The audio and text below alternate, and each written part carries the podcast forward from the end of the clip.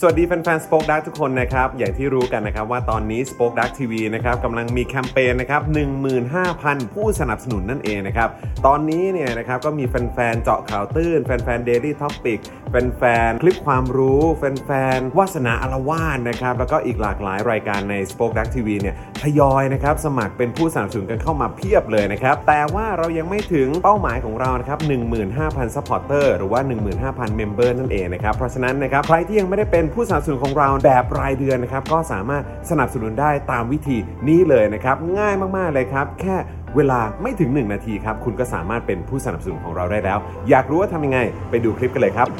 สำหรับคุณผู้ชมที่อยากสนับสนุนเราผ่านทาง Facebook Supporter นะครับ คลิกเข้าไปที่หน้าแฟนเพจของ Spoke Dark TV และรายการในเครือของเรา และกดปุ่ม Become a Supporter หรือกดปุ่ม Support Now ที่อยู่ใต้คลิปรายการของเราก็ได้ครับ และเข้าไปเลือกได้เลยนะครับว่าจะชำระเงินผ่านทางช่องทางไหน ไม่ว่าจะเป็นบัตรเครดิตเดบิต เครือข่ายมือถือ หรือ Wallet ต่างๆ ก็ง่ายนิดเดียวครับ พอคลิกเข้าไปแล้วก็อย่าลืมใส่ข้อมูลและรายละเอียดให้ครบถ้วนนะครับ พอครบถ้วนแล้วก็กดปุ่ม subscribe แค่นี้คุณก็เป็นซัพพอร์เตอร์ของ Spoke Dark TV แล้วครับ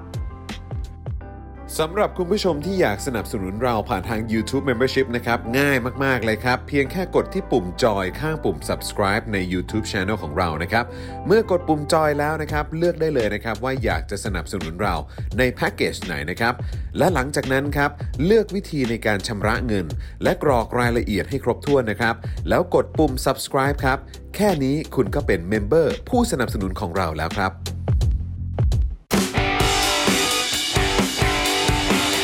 Daily Topics ประจำวันที่ 4 ตุลาคม 2564 รัฐไทยใต้ม่านหมอก ควานหาอนาคตประเทศ เจอแคนดิเดตหน้าเก่า ไม่พ้นเหล่าเผด็จการเฮ้ย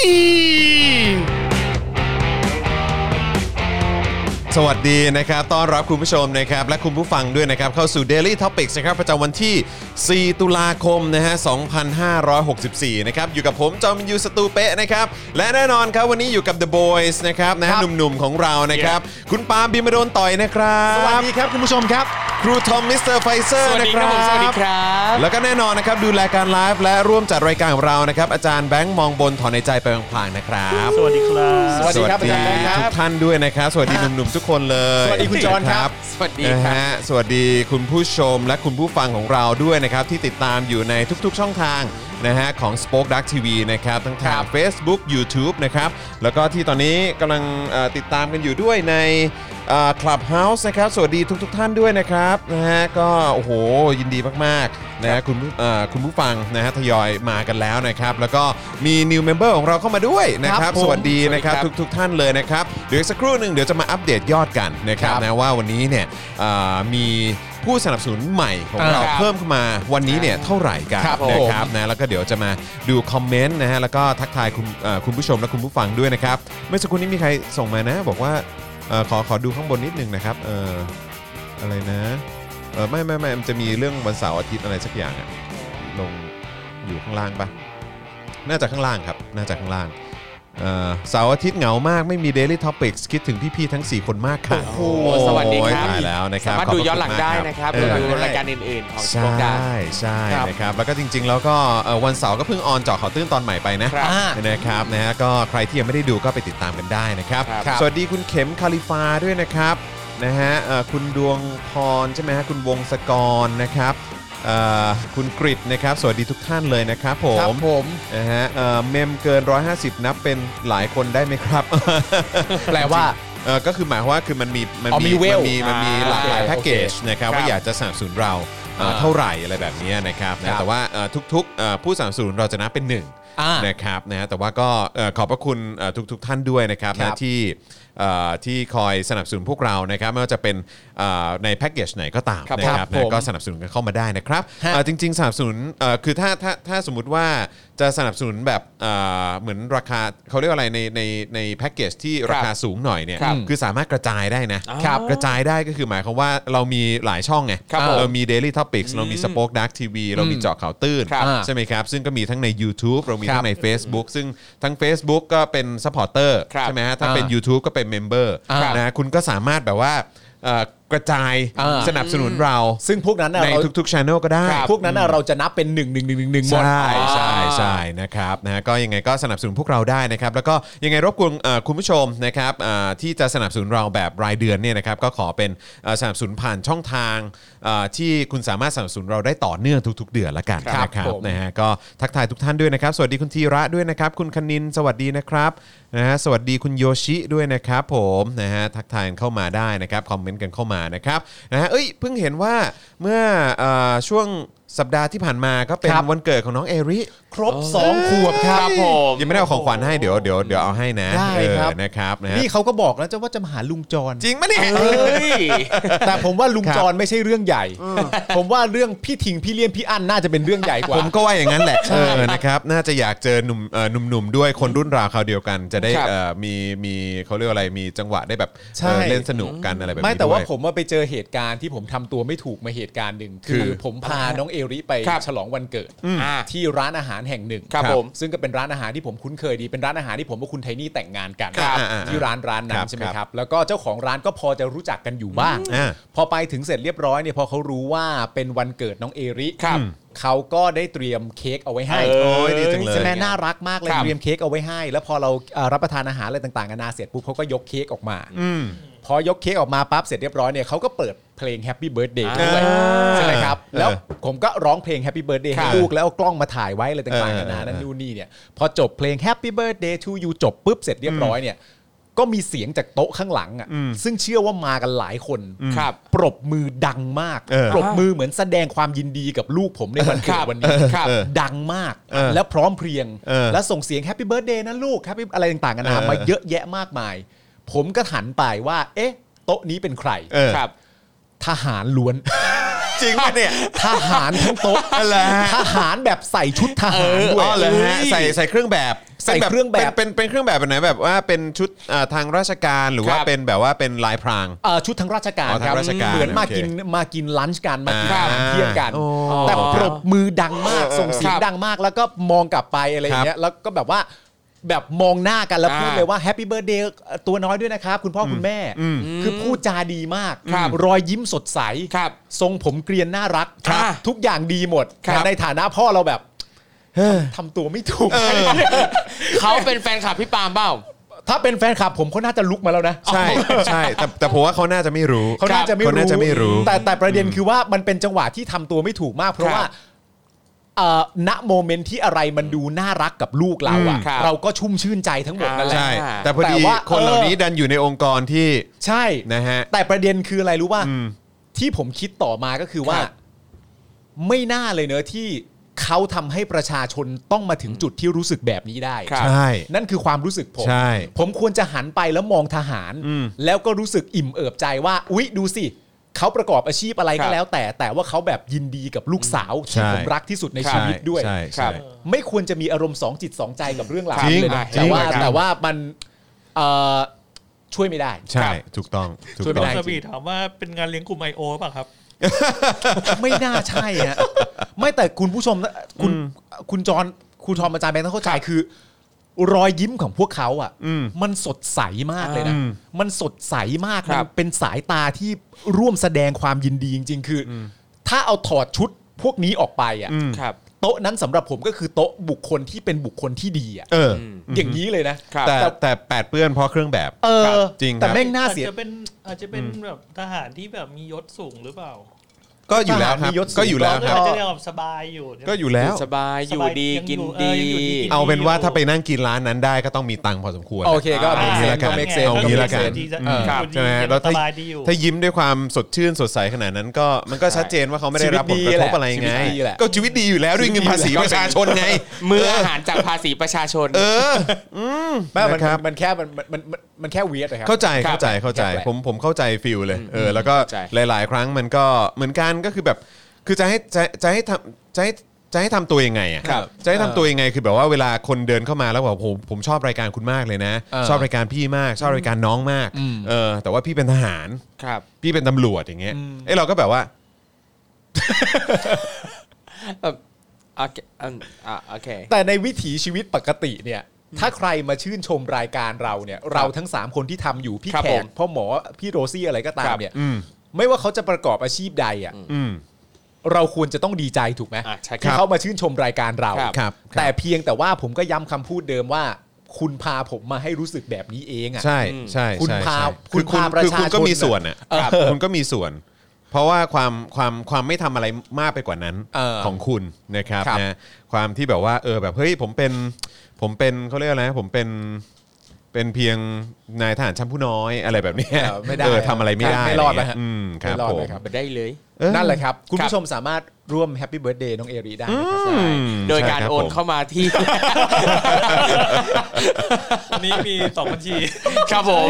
ครับผมนะฮะสนับสนุนเข้ามาได้นะครับนะฮะอ่ะก็เบิร์ดเดย์น้องเอรี่อีกครั้งหนึ่งนะครั ขอบพระคุณ ช่วงนี้ ครับจอนครับ ช่วงนี้ก็จะเป็นเอ่อช่วงวันเกิดของเด็กๆเนี่ยนะครับ ครับผม นะฮะก็เดือนที่แล้วก็เป็น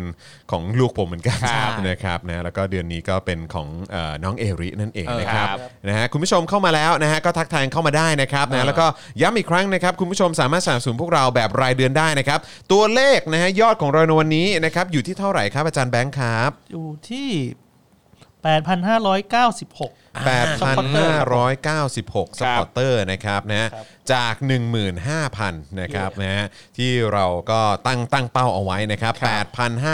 8,596 นั่นเองนะครัคบรับผม คุณผู้ชมก็สามารถสนับสนุนพวกเราได้นะครับสำหรับใครที่อยากจะให้ Daily Topics ได้ไปต่อนะครับ มาให้คุณได้ติดตามกันแบบนี้จันทร์ถึงศุกร์เลยนะครับ รวมถึงรายการในเครือของ Daily Topics แล้วก็ Spoke Dark TV ด้วยนะครับ อย่างเอ่อ Daily Topics Exclusive นะครับวาสนาอารวาสนะครับ Global View กับพี่โอ๊ตเฉลิมพลนะครับนะแล้วก็อีกหลาย ๆ รายการนะครับ รวมถึงยังเจาะข่าวตื้นนะครับคลิปความรู้อะไรต่างๆ ถกถามนะครับ ครับ นะฮะแล้วก็ Spoke Dark Music นะครับใครที่อยากจะเห็นคอนเทนต์ของพวกเราได้ไปต่อนะครับนะฮะก็สนับสนุนพวกเราเข้ามาด้วยนะครับ เพราะว่าถ้าเกิดไม่ถึง 15,000สปอร์เตอร์พวกเราก็คงจะไปต่อกันไม่ได้นะครับ ครับ ทุกๆรายการ กเลยนะครับนะยังไงก็สนับสนุนเข้ามานะครับ เราก็มีหลากหลายวิธีนะครับเอ่อแบบเน้นๆเลยละกันนะแบบรายเดือนเนี่ยก็ขอเป็นทาง YouTube กับ Facebook ละกันนะครับ เริ่มต้นนะครับถ้าเกิดว่าเป็น u t u b e เนี่ยนะครับนะก็สามารถเอ่อปิดไลฟ์แชทลงไปก่อนได้สักครู่หนึ่งนะครับ แล้วก็ไปกดปุ่มจอย หรือว่าปุ่มสมัครนะครับที่อยู่ข้างปุ่ม subscribe นะครับนะถ้าเกิดใครใช้ iOS นะครับนะตรงช่องคอมเมนต์เนี่ยนะครับมันจะมีแถบสีฟ้าอยู่ ก็กดปุ่มนั้นได้ด้วยเหมือนกันนะครับพอกดปุ๊บเนี่ยนะครับก็จะเด้งเข้าไปที่หน้าผู้สนับสนุนนะครับแพ็กเกจต่างๆนะครับก็ลองเลือกดูได้เลยนะครับว่าสะดวกแบบไหนนะครับนะชอบชอบแบบไหนนะครับนะอ่าในแพ็กเกจไหนที่คุณสามารถสนับสนุนเราได้ต่อเนื่องทุก ๆ เดือนนะครับ ครั ก็ บ เลือกแพ็กเกจนั้นนะครับนะฮะพอเลือกได้ปุ๊บนะฮะก็เข้าไปที่หน้าชำระเงินนะครับแล้วก็เลือกวิธีการชำระเงินที่อ่าคุณสะดวกนะครับนะฮะแล้วก็เข้าไปกรอกรายละเอียดนะครับซึ่งใช้เวลาแค่แป๊บเดียวครับไม่ถึงนาทีก็เสร็จแล้ว ครับ 3 4 คลิกก็เสร็จแล้วนะครับ สุดท้ายก็กดยืนยันนะครับ แค่นี้คุณก็เป็นเมมเบอร์ของทาง YouTube แล้วนะครับ กับทาง Spoke Dark TV แล้วก็ Daily Topics ด้วยนะครับ ส่วนทาง Facebook นะครับ อันนี้ก็ยิ่งง่ายเข้าไปอีกนะครับ ใต้ไลฟ์นี้ข้างกล่องคอมเมนต์นะครับ จะมีปุ่มสีเขียวอยู่ที่มีรูปหัวใจนะครับ ก็กดปุ่มนั้นนะครับ นั่นคือปุ่ม Become a supporter นั่นเองนะครับ พอกดปุ๊บนะครับก็เอ่อเช่นเดียวกันไปเลือกวิธีการชำระเงิน เอาแบบที่คุณสามารถสนับสนุนเราได้ต่อเนื่องทุก ๆ เดือนนะครับนะฮะพอเลือกปุ๊บเนี่ยนะครับก็เอ่อกดเข้าไปที่วิธีการชำระเงินนั้นนะครับแล้วก็เข้าไปกรอกรายละเอียดเหมือนกันครับเช่นเดียวกันใช้เวลาไม่ถึงนาทีก็เสร็จแล้วนะครับสามสี่คลิกก็เสร็จแล้วนะครับสุดท้ายก็กดยืนยันแค่นี้คุณก็เป็นซัพพอร์เตอร์ของพวกเราแล้วนะครับนะฮะ ครับผม รวมถึงนะครับเอ่อทางเอ่อแบบ สนับสนุนเราแบบรายวันก็มีนะครับนะผ่านทางบัญชีกสิกรไทยนะครับ0 6 9 8 9 7 5 5 3 9 หรือสแกน QR Code ส่งดาวเข้ามาก็ได้นะครับ หรือว่าจะสนับสนุนเราผ่านทาง PayPal สำหรับคุณผู้ชมที่ติดตามอยู่ต่างประเทศนะครับ แล้วก็ยังสามารถไปช้อปปิ้งกันได้ด้วยที่ Spoke Dark Store นั่นเองนะครับ ครับ นะฮะ ผม เออแล้วช่วงนี้เป็นยังไงบ้างผมไม่ได้อัปเดตเกี่ยวกับเรื่องของ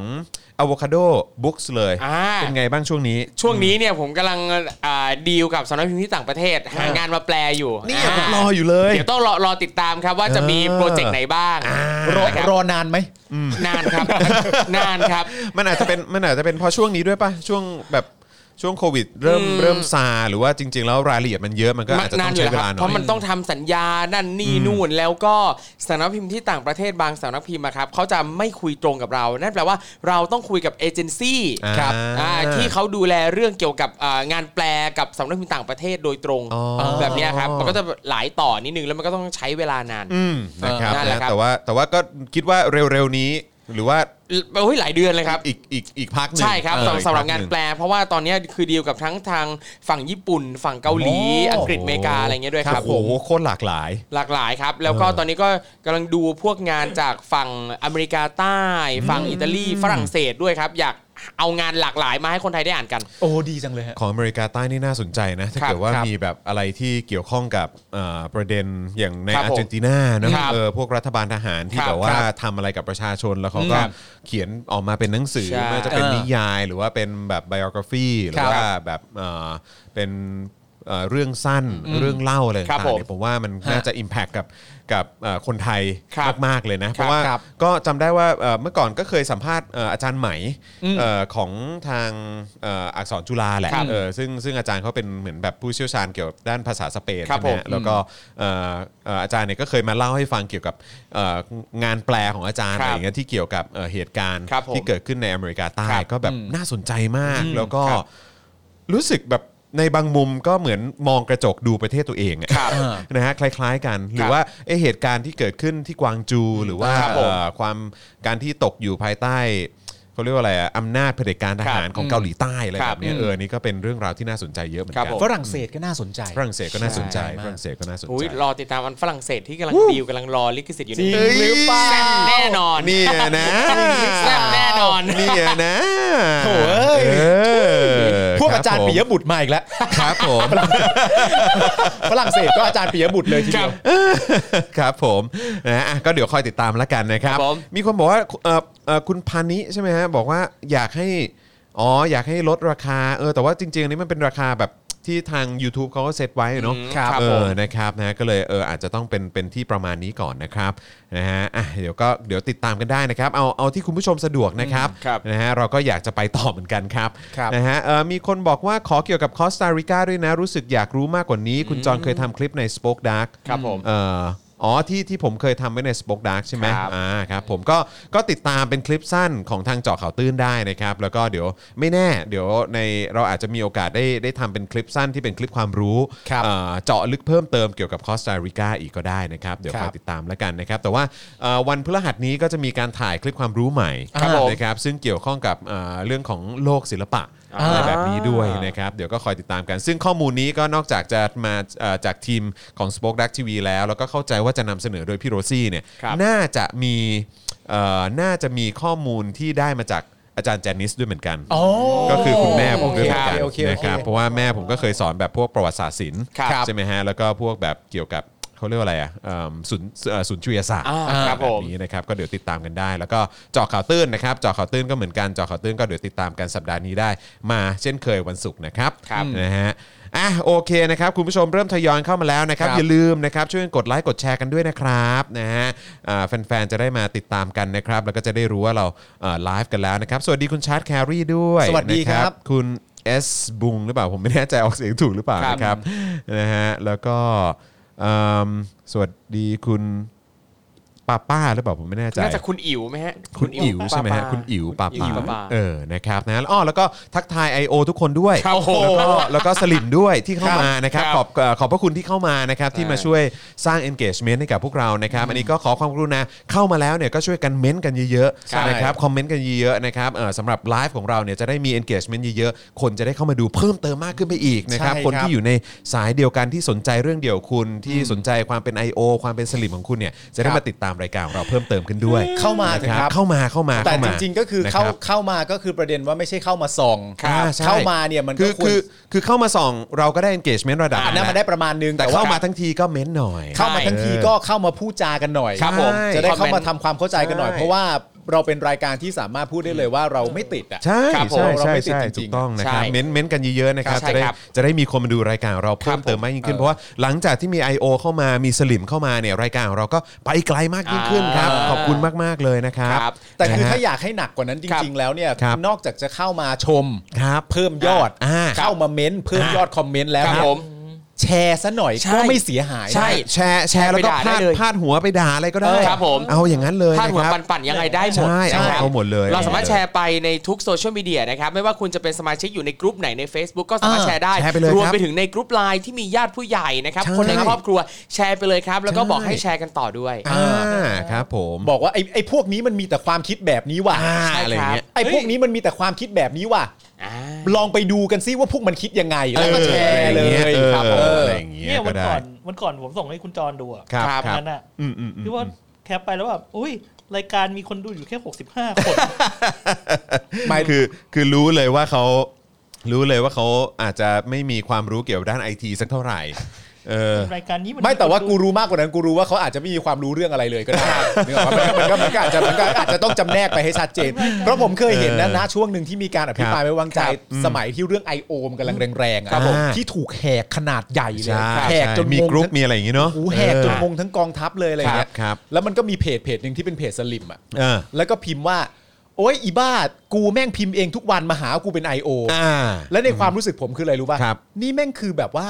ไอเดียและเอกลักษณ์ของความเป็นสลิมจริ ครั ง บ ๆเนอะ ครับ แค่ว่ามึงไม่ได้เป็น I.O. อ่ะ อืม แปลว่า I.O. ไม่มี เออใช่ อะไร ไร้สาระ อะไรของคุณครับ แต่ แต่ก็ไม่เป็นไร คือ แต่ คนเรา ไม่เป็นไร ต้องต้อง ไม่เป็นไร ใช้เวลา ไม่เป็นไร นะครับ ความรู้มันไม่ได้เกิดขึ้นมาเองนะครับ มัน ใช่ ก็ต้องมีการแบบว่ามีการเรียนรู้อะเนาะ ใช่ เออ ใช่ นะครับนะเรายินดีที่จะให้ความรู้พวกคุณ แต่ทีเนี้ย ะครับ ต้องต้องเตือนนิดนึงก็คือว่าเอ่อคุณผู้ชมของรายการเราเนี่ย ครับ ที่เป็นฝั่งที่เป็นประชาธิปไตยที่พูด ครับ คุยกันมาโดยตลอดเวลาเนี่ย อืม คนเหล่านี้จะพิมพ์เร็ว ใช่ ครับแต่ว่าทีนี้เนี่ยถ้าคุณเป็น I.O. เนี่ยโอเคปัญหาเรื่องการสะกดคำมันมีแน่ๆแล้ว อ่า นะ อ่ เพราะว่ามัน คบ จะ ผ มีศัพท์ที่แบบถูกมอบถูกให้มา ครับ ต่างๆนานาอะไรเงี้ย ครับ แต่ว่าถึงแม้กระนั้นเราก็รอคุณพิมพ์ได้นะ เอ้ยได้ อ่ารอได้ ได้ รอได้ ได้รได้อได้ ได้ได้ ครับ ได้นะครับนะ ค่อยๆ แล้วก็ ค่อยๆ หรือว่าถ้าเกิดว่าอยากจะติดตามเป็นประจำก็อย่าลืมกด subscribe ไปด้วย ครับผม นะครับกด follow กด favorite ไปด้วยนะครับ เออ จะได้ติดตามอย่างเป็นประจำไง เออ เออนะครับ แล้วก็คือว่าถ้าเกิดว่าอยากมีรายการต่อไปยาวๆ ให้คุณได้เปิดโอกาสทุกเวลา5โมงเย็ ครั น บ ได้มาฝึกพิมพ์ฝึกสะกดเนี่ย อ่า เป็นเมมเบอร์ซะสิ เป็นเมม ครั เบอบ ร์ไปเลย หรือเป็น ครับ สปอร์เตอร์ก็ได้นะ ใช่ ค ค รั รั บบ นะ ซึ่งสำหรับ IO ที่เข้ามานะครับ ถ้าคำไหนไม่มั่นใจว่าสะกดยังไงก็สามารถพิมพ์ถามได้ ใช่ นี่ วันนี้ ก็เรามีครูทอม ในทุก นะ ๆวันเรามีครูทอมอยู่ ใช่ ครับผม นะครับ ครูทอมนี่เป็นคุณคนแก้ให้เราถึงขนาดในกรุ๊ปเลยนะครับ ผม เราสะกดคำอะไรต่างๆกันานาผิด ซึ่งครูทอมเป็นเป็นผู้ผู้ให้ความรู้ด้านนี้อยู่แล้ว เพราะฉะนั้นครูทคอมรับ จะไม่เลือกการให้ความรู้ ใช่ครับใช่ครับ ใช่ไหมครูทอมให้ได้หมด ใช่ ถูก ครับ ต้องถูกต้อง ครับ นะครับ คนเราเลือกเกิดไม่ได้แต่เลือกที่จะเรียนรู้ภาษาไทยได้ ใช่ใช่ใช่ ไอโอ นะครับ ที่เข้ามาก็คุยได้ทุกเรื่องนะครับ ครับ ยเรื่องหนังเรื่องเพลงเรื่องอะไรก็ได้ ได้หมด นะครับ ได้หมด ได้ ได้หมด ครับ ได้หมด ครับ ได้หมดนะครับ คนเราเลือกเกิดไม่ได้ครับ แต่ ใช่ ถ้าเลือกจะรับภาษีประชาชนในเป็นไอโอก็เฮียแต่แต่แต่ไม่เป็นไรไง ใช่แต่ถามแต่ไม่เป็นไร ถามว่าเราใจกว้างพอไหม เราใจกว้าง ใจกว้าง เราใจกว้าง นะครับ ไม่เป็นไร มาได้นะมาได้นะ ใช่ เออ ครับ นะครับมาเม้นกันเยอะๆครับนะฮะแค่นี้ก็เป็นการสามสูนเราทางทางอ้อมแล้วแหละ ใช่ แต่จริงๆถ้าเอ่อถ้าเม้นมาเนี่ยก็ก็แทบจะทางตรงแล้วนะ ใช่ ครับ เออ ผม นะครับขอบคุณมากนะค ข รั อ บบ คุณมากครับ ถ้าตรงจริงไอ เย้ โอ เย้ ต้องมีตัวเขียวครับ เออนะครับนะฮะอ่ะโอเค เดี๋ยวเรามาดูหัวข้อข่าวกันหน่อยดีกว่านะครับขอบคุณชื่อตอนนะครับนะที่เอ่อครูทอมจัดให้มาหนักๆเลยนะครับ รัฐไทยใต้ม่านหมอกควานหาอนาคตประเทศ เจอแคนดิเดตหน้าเก่า ไม่พ้นเหล่าเผด็จการ ครับ เออ ผม นะครับนะซึ่งก็เดี๋ยววันนี้เราจะมาอัปเดตสถานการณ์น้ำท่วม แล้วก็ปริมาณน้ำทั้งประเทศกันหน่อยดีกว่านะครับว่าอ่ามีตรงพาร์ทไหนที่เรากังวล แล้วก็เป็น ครับ ห่วงกันบ้างนะครับ แล้วก็การสร้างประวัติศาสตร์ครั้งใหญ่ของประยุทธ์จันทร์โอชาครับ ทำอะไรฮะ หนี่ประเทศทะลุ 9 ล้านล้านบาทครับนะฮะ อุ้ย ไม่ใช่ประยุทธ์และพรรคพวกทำไม่ได้นะครับ ครับผม นะฮะเป๋าไอลอว์ครูใหญ่และคุณวาดดาวนะครับ เตรียมยื่นฟ้องขอให้เพิกถอนข้อกำหนดห้ามชุมนุมนะครับ ครับ เหตุเป็นการออกกฎหมาย และการบังคับใช้กฎหมายโดยมิชอบ ครับ นะครับ ผมครับ นะฮะเดี๋ยวคอยติดตามกันนะครับ เฮ้ย นะฮะ เดี๋ยวคุณเบียร์พูดดีมากเลย คุณเบียร์ว่าไงฮะ ถึงแม้ว่าเราจะไม่หยุดด่า แต่พวกเราก็ใจกว้างนะครับ อ่ะใช่ถูกต้อง เรา ใช่ สามารถทำควบคู่กันไปได้นะครับ ครับ เราไม่ ผม จะเป็นต้องเลือกอย่างใดอย่างหนึ่งในบางกรณีนะครับ ใช่อันนี้มันเป็นอาจจะเป็นข้อเสียของเอ่อคนในคนที่ฝ่ายประชาธิปไตยอะ จริง นะครับ คือ จริ ก็ ง เนี่ยแหละนะ เออ เออคก็รับ แบบเราก็ เออ จะตังค์ก็ไม่ได้ อะไรก็ ใช่ ไม่ได้เนอะแต่ก็ เอออยอากจะแบบให้เกิดประชาธิปไตยจริง ๆ สักที ใช่ ครับผมถามว่าเหนื่อยไหมก็เหนื่อย แต่ทำต่อไหมทำต่อ ทำต่อ เอคบครับและการ ผม ด่าเนี่ยมันก็เป็นสิทธิเสรีภาพของเราอยู่แล้ว ใช่ แต่ในแง่ของการที่ว่าเปิดกว้างให้เข้ามาไหม ครับ เอาเราก็ติดไม่ได้ เอามาเล รก็ต้อย งมา เลยครับ มาครับ มาเลยนะครับ ยินดีต้อนรับ นะ เดี๋ยว ก็ ผมเอาม มาเม้นกันเยอะๆนะครับ ครับ รายการของเราจะได้ดังๆนะครับ ครับ นะฮะนิพนธ์ลั่นเลือกตั้งครั้งหน้าประชาธิปัตย์ส่งจุรินทร์ชิงนายกครับ เอา มั่นใจคุณสมบัติไม่แพ้ใครนะครับ คุยฟุ้งจะได้ที่นั่งสสกว่าร้อยคนครับ เดี๋ยวก่อนนะ เอ่อเดี๋ยวเราจะต้องเมมไว้นะฮะ คราว สิ่ ที่ ง แล้ที่วได้ เขา เท่าไห พู ร่ ด นะฮะ ผมว่าก็ก็น่าจะเละเทะเป็นประวัติการณ์นะครับเออ คือ นะฮะ คือคำที่คุ้นหูก็คือต่ำร้อยฮะ เออ ไอ้ต่ำร้อยอะต่ำร้อยแน่ เออ ครับ นะครับ ๆเพราะว่ามันเป็นคำพูดของคุณอภิสิทธิ์เอง ใช่นะครับ ครับผม แต่ก็น่าสนใจนะครับคุณจุรินทร์ เอ่อคุณจุรินทร์นี่ถ้าเป็นแคนดิเดตนายกนี่จะโอ้โห โอ้โห ครับ น ประเทศนี้เนี่ย ลองช็ค เจริญ ประ ก้าว ติ หน้าแน่เลย ใช่ นะ ค ค รั รับบ เพราะว่า สร้างผลงานที่ดีกับป เอ ระ อ เทศเยอะมาก เขามาจากพรรคที่เก่าแก่ที่สุดเนาะ ใช่ครับ เออนะครับ โดยเฉพาะผลงานเรื่องพวกถุงมืออะไรพ โอ้ วกเนี้ย ครับผม ครับผมนะฮะ นะอดีตสสพังงา เออนะฮะเอ่อ พัง องค์กร พังเลยใช่ไหม ทางแน่นอน ทางทั้งงานเลย องค์กรสิทธิมนุษยชนกังวลเรื่องม .33 นะครับที่แรงงานต่างด้าวไม่ได้สิทธิ์นะครับ ไม่ถือเป็นการเลือกปฏิบัติอืม ครับ อืมมันอะไรยังไงเดี๋ยวมาดูกันนะครับ โอเค รัฐมนตรีต่างประเทศชี้บทความบลู o เบิร์กเนี่ยนะครับ ครับ เอ่อไม่มองให้ครบทุกมุม หลังยกประเทศไทยเป็นกรณีศึกษาเรื่องชาติที่น้ำท่วมปากจากการทูตวัคซีนจีนครับ นี่ผมมุตส่าห์เดินผ่านนะยังมาได้ข้ามรูมเบิร์ก ได้ไง วะ ครับผมนะฮะเนชั่นสุดสัปดาห์ครับ รายงานปี 64 นะครับหอจกรหลานประยุทธ์เนี่ยคว้างานรัฐไป 251 ล้าน ครับ 7 ปี เท่าไหร่รู้ไหม เท่าไหร่ครับ 863 ล้านครับ มาย นะฮะ ส่วนแฟนเพจของเนชั่นก็เอ่อถามกันนะครับว่าอ้าวแล้วจะขุดคุยกันไปเพื่ออะไร เออทำทำไมะ จริง ๆ วันนี้เราอ่านคอมเมนต์ได้ไหม เดี๋ยวเดี๋ยวเดี๋ยวดูถ้าเกิดว่าเรามีเวลา โอเค เดี๋ยว โอเดี๋เคยว ได้ ดูกันหน่อยดีกว่านะครับ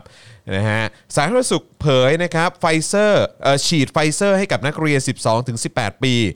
นะครับชี้เด็กผู้ชายรับเข็มเดียวก่อน เด็ก ครับ หญิงรับได้เลย 2 เข็มครับ อ่ะเดี๋ยวไปดูเหตุผลครับ อืมก็งงๆเหมือนกันนะครับ ว่าอะไรยังไงนะฮะ ครับ เอ่อองค์การเภสัชนะครับเปิดขาย ATK ใช้ตรวจเองนะครับชุดละ 40 บาทครับเริ่ม 18 ตุลาคมนี้นะครับแต่ว่าเบื้องต้นเนี่ยจะมีจำหน่ายแค่ในกรุงเทพนะครับ ครับ นะฮะแล้วก็ซิลิ c ฟาร์มานะครับนะฮะซึ่งเป็นอ่าตัวแทนเอ่อของทางโมเดอร์นาในประเทศไทยเนี่ยนะครับนะฮะก็แจ้งยิบเลยนะครับสำหรับเหตุผลที่วัคซีนโมเดอร์นาเนี่ยมาแบบล่าช้า ครับ นะครับมันเกิดอะไรขึ้นเป็น ครับ เพราะอะไร เดี๋ยวคอยติดตามกันนะครับ เย่ ส่วนเอ่อมีอีกหนึ่งบริษัทที่น่าติดตามครับ คือ นะฮะก็คือบริษัทผมน่าจะออกเสียงถูกนะ Merck นะ Merck นะครับ Merck เผยนะครับการศึกษาในห้องปฏิบัติการแสดงให้เห็นว่า ยาต้านโควิด -19 มีแนวโน้มจะต้านโควิดสายพันธุ์เดลต้าได้นะครับนะฮะเพราะฉะนั้นต่อจากนี้เนี่ยก็น่านอกจากจะมีวัคซีนแล้วเนี่ยนะครับ ครับ เรื่องของตัวยา ก็มี นะครับ ด้วย ก็น่าจะ ครับผม พัฒนาไปจนถึงป้องกันในเรื่องของเจ้าตัวเอ่อโควิด -19 ได้ หรืออาจจะแบบนะเอ่อมีมีผลที่ทำให้ความรุนแรงหลังจากการติดเชื้อเนี่ยมันอาจจะลดน้อยลงก็ได้ ใช่ครับ นะครับก็เดี๋ยวติดตามกันดูนะครับ ก็จะทำให้สงครามกับโควิด โอ้โหสงครามอีกแล้ว สงครามอีกแล้วฮะ สงคราม เอะอะอะไรก็สงครามจ จริ ริง ง ๆเลยนะ ฮะ เออ ไม่ใช่ว่าจะ นครับ เก่งด้วยนะน่ะ โอ้โหก็มานั่งคิดดูเคยไปลบอะไรบ้างดีกว่าเออ ไม่เคย นะครับ อะ นะฮะ ลบประวัติศาสตร์อย่างเดียว จริง คนละตัว อ๋อโอเคเราเรือรอลิงนะ ก็ ต่ง เท่าที่ กั เห็นทหารไทยส่วนใหญ่ล่าสุดนี่จะรบกับประชาชนมากกว่า ใช่คะรับอันนั้นเก่ง ออ อันนั้นเก่ง ะครับเก่ง ใช่ นะครับนะฮะเอิ่มคุณการกวีนะครับบอกว่าช่วยคุยเรื่องน้ำมันแพงหน่อยได้ไหมครับนะฮะเออใช่ใช่ใช่ตอนนี้น้ำมันแพงจริง ครับ ๆนะครับแล้วก็ในเข้าใจว่าขึ้นมาหกรอบปะ เข้าใจว่าขึ้นในเดือนเดียวอ่ะ ขึ้นมาประมาณ ขึ้น 6รเร็ว อ มาก บนะ ก็ ครับ เห็นเห็นมีคนเขาบอกว่าก่อนหน้านี้คอมมิตกับประชาชนไว้ว่าจะไม่ให้เกิน 30 บาท ตอนนี้ ทะลุไปแล้วจ้า ก็นั่นแหละครับ ไม่ ไม่ รู้ รู้ จะ จะส่งผลกระทบกับคะแนนนิยมของรัฐบาลประยุทธ์หรือเปล่านะค เนี่ รั ย บ ชอบคำนี้มากเลย เห็นคอมมิตไว้กับประชาชน คอมมิตนะฮะ มี เอ ด้วย อไม่แต่ไอ้คำว่าคอมมิตเนี่ยเออคือถ้าเกิดเขาบอกคอมมิตเนี่ย เราฟันธงไปได้เลยว่า ครับ ก็ไม่คผมอม ไม่ มิต คอมมิต แหละ เท่าไหร่ ใช่หรือแบบ ไม่คอมมิตเท่าไหร่ ก็คงคอมมิต คอมมิต แค่ แต่ละเรื่ แค่ อง แค่ช่วงแรก ครับผม คอมมิตแค่ช่วงแรกเฉย ครับ ๆนะครับเอิ่มโอเคนะครับ ตอนนี้คุณผู้ชมเริ่มทยอยเข้ามาเยอะแล้ว ย้ำอีกครั้งนะครับ อย่าลืมช่วยกันกดไลค์กดแชร์ Yeah. และใครยังไม่ได้เป็นผู้สนับสนุนเราทั้งทาง YouTube หรือว่าทาง Facebook นะครับ ก็อย่าลืมสนับสนุนกันได้นะครับนะครับ เดี๋ยวเราจะให้เอ่ออัปเดตกันไปนะครับว่าเอ่อตอนนี้เนี่ยนะครับยอดสนับสนุนเราแบบรายเดือนมีเท่าไหร่แล้วนะครับ ครับ ตอนนี้ 8,596 ท่านด้วยกันนะครับ อัปเดตเมื่อเช้านี้นะครับ อ่ะ งั้นเดี๋ยวเรามาอัปเดตสถานการณ์น้ำท่วมแล้วก็ปริมาณน้ำกันหน่อยดีกว่านะครับ ว่าเป็นอย่างไรบ้างนะครับ ครับ นะฮะ ล่าสุดเนี่ยนะครับ กองอำนวยการน้ำแห่งชาตินะฮะ หรือตัวย่อช่วงนี้ก็น่าจะได้ฟังกันบ่อยหน่อย กอนช กนช กนุช กอนุชกอนุช กอนุช นะครับก องอำนวยการน้ำแห่งชาติครับครับระบุว่าจากการวิเคราะห์นะครับและประเมินสถานการณ์น้ำในลุ่มน้ำชีตอนกลางนะครับบริเวณอำเภอเมืองขอนแก่น จังหวัดขอนแก่น และอำเภอโกสุมพิสัยนะครับจังหวัดมหาสารคามนั้นเนี่ยนะครับปัจจุบันมีปริมาณน้ำไหลผ่านเขื่อนมหาสารคาม 580 ลูกบาศก์เมตร ต่อวินาที ครับ ทำให้ระดับน้ำเพิ่มสูงขึ้น 5 เซนติเมตรครับต่อ ครับ ต่อชั่วโมงนะ ครับ เออนะครับซึ่งอันนี้ยังมีเอ่อระดับน้ำที่เพิ่มสูงขึ้นอย่างต่อ เนื่องนะครับ ครับ ครับ และจะส่งผลนะครับให้ระดับน้ำในลำน้ำชีเนี่ยเพิ่มระดับสูงขึ้นประมาณ 1.5 ถึง 2 เมตรครับโอ้ยสูงขึ้นเกับ 2 เมตรเลยเนี่ย ครับ จนล้นตลิ่งเลยนะครับ และเข้าท่วมพื้นที่ลุ่มต่ำนะครับริมแม่น้ำชีนะครับ ตั้งแต่วันนี้นะครับไปจนถึงวันที่ 15 ตุลาคมเลยนะครับ ครับ นะฮะโอ้โหนี่มันจะต่อเนื่องไปเป็น 10 วันเลยเหรอเนี่ยครับนะครับอย่างในขอนแก่นเนี่ยนะครับอำเภอเมืองขอนแก่นอำเภอโคกโพชัยอำเภอมันจาคีรีอำเภอแวงใหญ่อำเภอแวงน้อยอำเภอชนบทอำเภอบ้านไผ่อำเภอบ้านแฮดใช่ไหม บันแฮด บ้าน เออ นะครับ และอำเภอพระยืน ครับ นะครับ ครับ อันนี้ก็ต้องเออติดตามแล้วก็ระมัดระวังกันด้วยนะครับ ครับ ที่มหาสารคามก็อย่างที่บอกไปครับ โกสุมพิสัย การทรวิชัย ครับ นะครับเอ่ออำเภอเมืองมหาสารคาม ครับ ที่กาลสินธุ์นะครับ ที่อำเภอคล้องชัยมาลาสาเออเออกะกะกำมะลาสายนะครับ และอำเภอร่องคำ ครับ นะฮะติดตามกันดีๆนะครับ ที่ร้อยเอ็ดครับนะฮะอำเภอจังหารอำเภอเชียงขวัญ ทวัชบุรี โพชัยนะครับเอ่อ เสรภูมิ เสรภูมินะครับต้องขออภัยนะบางบางอันนี้ผมอาจจะไม่คุ้นนะฮะ ครับ ไม่เป็นไรเรามีครูทอม ครับ ผม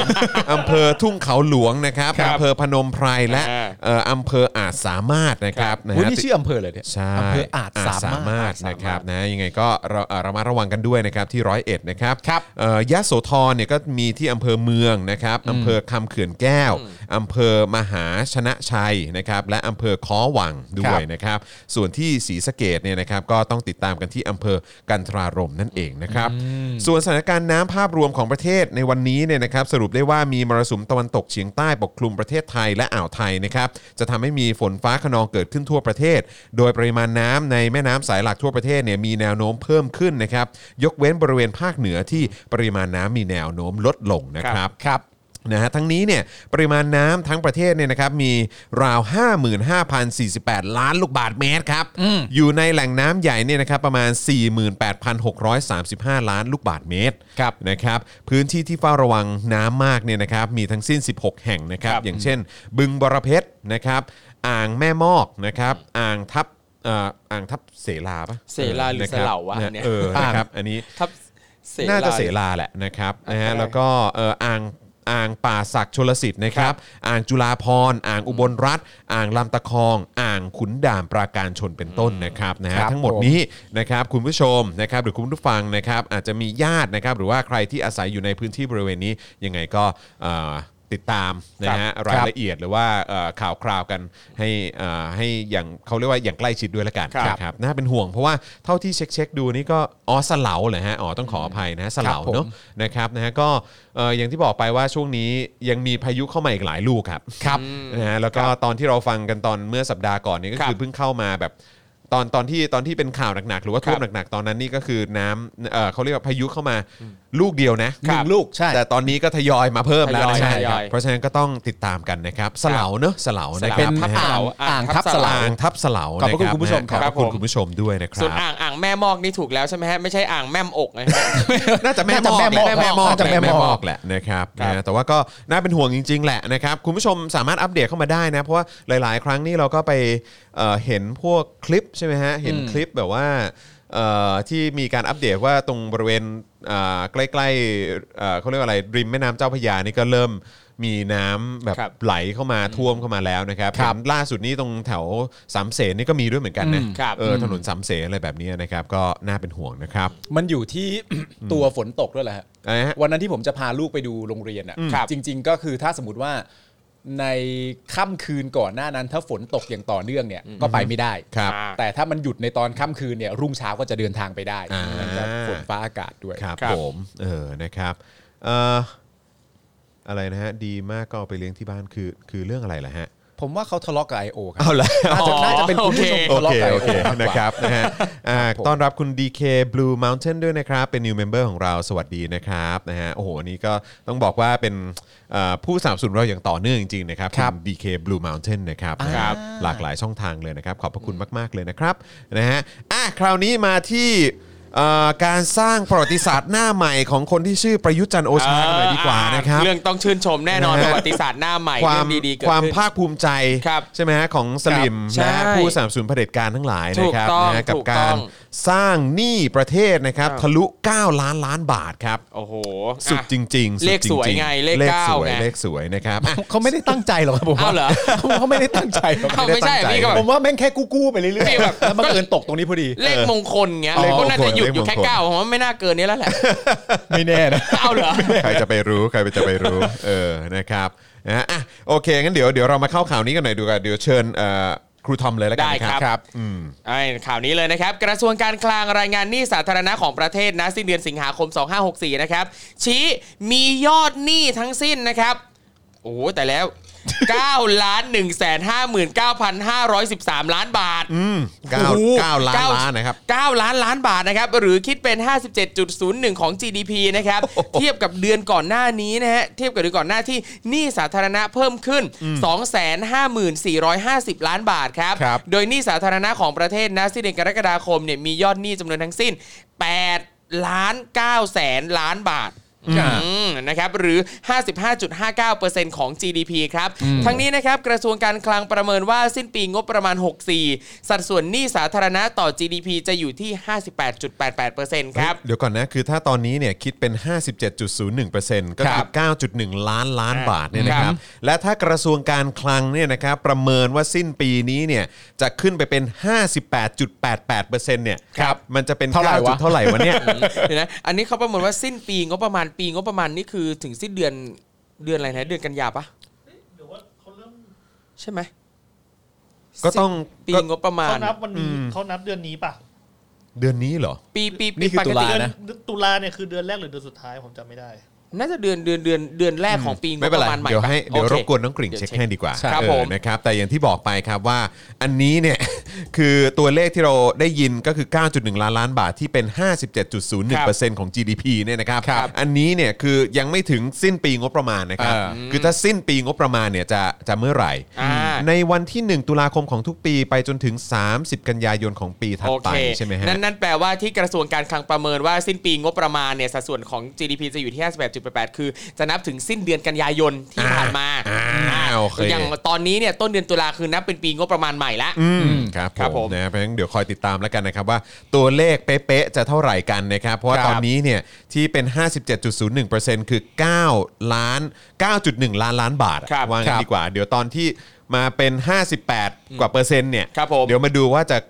9 ล้านล้านเท่าไหร่ ครับผม นะครับ ได้ นี่ก็ยัง มาลุ้นกัน นี่ก็ยังยิ้มแย้มได้ตลอดเวลาไงเพราะว่า ครับ นี่ไงเห็นไหมยังไม่เกิน 60 ค่ะ ใช่ค่ะ ค่ะ ค่ะ ก็ ยังไม่เกิ เป็น น60 ได้ครับได้ก็โอเคน่ายินดี ผม นะ ไม่ ครับ บ้าหรือโง่ให้มัน อ่า ทำผิดกฎกระทรวงการคลังหรอกเขาพูดในสภาผมจำได้ ครับผม นี่ ก็แก้กฎหมายสิคะ ครับ ครับผ ชัด ม เจน ก็เป็น ง่าย ก็เป็น 70 ไปสิครับ ครับ อ้าว ผม จะไปยากเฮียอะไรครับ ๆที่แก้ปัญหาแบบคนฉลาดอะ ตามสไตล์ฮะตามสไตล์ตามสไตล์ ครับอ่ะ เออ นอกจากนี้นะครับสัปดาห์ที่ผ่านมานะครับคอรมอที่พลเอกประยุทธ์เป็นประธานนะครับ ได้เห็นชอบแผนการบริหารหนี้สาธารณะปีงบประมาณ 2565 วงเงินรวมกว่า 3 ล้านล้านบาท ในจำนวนนี้นะครับเป็นการกู้เงินใหม่จำนวน 1.3 ล้านล้านบาท เป็นการกู้เพื่อชดเชยขาดดุลงบประมาณ 2565จำนวน 7 แสนล้านบาท และเป็นการกู้เงินตามพรกแก้ปัญหาโควิด 5 แสนล้านบาท ในส่วนที่เหลือประมาณ 3.5 แสนล้านบาทครับ ครับผม โดยคาดว่าสิ้นปีงบประมาณ 65 นะครับ ก็คือสิ้นกันยาปีหน้าเนี่ย สัดส่วนหนี้สาธารณะจะอยู่ที่ 62.69%ต่อ GDP ซึ่งไม่เกิน 70%ตามกรอบการบริหารหนี้สาธารณะกรอบใหม่ที่ประกาศในราชกิจจานุเบกษาไปแล้ว นี่ไงล่ะ ไม่เกิน ไม่เกินหรอกก็ บ มัน อกแล้วไงไม่ มัน เกิน ขยายไปแล้วอ่ะ ครับ ไม่มีทางเกิน ยังไงก็ไม่เกินยังไงก็ ถูก ไม่ ต้อ เกิ ง น เห็นไหมการตัดสินใจแก้ปัญหาแบบคนฉลาด เป็น นะ ค ค รั รั บบ ผม นะครับ เอ้ย ตามสไตล์ ระวังนะมันจะเกิน 60 กันนะทำไงดีวะ ขยายดิ เออ ขยายให้เป็น 70 เออ แล้วเราจะหาเงินเข้าประเทศกันเก่งขึ้นไหมเนี่ย ไม่เกี่ยวไม่เกี่ยวขยาย ครับ ให้มันกว้างๆไว้มัน ใช่ ขยายให้พอไม่ผิดกฎอ่ะ เออ อืมน่าชื่นชมนะครับ ครับ ขณะที่การเก็บรายได้รัฐบาลสุทธิในช่วง 11 เดือนแรกของปีงบประมาณ 64 นะครับ ก็คือตั้งแต่ตุลา 63 จนถึงสิงหา 64 นะฮะ เก็บได้ทั้งสิ้น 2.1 ล้านล้านบาท ต่ำกว่าประมาณการตามเอกสารงบประมาณ 2.85 แสนล้านบาท หรือ 11.9%ครับ แล้วก็ต่ำกว่าช่วงเดียวกัน 5.72 หมื่นล้านบาท หรือ 2.6%ด้านฐานะการคลังของรัฐบาลตามระบบกระแสเงินสดในช่วง 11 เดือนแรกของปีงบประมาณ 64 นะครับ พบว่ารัฐบาลมีรายได้นำส่งคลังทั้งสิ้น 2.14 ล้านล้านบาท ในขณะที่มีการเบิกจ่ายงบประมาณ 2.9 ล้านล้านบาท โดยรัฐบาลได้กู้เงินเพื่อชดเชยการขาดดุล 6.75 แสนล้านบาท ส่งผลให้เงินคงคลังณสิ้นเดือนสิงหาคม 64 มีจำนวนทั้งสิ้น 4.99 แสนล้านบาทครับ ครับผม อืม รับกันมาเต็ม ใช่ร่ำรวยไม่รู้จะว่ายังไงแล้วครับประเทศนี้เนี่ยนะครับ นี่เรามีหนี้ตั้ง 9 ล้านล้านบาทเลยนะครับ ใช่ 9ล้านล้านบาท ๆ แต่ผมต้องย้ำอีกครั้งหนึ่งนะฮะ ครับ ว่าเอ่อตามที่เราได้พูดคุยกับพี่โรซี่ ในวันที่พี่โรซี่มาจัดรายการเนี่ยคำพูดที่ผมยังคงสนใจอยู่ก็คือว่าจริง ๆ แล้วเนี่ยตัวหนี้เนี่ยหรือตัวเปอร์เซ็นต์ต่อ GDP เนี่ยมันไม่ได้น่ากลัว ถ้ามันสอดคล้องกับความสามารถ อ่ะใช่ และประสิทธิภาพของ จริง การหาเงินของประเทศของเรา อืม มันจะไม่น่ากลัวเลย ใช่ หคนี่รับ เนี่ย ผม มันมีกันได้ทุก ใช่ ประเทศ อ่ะ มัน ใช่ ก็มีหนี่ ใช่แล้วก็หลาย ๆ ประเทศที่เอ่ออย่างแบบรัฐบาลหรือคน ครับ เชียร์รัฐบาลเนี่ยก็มักจะเอามาเอามาอ้างเนี่ย ใช่ นะครับอย่างญี่ปุ่น ค ส รับ หรัฐอเมริกาแบบนี้ก็บอกเขามีมีเยอะกว่าเราเลย ญี่ปุ่น คิดว่า นี่เท่าไหร่นะสองร้อย เออผมไม่แน่ใจแต่ว่า เออ แต่ว่าก็คือแบบเออก็ร้อยอัพอะ ครับ แต่ ผม แม่งคือพูดไม่ ร้อย ครบไง ยี่สิบเจ็ดเปอร์เซ็นต์หรือ ค ป รับ ระมาณนี้มั้งผมจำผมผมผมอาจจะเอ่ออาจจะมีตัวเลข จริง ผิดพลาดนิดหน่อย ครับ แต่ว่ายังไงก็เยอะกว่าเรา แต่ ครับผม เอ่ออย่างที่พี่โรซี่บอกก็คืออว่า หรือว่าอย่างที่เราเคยนำเสนอไปทั้งในเจอข่าวตื้นแล้วก็ใน Daily Topics ครับ นะครับก็คือว่าประเด็นมันอยู่ที่เรื่องของความสามารถ ครับ ในการหาเงิน เข้าประเทศ เข้าประเทศ อ่ะ ซึ่งผมว่ามันก็ค่อนข้างชัดเจนแหละ ครับ นะครับว่า อ่า ในรัฐบาลเอ่อที่ผลงานของรัฐบาลเอ่อในหลายปีที่ผ่านมาเนี่ ค ย รับ มันตอกย้ำชัดเจนว่าเขาไม่มีความสามารถในด้านนั้น ครับผม นะครับ เหมือนกับเวลาที่เราไปซื้อรถซื้อบ้านนะที่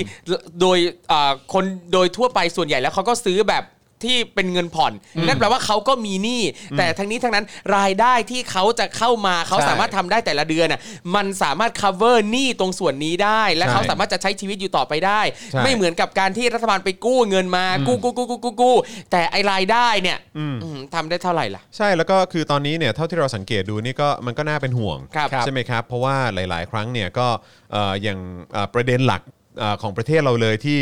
ที่จะเอ่อหารายได้เข้าประเทศได้เนี่ยก็คือการท่องเที่ยว ถูก ท่องเที่ยว ซึ่ง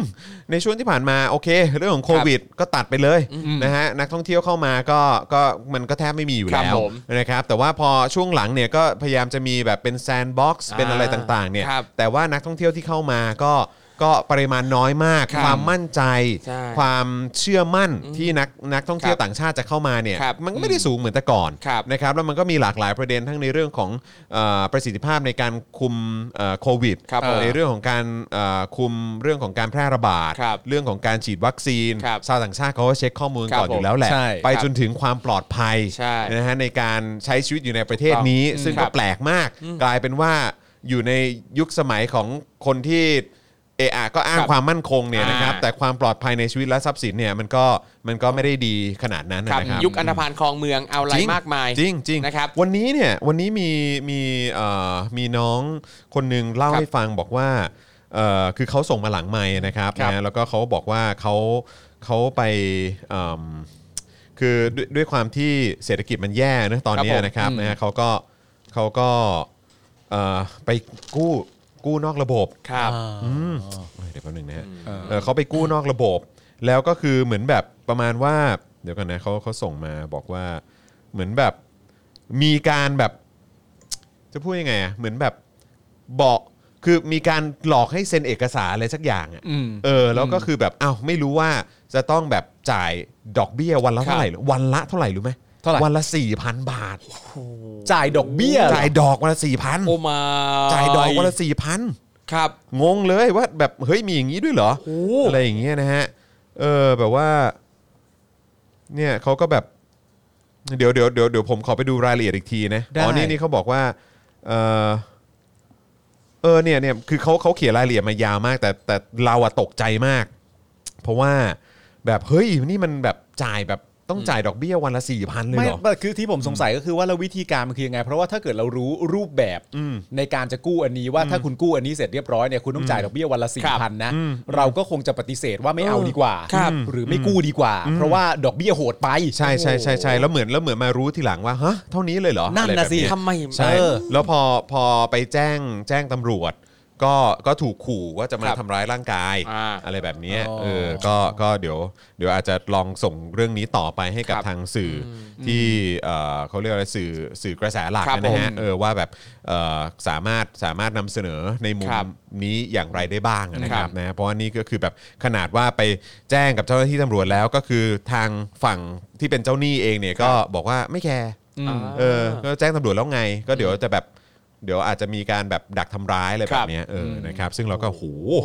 ขนาดนี้เลย แต่ว่าก็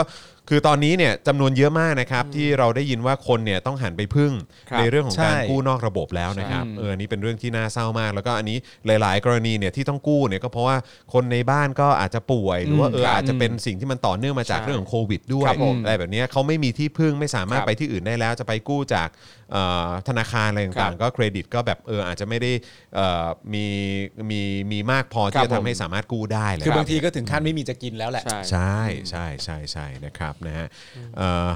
อยากเล่าให้ฟังอีกเลยค่ะ คุณซินเซียบอกมาแหละครับ เล่าได้นะครับ เล่าได้คือคือยังไงฮะ หมายถึงว่ามี เออ มีประสบการณ์นี้เหมือนกันหรือว่ายังไงครับ เมื่อกี้คุณบีบีเขาส่งเข้ามาว่าแบบไอยอดยอดกู้อะ อืม ครับ แล้วกว่าเงินที่โอนเข้ามาให้จริง ๆ ด้วย โอ้ ยอดกู้ โอ้โห ยคือยังไงนะฮะ ตัวตัวเลขในเอกสารอะ เออ สมมติว่ายอดแสนไอยอดกู้แสนหนึ่ง เออ โอนเข้ามาให้จริงๆแค่แปดหมื่นอะไรเงี้ย อ๋ออ๋ออ๋อเออเออเออเออใช่ มันเป็นอะไรประมาณนั้นอ่ะ ครับ เออซึ่งเราก็แบบ ใช่ โหมันแบบมันเกินไปอ่ะเห็นแล้ว ครั เรา บ ก็แบบเออเราก็เราก็ช็อกเหมือนกันนะครับนะคุณบีบีบอกว่าคนใกล้ตัวก็เจอมาใช่ คือช่วงนี้มันเยอะมากเลย คุณจุรีรัตน์ก็บอกว่าเพื่อนเราก็โดนหนี่นอกระบบ เพราะเครดิตไม่มี ใช่คุณอาลากลาสใช่ไหมฮะบอกว่าเหมือนเป็นทางเลือกสุดท้าย ครับ ใช่ครับนะฮะคุณจัมโบ้บอกว่าดอกโหดก็จ่ายแค่ต้นพออนะครับ คือมันรุนแรงจริงนะครับ เออนะครับ แล้วก็โอ้โหแบบแล้วกลายเป็นว่าเนี่ยก็คือแบบบอกว่าไปแจ้งตำรวจมา แล้วก็มีเอกสารอะไรมาให้ดู แล้วก็บอกเฮ้ยนี่คือแบบมันไม่ถูกต้องนะอะไรแบบนี้เขาบอกก็ไม่แคร์เตรียมตัวโดนได้เลยอะไรอย่างเงี้ยสม ครั โอ้ บ โหมันคือมันมัน โหด ยุค มาก ของแบบของมาเฟียจริงๆเนาะ ครับผม อืนะครับ นะฮะอ่ะก็เดี๋ยวติดตามกันดูครับว่าท้ายสุดแล้วเราจะไปถึงหนี่นี่ประเทศนี่ไปถึง 10 ล้านล้านไหม ครับ ไม่แต่ผมย้ำอี นะ ก ครับ ทีนะคือคือจริง ๆ แล้วเราไม่อย่างที่คุณจองเคยพูดบ่อยๆคืออเราไม่ควรจะตกใจกับอะไรต่างๆนานาแห่งความหน้าด้านที่มัน ครับ เกิดขึ้น ครับ เราควรจะชินได้แล้ว เพราะว่ามันก็คงจะไม่ดีไปกว่านี้หรอก แต่ผมก็ย้ำจริงๆนะครับว่า ครับ เวลาทุกครั้งที่มันเกิดขึ้นน่ะ อืม แม่งก็ช็อกทุกทีนะ ใช่ ช็อกสิ พี่ ช็อก เออ ในความแบบเอ่อหมายถึงแบบที่ผมบอกคุณผู้ชมแบบว่ามันมันก็ยังจำได้อะ ครับ ว่าคุณพูดอะไรในวันที่อภิปราย ใช่ ไม่ไว้วางใจเรื่อง ใช่ เกี่ยวกับการกู้เนี่ย ใช่ ครับ ใช่ นึกออกไหม ใช่ เพราะว่า ใช่ หนึ่งการที่คุณสามารถจะพูดได้ว่าผมไม่บ้า เออ หรือผมไม่โง่ ครับ ถึงขนาดจะกู้ให้มัน อืม ผิดกฎกระทรวงการคลังหรอกหน้า ครับ นั่นแปลว่าประเด็นที่หนึ่งมึงรู้ว่ามันผิดกฎ ม ข้อหนึ่งนะครับ แต่ข้อสองที่ผมมีความรู้สึกว่าสำคัญกว่าก็คือว่า มึงก็รู้ทั้งรู้ว่าทำไมมันถึงไม่ควรเกิด ครับ มึงก็รู้อยู่แก่ใจ ใช่ใช่ ไม่งั้นมึงจะพูดประโยคเหล่านี้ออกมาทำไม หลังจากพูดประโยคเหล่านั้นเสร็จเรียบร้อ ค ย รับ ประมาณ 1 เดือนหรือ 3 อาทิตย์ผ่านไป ขยายเพดานกู้ เออ มึง ใช่ มึงไอ้เหี้ยมึงมึงเป็นเหี้ยอะไรเนี่ย ใช่ใช่ใช่ใช่เออมันแบบเนี่ยแหละฮะคือเอ่อถ้าเราจะมีการเลือกตั้งเกิดขึ้นในเร็วๆนี้ ครับอืม นะครับ คุณเองก็ต้องมาตั้งคำถามเอ่อกับชีวิตตัวเอง แล้วก็ ครั อบ นาคตของตัวเองที่จะใช้ชีวิตในประเทศนี้นะครับ ว่าคุณอยากจะมีนายกรัฐมนตรี ที่มีฉายาว่าเป็นนักกู้แห่งลุ่มแม่น้ำเจ้าพระยา ครับผม ไหม อันนั้นฉายาที่เพราะนะฮะ เออ นะฮะ คือฉายาว่านักกู้แห่งลุ่มแม่น้ำเจ้าพระยาเนี่ยนะฮะ เออ คือแล้วก็พาเรามาสู่การเป็นหนี้9ล้านล้านบาทได้เนี่ยนะครับ ครัคุบณจะยังคงให้คนแบบนี้ ซึ่งมาด้วยการทำรัฐประหารด้วย แล้วก็บอกว่าการบริหารประเทศเนี่ยง่ายนิดเดียว ครับ นะครับ คือคุณจะให้คนอย่างนี้มีโอกาสต่อไปเหรอห ครับ คนแบบนี้และพักพวกของมันน่ะ อืม นะฮะ คือถึงมันไม่ได้เป็น หรือว่ามีการหรือว่าอ่ะมีการแตกกันเองในกลุ่มอะไรก็ตามอ่ะ แต่ ครับ คุณจะยังให้พวกมันเนี่ยบริหารประเทศกันไปอีกเหรอคุณ จริงๆ คุณ เอาอย่างนี้เหรอครับ ณเออคุณต้องคุณต้องคิดดีๆนะฮะ อืม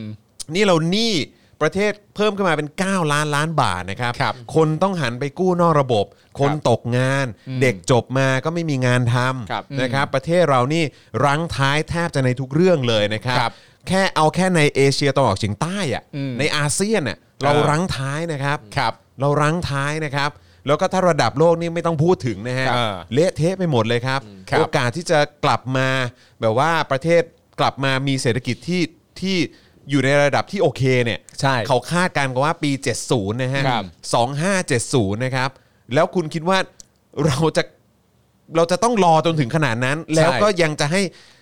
ไอ้คนแบบนี้และพรรคพวกของมันเนี่ยบริหารประเทศไปต่ออีกเหรอ ใช่ นะครับ คุณต้องคิดดีๆนะครับ เราต้องคิดได้แล้วว่า คุณต้องคิดดีๆครับ landslide เนี่ย มันควรจะเกิดขึ้นกับฝั่งไหน เออ ต้องคิดแล้วนะฮะ แล้วผมย้ำไปสักที่เติมที่คุณจอห์นพูดอีกนิดนึงว่า คือไอ้เรื่องเพดานหรือว่าเรื่องการกู้อะไรต่างๆกันานาเนี่ยหนึ่งก็คือว่ามันต้องสอดคล้องกับความสามารถ ครับ ที่ประเทศเราจะหาเงินเข้ามาได้ นั่นข้อที่หนึ่งข้อที่สองก็คือว่าเราต้องดูด้วยว่าเงินที่เรากู้มาเสร็จเรียบร้อยเนี่ย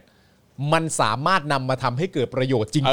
ออื ๆนำมาทำให้เกิดประโยชน์จริง ๆ ครับ เพื่อให้ไปสู่ขั้นตอนการหาเงินเข้ามาไง ครับผม อย่างเช่นสมมติว่าเราบอกว่าขั้นตอนการหาเงินของเราเนี่ย มันคือการเอานักท่องเที่ยวกลับมา ครับ นี่คือธุรกิจหลักเลยแหละ มากินมาใช้มาสอย ครับ ไปเที่ยวจองโรงแรมนั่นนู่นนี่อะไรต่างๆกันานาก็ว่าไป แต่ก่อนจะเกิดเหล่านั้นขึ้นได้เนี่ยการกู้เงินที่ว่า มันต้องกู้มาจัดการกับปัญหาโควิด ให้ได้เรียบร้อยซะก่อน ใช่ ไม่งั้นมันจะไปขั้นตอนต่อไปไม่ได้ ครับ ทีนี้เนี่ยประเทศเราก็เป็นประเทศที่กู้มาแล้วซื้อซีโนแวค อ่ะ คุณผู้ชมต้องคิดเรื่องนี้ ใช่ ดีๆนะฮะว่าเราจะไปถึงจุด ครับ อันนั้นน่ะจุดที่เอาการท่องเที่ยวกลับมา เพื่อเอาอำนาจ และความสามารถในการหาเงินกลับเข้าประเทศกลับมาเนี่ย ดูด้วยว่าไอ้เงินที่เขากู้มาเนี่ย มันช่วยให้เกิดตรงนั้นจริง ๆ หรือเปล่า รวมไป ใช่ครับ ถึงเรื่องของการเอ่อเยียวยา อ่า นะฮะรวมไปถึงเรื่องของการซัพพอร์ต ครับ ธุรกิจขนาดเล็กนะ ครั ฮะ บ SME ทั้งหลายนะครับเขามีการแบบว่าช่วยเหลือตรงจุดนั้น ครับ เออขนาดไหน ใช่ แล้วนี่ก็เดี๋ยวก็จะมีข่าวที่เราจะพูดกันในแง่ขอ ครั ง บ ว่าการเอ่อเยียวยาเอ่อแรงงานอะไร ครับ ต่าง ผม ๆด้วยนะครับ ไม่ใช่แค่ไทยเองนะครั ครับ บ ก็คือต้องแรงงานต่างด้าวด้วยที่ ครับ เขาก็เข้ามาเอ่อมีส่วนร่วมในการขับเคลื่อนเศรษฐกิจของเราด้วยเหมือนกัน ครับผมซึ่งนั่นแปลว่าการที่เอ่อเราจะกู้เงินมาเป็นจำนวนมากแบบเนี้ยครับถ้าสมมุติว่าเรามีคนที่มีวิสัยทัศน์ มีคนที่ฉลาดมากู้อ่ะเขาจะสามารถจัดสรรทรัพยากรตรงส่วนเนี้ยได้แบบเป็นประโยชน์กับเรามาก ใช่ ๆแต่โชคไม่ดีที่คนกู้ในประเทศเนี้ยดันโง่ เนี่ยมันเลยแบบโอ้โหยิ่งกู้ยิ่งเฮี้ยอีควายอะ แล้วแล้วสิ่งแล้ว เก็บ สิ่ง ป่ะอีกควาย คือแบบคือชาวบ้านชาวช่องเขากู้เงินมาเข้ามาเออทำทุนต่อให้เป็นประโยชน์ ใช่ มีอะไรายได้เข้ามา อันเนี้ยยิ่งกู้ยิ่งพังอีควาย ไม่แล้วคือ คือสำหรับประชาชนน่ะคือคือแค่การว่าจะใช้คำว่ากู้อ่ะ ครับ เออกู้เงินน่ะ เออ แค่นี้เราก็กลัวชิบหายแล้ว กลัว นะคือสำหรับเราเองอ่ะแบบว่าประชาชนแต่ละคนน่ะผมเชื่อว่าไอ้คำว่าจะกู้เงินน่ะ ครับ มันเป็นเรื่องใหญ่นะ เออใช่ เออแต่ว่าอันนี้คือถ้าคุณแบบเหมือนเอาเอาประชาชนไปค้ำอ่ะ ใช่ เข้าใจไหมฮะมันมันแบบโอ้โหมันยิ่งต้องคิดหนักนะ ใช่ ใช่ เออแต่นี่ก็คือเหมือนแบบเออนั่นนั่นแหละเออแล้วคือ เออ แบบแล้วเราอ่ะในระยะเวลาที่ผ่านมาเอาแค่ 2 ปีนี้ก็ได้ค ครั รับ บ คุณรู้สึกว่าการกู้มาแล้วการบริหารประเทศ แล้วก็การเยียวยาประชาชนเนี่ยมันมันมีประสิทธิภาพไหม มันดีไหมล่ะฮะ มันดีไหม ใช่ เอาแค่นี้ก็ได้ครับ เออ เอาแค่นี้ก็ได้ แล้วหนี่แล้วดอกเบี้ยอะไรต่างๆ เนี่ย คนจ่ายคือพวกเราอ่ะ ถูก นึกว่าแบบกูอยู่เฉยๆกูใช้ ถูก ชีวิตแบบเป็นคนปกติธรรมดาเอ้าอยู่ๆมีหนี้เพิ่มมาเรื่อยๆๆๆจากอีพวกโง่ที่มันไปกู้มาเนี่ยแหละ โคตรเซ็ง ยิ่งยิ่งยิ่งกู้ยิ่งพังนี่เขาเรียกอีอะไรนะฮะ อีค วายแบบเนี้ยโอ้ยเหนื่อย ไม่ได้ช่วยกูเลยเออ ไม่ไม่เพราะอารมณ์อย่างนี้มาต้องชงบ่อยๆ สนุกสนุกรู้ ใช่ สึก ครั ห บ งุดหงิดที่ตัวเองเป็นคนก้าวร้าว โอ้ยมันมันมาถึงจุดนี้แล้วล่ะครับ แล้วผมก็ไม่ผมไม่แปลกใจถ้า ถ้าเราจะเห็นความก้าวร้าวของประชาชนมากยิ่งขึ้น ใช่ เพราะคือมันไม่ไหวแล้วก็มึงมึงไม่ฟังกูอะแล้วกูไม่ได้อยู่ในสมการ ครับ การที่มึงกู้มาแล้วมึงบริหารมาเนี่ยเจ็ดปีที่ผ่านมาเนี่ย เออ คุณภาพชีวิตใครดีขึ้นบ้าง เออ ถ้ามันไม่ดีขึ้นเลยอย่างนี้เขาเรียกว่าอีอะไรนะฮะ อีควาย โอ๊ยเมื่อกี้จะอีเหี้ยออกมาแล้วด้วยเนี่ย โอ้ย เออคือแบบว่า พี่อย่าชง คือนอกจากประเทศมันจะไม่ดีขึ้นแล้ว คุณภาพชีวิตของประชาชนไม่ดีขึ้นแล้วเนี่ยนะครับประชาชนที่ยังสนับสนุนในพวกเฮียอยู่เนี่ยแบบนี้ควรจะเรียกว่าอะไรวะ เรียกว่า เนี่ อี ย อะไรฮะ อีควาย อีควาย Equire แล้ว Equire แล้ว Yeah that's right แล้วเวลาที่เราส่งเสียงหรือว่าเราเกี้ยวกราดอะไรต่างๆนานาลักษณะแบบนี้ออกมาเนี่ย แล้วมีคนอีกฝั่งหนึ่งที่รักเผด็จการเนี่ย ครับ แล้วบอกว่าอุ๊ยไม่ชอบคำหยาบคายเลยพวกนี้เป็นอีอะไรฮะ อีควายไม่ต่างกันเลยมึงอ่ะ ต้องยอมรับได้แล้วว่าเราสามารถจะแสดงความเกลี้ยวกราดออกมาได้ ใช่ เพราะเราถูกกดทับมามากจนแบบกูกูอยู่แบบสุภาพมานานแล้วอะ จริง ผมก็ไม่เข้าใจนะไอ้พวกที่แบบดิ้นเหลือเกินแบบ เออ เลิกใช้คำหยาบได้ไหมคะ ช่วงนี้มันเป็นช่วงเวลาแห่งการให้กำลังใจกันไม่ใช่มาด่าทอกันด้วยความหยาบคาย โอ้ นะครับ โหอยากจะหันไป คือ ด ก่อนก่อนหน้านี้กูพูดดีแล้วไม่เกิดประโยชน์ใดๆไง ถูกต้อง เออ เออ ถูกต้อง แม่งเอ้ย ละมุนละม่อมน่ะ ใช่ ก็ทำมาแล้ว ครับ ก็ทำมาแล้ว ครับผม ไอการชุมนุมหรืออะไร ใช่ครับ ต่างๆนานานั่นนู่นนี่ที่ ยืน ออก เฉยๆก็ทำมาแล้ว ไปยืนเฉย ใช่ อะ ครับ ยืนเฉยๆจงมึงแบบฉีดน้ำสาร เออ เคมีเอาอะไรต่างๆนานาใส่ ใช่ เขาใน ครับ ตอนแรกๆอะนะที่แยกอะไรนะแยกปทุมวันใช่ไหม อ่าครับผม ที่มันเกิดขึ้น เออ แล้วมีภาพภาพหนึ่ง ครับ ที่แบบว่าเอาไอ้ไอ้ครีมตัดเหล็กอะตีโล่ปึ้ง ครับ ฝั่งมึงแม่งแชร์ภาพเดียวเลย และตั้งคำถามว่าใครเริ่มก่อน มึงไงเฮียเริ่ม ใช่ ก่อน ครับ มึงจะมาสงสัยเฮียอะไรเนี่ย อยากได้สุภาพได้อีควายครับเต็งอีควายครับอื้ออย่างเงี้ยเหรอ ไม่งเหนื่อยใจนะ เฮ้ยมันเหนื่อยใจ จริงๆมันเหนื่อยใจ มันเหนื่อยใจมัน เออ มันมันมันเหมือนประมาณว่า แต่ถามว่ากูหมดแรงด่าไหม เออ ก็ไม่ฮะ ไม่ไม่ไม่ ไม่ เออฮะ เพราะว่าหมดไม่ได้ไง เออ หมดไม่ได้เนื่องจากว่าหมดแพ้ เออใช่ แล้วแล้วแล้ว ใช่ กูจะ ครับ กูจะแพ้เพราะอะไรอะ ใช่ก็คือยอมแพ้คนเฮี้ยไม่ได้ ไม่ได้ไม่ได้ เออครับผมเราเรายอมแพ้คนเฮี้ยไม่ได้ฮะ ครับ อ่ะครับผมนะฮะอ่ะคราวนี้มาดูคนที่ไม่ยอมแพ้เหมือนกันดีกว่า นี่ไง สุดยอด คุณศิวะ นะครับ อกให้แก้ผ้าจัดรายการ แกพลาดจากรายการแบบ ขอต้อนรับสู่รายการ ป้าเป้า เน ป้าเป้า Naked Naked News News Naked News นะ Naked เออนะครับอ่ะเดี๋ยวเรามาดูคนที่ ครับ เขาก็ไม่ยอมแพ้เหมือนกันดีกว่า อ่ะ นะครับนะฮะคนที่เขาสู้กลับโต้กลับเหมือนกันนะครั ครับ บ นะฮะคุณเป๋าไอลอครูใหญ่และคุณวาดดาวนะครับ ครับ เตรียมยื่นฟ้อง ขอให้เพิกถอนข้อกำหนดห้ามชุมนุมนะครับเหตุเป็นการออกกฎหมายและการบังคับใช้กฎหมายโดยมิชอบนะครับนะฮะเมื่อวันที่ 3 ตุลาคมที่ผ่านมาครับภาคีนักกฎหมายสิทธิมนุษยชนนะครับ โพสต์แจ้งว่าในวันที่ 5 ตุลาคมนี้นะครับก็คือวันพรุ่งนี้นะครับ ครับ ตอน 10 โมงนะครับที่ศาลแพ่งถนนรัชดาพิเศษกนะครับ คุณเป๋ายิ่งชีพอัชชานนท์จากไอรอว์นะครับ ครูใหญ่อัธพลบัวพัฒน์นะครับ และคุณวาดดาวชุมาพรแต่งเกลี้ยงนะครับ จากกลุ่มเฟมินิสต์ปลดแอกนะครับ ผู้ถูกแจ้งข้อกล่าวหาดำเนินคดี ฐานความผิดร่วมกันชุมนุมเสี่ยงต่อการแพร่กระจายของโรค พร้อมทนายความจากภาคีนักกฎหมายสิทธิมนุษยชนนะครับ จะเข้ายื่นฟ้องขอให้ศาลมีคำสั่งเพิกถอน ข้อกำหนดนะฮะที่ออกตามความในมาตรา 9 แห่งพระราชกำหนดการบริหารราชการในสถานการณ์ฉุกเฉิน ปี 48 ฉบับที่ 15 นะครับ เรื่องเกี่ยวกับการห้ามชุมนุมนะครับ ซึ่งเป็นการออกกฎหมายไม่ชอบและบังคับใช้กฎหมาย ละเมิดและริดรอนสิทธิเสรีภาพของโจทย์ ที่ได้รับความคุ้มครองตามกฎหมายและกติการะหว่างประเทศ ครับ อีกทั้งนะครับยังไม่ปรากฏว่าการชุมนุมสาธารณะที่ผ่านมา เป็นสาเหตุแห่งการแพร่กระจายของโรคแต่อย่างใด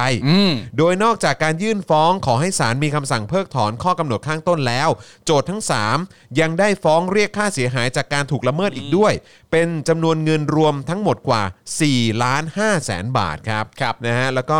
เอ่อยื่นคำร้องขอคุ้มครองชั่วคราวนะครับและขอให้ศาลไต่สวนคำร้อง ขอคุ้มครองชั่วคราวโดยฉุกเฉินครับ ให้มีคำสั่งระงับการบังคับใช้ข้อกำหนด การบริหารราชการในสถานการณ์ฉุกเฉินปี 48 ฉบับที่ 15 นะครับ อย่างที่บอกไปนะครับ กรณีห้ามชุมนุมไว้ก่อน จนกว่าศาลจะมีคำพิพากษาถึงที่สุดครับ ครับผม โดยโจทย์ทั้ง 3 ฟ้องจำเลยทั้ง 6 นะครับ ประกอบประกอบด้วยพลเอกประยุทธ์จันทร์โอชานายกรัฐมนตรีพลเอกเฉลิมพลศรีสวัสดิ์ผู้บัญชาการทหารสูงสุดสำนักนายกรัฐมนตรี กองบัญชาการกองทัพไทย กระทรวงการคลัง และสำนักงานตำรวจแห่งชาตินะครับ ด้านคุณเป๋ายิ่งชีพอัชชานนท์จากไอรอนนะครับ ก็ระบุว่าการควบคุมโรคระบาด สามารถจำกัดการทำกิจกรรมหรือการรวมตัวได้ ในกรณีที่อาจเสี่ยงต่อการแพร่โรค แต่ไม่ใช่ห้ามชุมนุมเพื่อแสดงออกทุกกรณี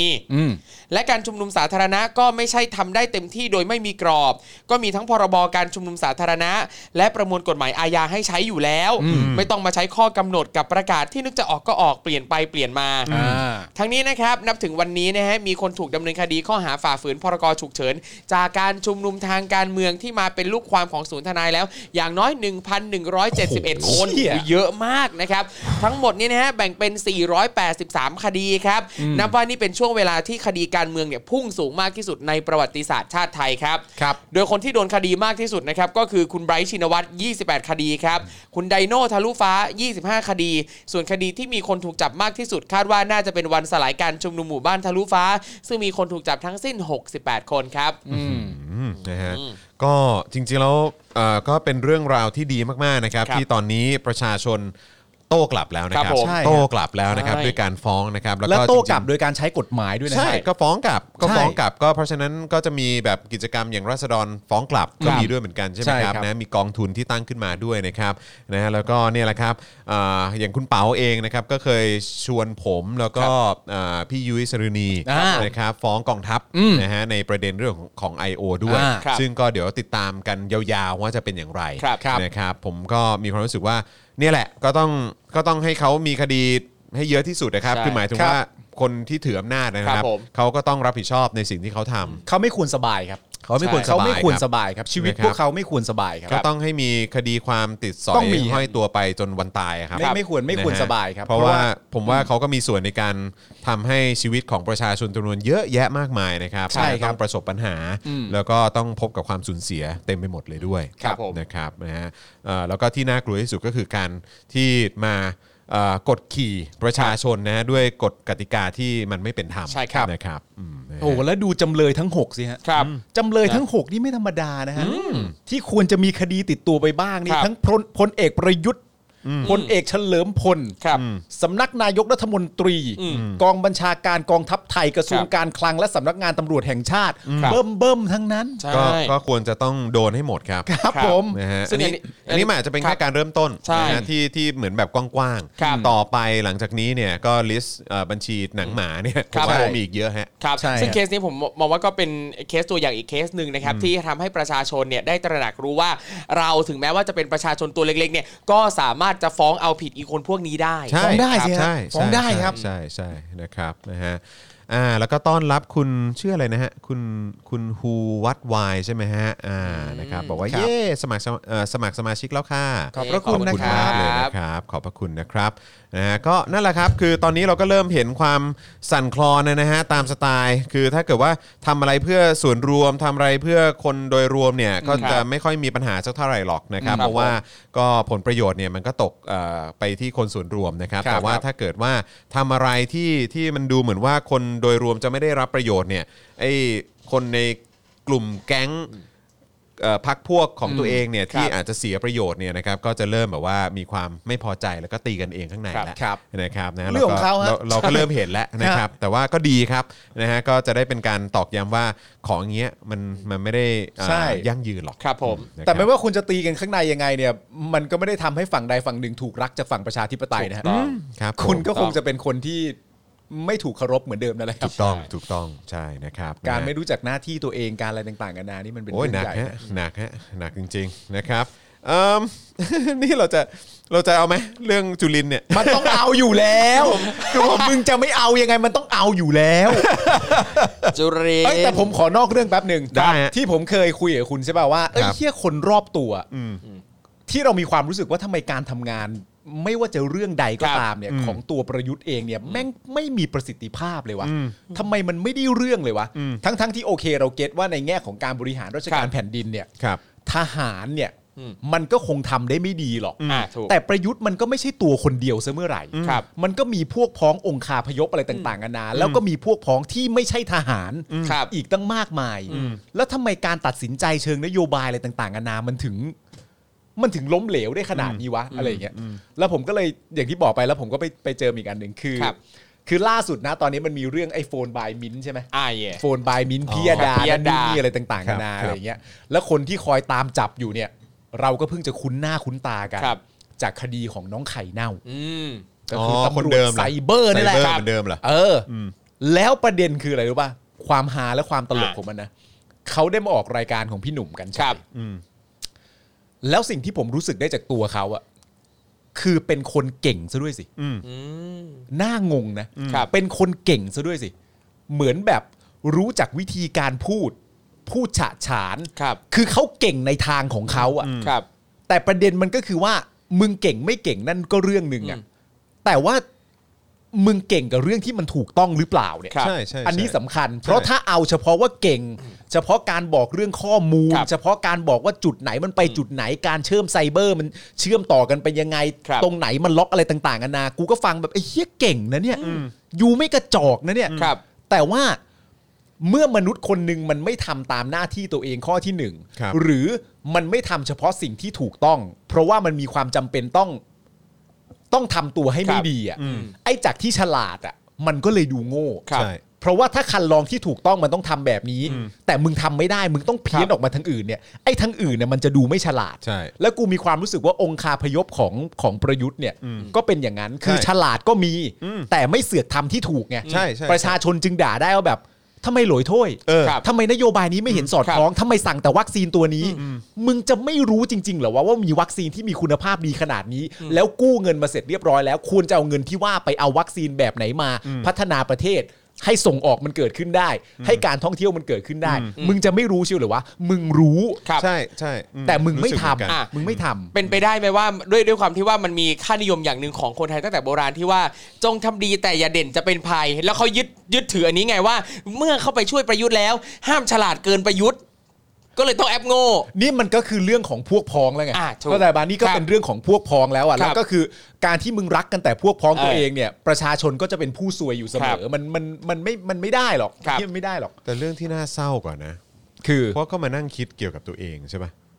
คือถ้าเราอะพวกเราแล้วกัน ครับ ผมว่าผมว่าพวกเรารวมถึงน่าจะเอ่อคุณผู้ชมซะส่วนใหญ่ด้วยซ้ำ ครับ คือถ้าเราต้องอยู่ในสภาพแวดล้อมอะที่เหมือนเราดูถูกสติปัญญาตัวเองอะ ครับ อืม เราก็ขอไม่อยู่ดีกว่าปะ อืมใช่ คืออย่างอย่างเอาคือก็ไม่อยากจะยกตัวอย่างตัวเองนะ แต่คือแบบว่าเออเป็นเรื่องที่ใกล้ตัวที่สุดละกัน คือ คือถ้าเราต้องไปอยู่ในเหมือนแบบแวดวงหรือการทำงานที่ทำเหมือนไม่มีอะไรเกิดขึ้น ทั้งทั้งที่มีข่าวออกในสื่อ ครับ อาจจะเป็นสื่อเฉพาะทางก็ได้เพราะสื่อกระแสหลักไม่ค่อยพูดถึง ครับ แต่ว่ามันเป็นข้อมูลข้อเท็จจริงที่มันเกิดขึ้น และ ครับ ช่องทางเดียวที่เราจะสามารถเข้าถึงข้อมูลเหล่านั้นได้ ก็คือตามสื่อเหล่า ครับ นี้ ครับผม เราก็สามารถเข้าถึงข้อมูลและข้อเท็จจริงที่มันเกิดขึ้นได้ ครับ แล้วเราก็รู้ทั้งรู้อะว่าว่ามันว่ามันมีเหตุการณ์ที่ที่มันวิปริตเกิดขึ้นอยู่ ครับ แต่เราต้องทำเป็นไม่สนใจ อืม เราต้องทำเป็นว่ามันไม่ได้มีผลกระทบกับสังคมขนาดนั้น ครับ เราต้องทำเป็นว่ามันไม่ผิด ครับ เราต้องทำเป็นว่ามันเป็นเรื่องที่ถูกต้องแล้ว ครับ มันคือการดูถูกสติปัญญาตัวเองอ่ะแล้วก็ดูถูกดูถูกแบบความเป็นมนุษย์ด้วยอะ ครับ เออใช่ไหมฮะคือ ถ้าเราถ้าเราต้องทำอย่างนั้น เราขอไม่อยู่ในวงจรนั้นดีกว่า ครับ มันเหมือนเป็นการแบบแกล้งแกล้งทำเป็นเส แกล้ง มือน โง่อะว่าอ่า แกล้งทำเป็นเสมือนว่ากูคิดได้แค่นี้ เออหรือว่าก็ทำอะไรไม่ได้เราทำได้แค่นี้จริง ๆ ซึ่ง ครับ ซึ่งมันไม่ว่าจะเป็นเรื่องอะไรก็ตามอ่ะมันไม่มีทางที่มันจะทำได้แค่นี้หรอก ใช่ไหมฮะ คือคนเราแม่งไปถึงดาวอังคาร เราแม่งแบบว่า เราสามารถส่งอะไรต่างๆ เราทำอะไรได้เยอะแยะมา ค ก รับ มาย เราสามารถรักษาโรคที่มันแบบว่าโคตรอันตราย เราสามารถแบบว่าเอ่อสร้าง AI ขึ้นมาที่มันสามารถเรียนรู้แล้วมันก็ ครับ สามารถไปแก้ปัญหาอะไรต่างๆ ได้เยอะแยะมากมาย คือแบบว่า คือมันไม่มีทางอ่ะที่ที่มันจะเป็นแค่ว่าเราทำได้แค่นี้ ครับ no ไม่มีทางแล้วทำไมที่อื่นเขาถึงทำได้มากกว่านี้ล่ะ แต่มันเป็นเรื่องที่โคตรอันตรายต่อสังคมเลยนะ ใช่ ในความ แล้ว คิดที่มึงพูดในแง่ ค ข รั อบ ง ผม การที่ว่า เรามีความฉลาดมากแค่ไหนอ่ะเราต้องเลือกใช้พอดีพอดีเพราะว่าถ้าเราใช้ไม่พอดีเนี่ย เราอาจจะบังเอิญไม่ได้อวยคนนั้น เราอาจจะไม่ถูกใจคนคนนี้ ครับ ทั้งทั้งที่วิธีที่ฉลาดที่เราคิดขึ้นมาเนี่ย มันอาจจะเกิดประโยชน์ในวงกว้างกับประเทศทั้งประเทศมากที่สุด แต่เราอย่าไปทำอย่างนั้นสิ ครับ มันโหดร้ายนะ ใช่แล้วก็คือแบบอันเนี้ยคือผมผมรู้สึกว่าคนที่สามารถแกล้งโง่ คนที่สามารถแกล้งทำเป็นไม่รู้ คนที่สามารถเอออไปกับสิ่งที่มันวิปริตและผิดปกติแบบนี้ได้เนี่ยก็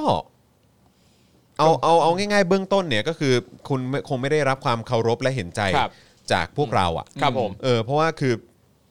พวกคุณมีส่วนอย่างรุนแรงมาก ครับ ๆ ในการที่สร้างความเสียหายกับสังคมและคนในสังคม ครับ นี้ ซึ่งมีเป็น 10บสล้านคน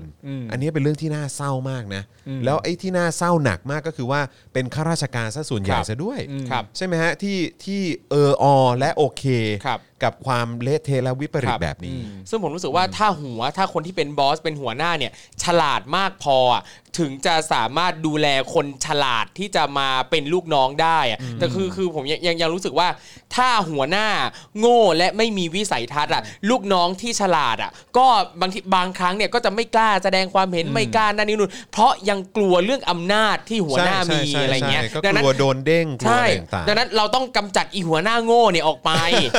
เอา ขั้นต้นเลย เออ เออ แล้วเอา เออ คนที่ฉลาด คนที่มีวิสัยทัศน์มาเป็นหัวหน้า แล้วคนที่เก่งๆ คนมีความสามารถอีกมากมาย เขาจะมีพื้นที่ยืนในสังคม และจะสามารถพัฒนาสร้างสรรค์สิ่งดีๆ ให้กับสังคมนี้ได้ ใช่แล้วก็คือเอ่อในขณะเดียวกันก็ต้อง ครับ มีเอิ่มเขาเรียกว่าการปรับเรื่องของโครงสร้างอะไร ครั ต่าง บ ๆเนี่ยที่ที่มันถูกปรับไปใน ใช่ ในเอ่อพร้อม ๆ กัน ครับผม ก็คือ เพราะว่าคือมันไม่ใช่แค่เฮดเฮด ครับ สูงสุดของประเทศนี้เท่านั้น ครับ ใช่ไหม ผม ฮะมันมันเป็นเรื่องของเอ่อเขาเรียกว่าอะไรเจ้าหน้าที่รัฐระดับสูงที่อยู่ในตำแหน่งสูงสูงๆ ครับผม ในหลาย ๆ องค์กรเหมือนกัน ครับ ที่ที่ลักษณะการการเติบโตในหน้าที่การงานของรัฐไทย หรือว่า ครับ รัฐราชการไทยเนี่ยคือ ครับ มันไม่ได้เชื่อมโยงกับประชาชน ครับผม นเชื่อมโยงกับเอ่อผู้บังคับบัญชาที่สูงขึ้นไปเท่านั้น ครับ ทำอย่างไรให้เขาแฮปปี้ทำอย่างไร ครับผม ให้เขาผลักดันเรา ครับ แต่มันแต่มันไม่ใช่ประเด็นที่ว่าเออแบบเฮ้ยคุณต้องทำผลงานเพื่อ ครับ ให้โดนใจประชาชน ครับ สิ ผม คุณ ครับ ต้องบริการประชาชน คุณต้องรับใช้ประชาชนใน ครั ฐา บ นะการเป็น civil servant ครับ นะฮะเป็น ผม ผู้รับใช้ประชาชนเป็นข้าราชการจริง ๆ อะไร อะไร ครั แบบ บเนี้ยเพราะฉะนั้นคือการกระจายอำนาจ หรือว่าสิ่งต่างๆ เหล่านี้มันต้องเกิดขึ้นไปพร้อม ๆ กันด้วย หลังจากที่มีการเหมือนความพยายามในการที่จะเอาไอ้ ครับ ผู้นำที่ไม่มีประสิทธิภาพแบบเนี้ย ครับผม ออกไปสักที ครับ นะครับ ใช่ครับ คนอะไรวะปลอมได้แม้กระทั่งสติปัญญาตัวเอง อ่ะเดี๋ยวสติปัญญานั้นอาจจะจริงก็ได้ไหมบางคนอ่ะ คุณ คุณพักคสิริบอกว่าคนแบบที่คุณจอมพูดว่าแกล้งโง่เนี่ยอะไรนะฮะ มีเย เย อะ อะเกิน มี 80% เยอะเกิน 80%คือมันเศร้าไง ครับ เพราะหลายคนก็จบนอกมา หลายคนก็แบบว่ามีโอกาสได้ไป ครับ expose กับสภาพแวดล้อมเอ่อหรือว่าสังคมที่ ใช่ เขาพัฒนาและเจริญแล้ว ครับ แต่กลับมาอยู่ในสังคมแบบนี้ก็คือสิ่งที่ทำได้ก็คือ จริง เอออไปตามความวิปริต ครั ต่าง บ ๆเหล่านี้นะครับ แล้วแถมรับเงินเดือนประชาชนด้วย ครับ นะครับนะฮะทุเรศฮะ อืม เศร้าฮะใช่ ครับ แล้วก็แบบ อีอ๋อไม่เยอะ คนละข่าว อี คนละ กแล้ข่าววอี คน ก ละ แล้ ข่าว ว คนละข่าว อีกแล้ว คนละ นะ ครับ ฮะมันไม่น่าเคารพเท่าไหร่นะครับอ่ะ ครับ โอเคนะครับงั้นมาที่ข่าวที่หนุ่มๆ รอขยี้กันหน่อยดีกว่า โอ้ย นะครับกับการเตรียมส่งจุรินทร์ชิงนายกนะครับ นี่ นะฮะประชาธิปัตย์เขาเตรียมส่งจุรินทร์ เออ ชิงนายกนะครับนะฮะหลังจากที่พักพลังประชารัฐนะครับและพักภูมิใจไทยได้ออกมาประกาศชื่อแคนดิเดตนายกรัฐมนตรีนะครับของพักตนเองนะครับโดยภูมิใจไทยก็ตามสไตล์ครับเสนอชื่อนายอนุทินชาญวีรกูลนะครับซึ่งก็อยากรู้เหมือนกันนะครับว่าเอ่อคุณผู้ชมอยากจะให้ใครเป็นนายกนะครับ หนู เออ นะครับนี่มีเอ่อคุณอนุทินมาแล้วนะครับ ครับ นะฮะเอ่อเข้าตาคุณไหมนะครับ นะฮะ โอ้โห พลังพลังประชารัฐก็ ครับ อาจจะเสนอชื่อนะฮะเข้าใจว่าจะเสนอชื่อพลเอกประยุทธ์เหมือนเดิมมาแหละนะ อ่า ครับ โอเค ไม่ นะฮะ เข้าเข้าตาคุณผู้ชมไหม แต่ก็ต้องรอดูนะเออ ครับ นะครับแต่เข้าตาไหมถ้าเกิดว่ายังเป็นประยุทธ์อยู่ อ่าน นะครับส่วนก้าวไกลเนี่ยเสนอชื่อคุณพิธาลิ้มเจริญรัตน์ ซึ่งก็เป็นหัวหน้าพักอยู่นะตอนนี้ อ่า แล้วก็ถูกแล้ว ครับผม อ่า นะครับ เข้าตาคุณผู้ชมไหม ใช่นะครับ ส่วนพักเพื่อไทยตอนนี้ยังไม่เปิดเผยนะนะครับ แต่เขาบอกว่าว้าวแน่นอน นี่ แต่กูแบบ ใครวะ ชอบชอบทำอย่างเงี้ย ไม่คือตอนนี้อยากรู้เหมือนกันว่าเออจะ พอเปิดออกมาแบบ โอ้ พยายามพยายามนึกอยู่ว่าจะมีใครว้าวบ้าง ครับ เออนะครับพยายามนึกอยู่เหมือนกันนะครับอ่ะแต่คราวนี้เนี่ยนะครับเอ่อมาทางประชาธิปัตย์บ้างดีกว่า ไม่เหมือนกัน นะครับ ไม่มีพูดถึงพักกล้าหน่อ ยแล้ว ไม่มีเหรอพักพักกล้าไม่พูดถึงพักกล้าเลยเหรอ คุณกรณ์เหรอ ก็น่าจะอยู่ คุณกรณ์คุณกรณ์เขาเขาเขาประกาศชื่อมายัง เออ เขาประกาศชื่อมา ยั ยัง ไม่เห็นแต่คิดว่าก็น่าน่าจะ ก็ ใช่ ก็ อะ คงคนนี้แหละเน ไม่ อะ ได้ผมอ่านข่าวให้ ส่วนพักกล้าก็เอ่อเสน ก็ อเสนอมาเถอะฮะ ก็ จะเป็นใครก็เออ แต่ละ movement ของพักกล้าก็อืม ก็ กล้า แล้ว ที่ แต่ จะ ก็แล้วแต่ ถ้าสมมติว่าพักกล้ามีความรู้สึกว่าใครเป็นแคนดิเดตที่ดีก็ก็ก็ ก็ ก็เอาฮะ ก็เอา เอา ก็ เลย เอาเถอะครับ โอเค ก็เอาเถอะครับ เออนะครับเอ่อคราวนี้ทางประชาธิปัตย์บ้างดีกว่า ครับ นายนิพนธ์บุญยามณีนะครับ เออครับ เอ่อรัฐมนตรีช่วยมหาดไทยนะครับ ครับ ในฐานะรองหัวหน้าพักประชาธิปัตย์ก็ออกมาเคลื่อนไหวนะฮะต่อท่าทีที่พักพลังประชารัฐและภูมิใจไทยนะครับ เสนอชื่อนะครับเอ่อสำหรับแคนดิเดตนายกนะครับ ก็พูดในพาร์ทของประชาธิปัตย์ด้วยเหมือนกันนะครับ ซึ่งก็บอกว่าสำหรับการเลือกตั้งครั้งหน้าเนี่ยในส่วนของประชาธิปัตย์เนี่ยนะครับชัดเจนว่าคนที่จะเป็นหัวหน้าพัก เอ่อคนที่เป็นหัวหน้าพักก็คือแคนดิเดตนายกรัฐมนตรีนะครับ ครับ และเชื่อว่านายจุรินทร์ลักษณะวิสิทธิ์เนี่ยพร้อมเป็นนายกรัฐมนตรีแล้ว โอ้โห พร้อม พร้อมมาก พร้อมเป็นใช่ไหมฮะ ครับ พอเป็น ผม เออนะครับ ตอนนี้เขาอยู่กระทรวงเลยนะจุรินทร์เนี่ย เอ่อพาณิชย์ ผ่านนิด ครั พา บ ณิชย์พาณิชย์ ยี่เก่งจริง ที่สุดที่สุดเนี่ยประเทศร่ำรวย ทำไมกูดูประชดมากเลยเมื่อกี้ บ้าใครประชดไม่มี ไม่มีหรอก เเรา นะครับ พูดกันอย่าง ตรงไปตรงมา จริงใจ ใช่ครับ ตอนนี้ก็อยู่เป็นรัฐมนตรีว่าการกระทรวงพาณิชย์ใช่ไหม ครับ อ่า แล้วก็ รับผม คงจะมีความพร้อมเป็นนายพลตรี ตอนนี้พร้อมเป็นนายกเลย ครับ เออพร้อมเป็นนายกเลย นี่อ่ะ ครับ นายกสมาคมตลกพอไหวนะค เว้ รับ ย อ๋ออ่ะนายนิพนธ์นะครับได้กล่าวต่อครับว่าด้วยประสบการณ์ของนายจุรินทร์จากการเป็นรัฐมนตรีมาแล้วเกือบทุกกระทรวง อันนี้ อันนี้น่าภูมิใจปะเป็ ไม่นะ ไม่เราอยากดูผลคือคือคืออันนี้ก็ยิ่งดีนะ เพราะว่าก็ เออ เดี๋ยวจะได้ไปดูผลงานนะฮะ ใช่ ว่าตอนเป็นรัฐมนตรีในแต่ละกระทรวงเนี่ยมันมีอะไรเกิด แต่ ขึ้น แต่ บ้าง แต่ผมมีความรู้สึกว่าไอ้เรื่องผลงานน่ะมันคือเรื่องหนึ่ง ครับ แต่ไอการตีความหมายว่าเป็นมาแทบจะหมดแล้วเนี่ย เออ ใช่ มึงตีความหมายเป็นบวกเหรอ ก็เลยก็เลยยังไงคือเป็นมาเป็นมาเอ่อแทบจะหมดทุกอย่างแล้ว เป็นมาแทบจะหมดแล้ว เออ ยัง ใช่ ยังหาตัวตนที่ถูกต้องไม่เจอ เออ เนี่ยเหรอมันคือ เออ มันเป็นบวกเหรอ ครับ ดีดีจริงๆจริงจริงๆ สุดจริงครับ นี่เขาบอกว่าเป็นมาแล้วเกือบทุกกระทรวง ตั้งแต่รัฐมนตรีประจำสำนักนายกรัฐมนตรี เออ ดูแลการปราบปรามยาเสพติด เออ ดูแลด้านการท่องเที่ยว เออ กีฬา โอ้ ดูแลกระทรวงพาณิชย์ โอ้ ดูแลกระทรวงศึกษาธิการกระทรวงสาธารณสุข จนกระทั่งเป็นรองนายกรัฐมนตรี เออ เพราะฉะนั้นจึงเห็นได้ว่ามีความพร้อมอยู่แล้ว ทำมาเยอะแล้วไง ใช่ ทำมา ซึ่ง เยอะ อย่างอันนี้เนี่ยถ้าเราตีความจากที่คุณนิพนธ์พูดเนี่ยนะบอกว่า พอทำมาทำงานมาเยอะมีประสบการณ์เยอะทำมาแล้วหลายกระทรวงนั่นนี่นู่นมีแปลว่ามีความพร้อมจะเป็นนายกรัฐมนตรี อ่า ทีนี้เราก็ย้อนกลับไปถามว่า แล้วอย่างประยุทธ์เนี่ยมึงเคยเป็นอะไรสักอย่าง ไหม แปลว่านี่คุณกำลังจะบอกว่าจริง ๆ แล้วประยุทธ์ไม่พร้อมจะเป็นนายกรัฐมนตรีตั้งแต่แรกหรือเปล่าเพราะประยุทธ์ไม่เคยทำอะไรแบบนี้เลย ไม่ฮะ ฮะ ประยุทธ์เป็นทหารครับ อ๋อโอเค ครบนะครับ เป็นการ เอาแล้ เป็ วน ต่อแล้ว ทาง ต่อ ลัดทางลัด แล้วต่อเลยไปแล้วต่อเลย เอ้ยนะครับ โดยเฉพาะในฐานะรัฐมนตรีกระทรวงพาณิชย์นะของจุลินทร์นะฮะ เฉพาะในฐานะกระเอ่อรัฐมนตรีกระทรวงพาณิชย์เนี่ย ซึ่งมีผลงานเป็นที่ประจักษ์อ่ะ เหรอฮะ ยังไงยังไง อ๋อก็ดี คื เหมือนกันนะ นโยบายประกันรายได้เกษตรกร อ๋อ ที่สามารถทำได้ไวทำได้จริง เออ ทุกอย่างเป็นไปตามที่ได้แถลงไว้กับพี่น้องประชาชน เฮ้ยพูดเป็นเล่น เออ และเชื่อว่าประชาชนจะให้โอกาสนายจุรินทร์ทำงาน เพื่อเป็นกำลังสำคัญในการสร้างสรรค์บ้านเมืองต่อไปอ่ะยังอ่ะยังอ่ะโอเค สร้างสรรค์แน่นอนนะครับ สร้างสรรค์ดิ Creative Country นะครับ พร้อมกล่าวว่าพักประชาธิปัตย์มีความพร้อมในการเป็นรัฐบาลในวันข้างหน้าแล้ว แปลว่าวันนี้ยังนะครับ เออเดี๋ยว รอวันข้างหน้า เตรียม โพส พร้ ต์ อม โพนไปเรื่อยๆนะฮะ เออ ด้านนายชัยชนะเดชเดโช รองโฆษกพรรคประชาธิปัตย์ยังระบุอีกครับว่า ในการเลือกตั้งครั้งหน้า คาดว่าพรรคประชาธิปัตย์จะได้สสไม่ต่ำกว่า 100 คน นี่โดยคาดว่าพรรคเนี่ยนะจะได้สสในภาคใต้ไม่ต่ำกว่า 40 คนอ่าและจะได้เป็นแกนนำในการจัดตั้งรัฐบาลด้วยนี่ เป็นแกนนำด้วย เออ ได้กลิ่นความมั่นหน้ามั่นโหนกนะครับ เอาจริงเหรอ ผมอยากรู้ว่า ครับ ในระยะเวลาที่ผ่านมาเนี่ย อ่ะ เอ่อการเลือกตั้งครั้งที่แล้วเนี่ยนะครับ ครั้งล่าสุดที่ ครั ผ่าน บ มาเนี่ย เราก็ได้เห็นสิ่งที่เกิดขึ้นจริง ๆ แล้ว อืมครับ กับสิ่งที่เกิดขึ้นกับพรรคประชาธิปัตย์ ครับ จ ผ งๆ มครับ สิ่งที่ผมอยากรู้ก็คือว่าในความคิดของคุณนิพนธ์กับใน อ่ะ ความคิดของคุณเอ่อชัยชนะเนี่ย ครับ เขามีความรู้สึกว่าช่วงเวลาที่ผ่านมาก่อนที่จะไปถึงการเลือกตั้งครั้งหน้าเนี่ยเขาได้ทำอะไรเอาไว้บ้าง ที่ทำให้เหตุการณ์ที่แล้วมันจะไม่เกิดขึ้นอีก ครับ เขาได้ทำอะไรที่เป็นผลบวกกับพักตัวเองบ้าง สวดมนต์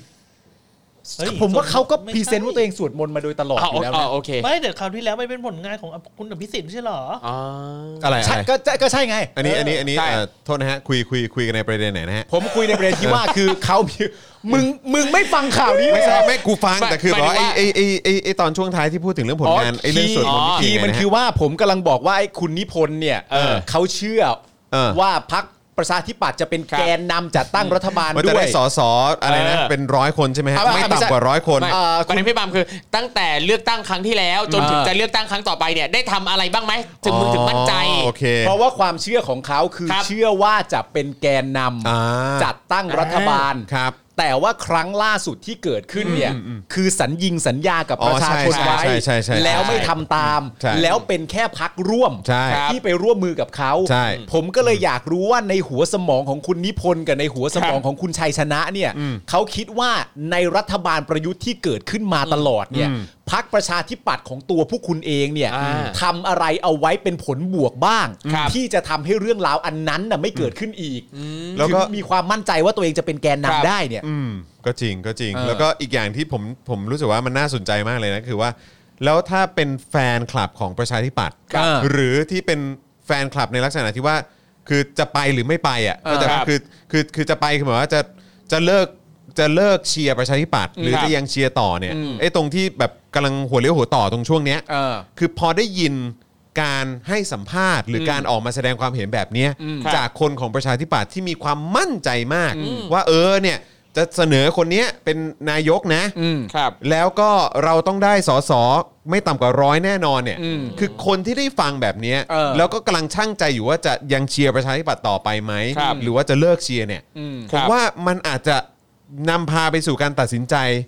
ที่ ใช่ อาจจะเลิกเชียร์ก็ได้นะ ก็เป็นไปได้ เพราะว่าเพราะว่าคือพอมาฟังแบบเนี้ยมันรู้ว่าเฮ้ยคนคนที่จะออกมาพูดแบบนี้ได้เนี่ย เออครับ เป็นคนที่วิเคราะห์สถานการณ์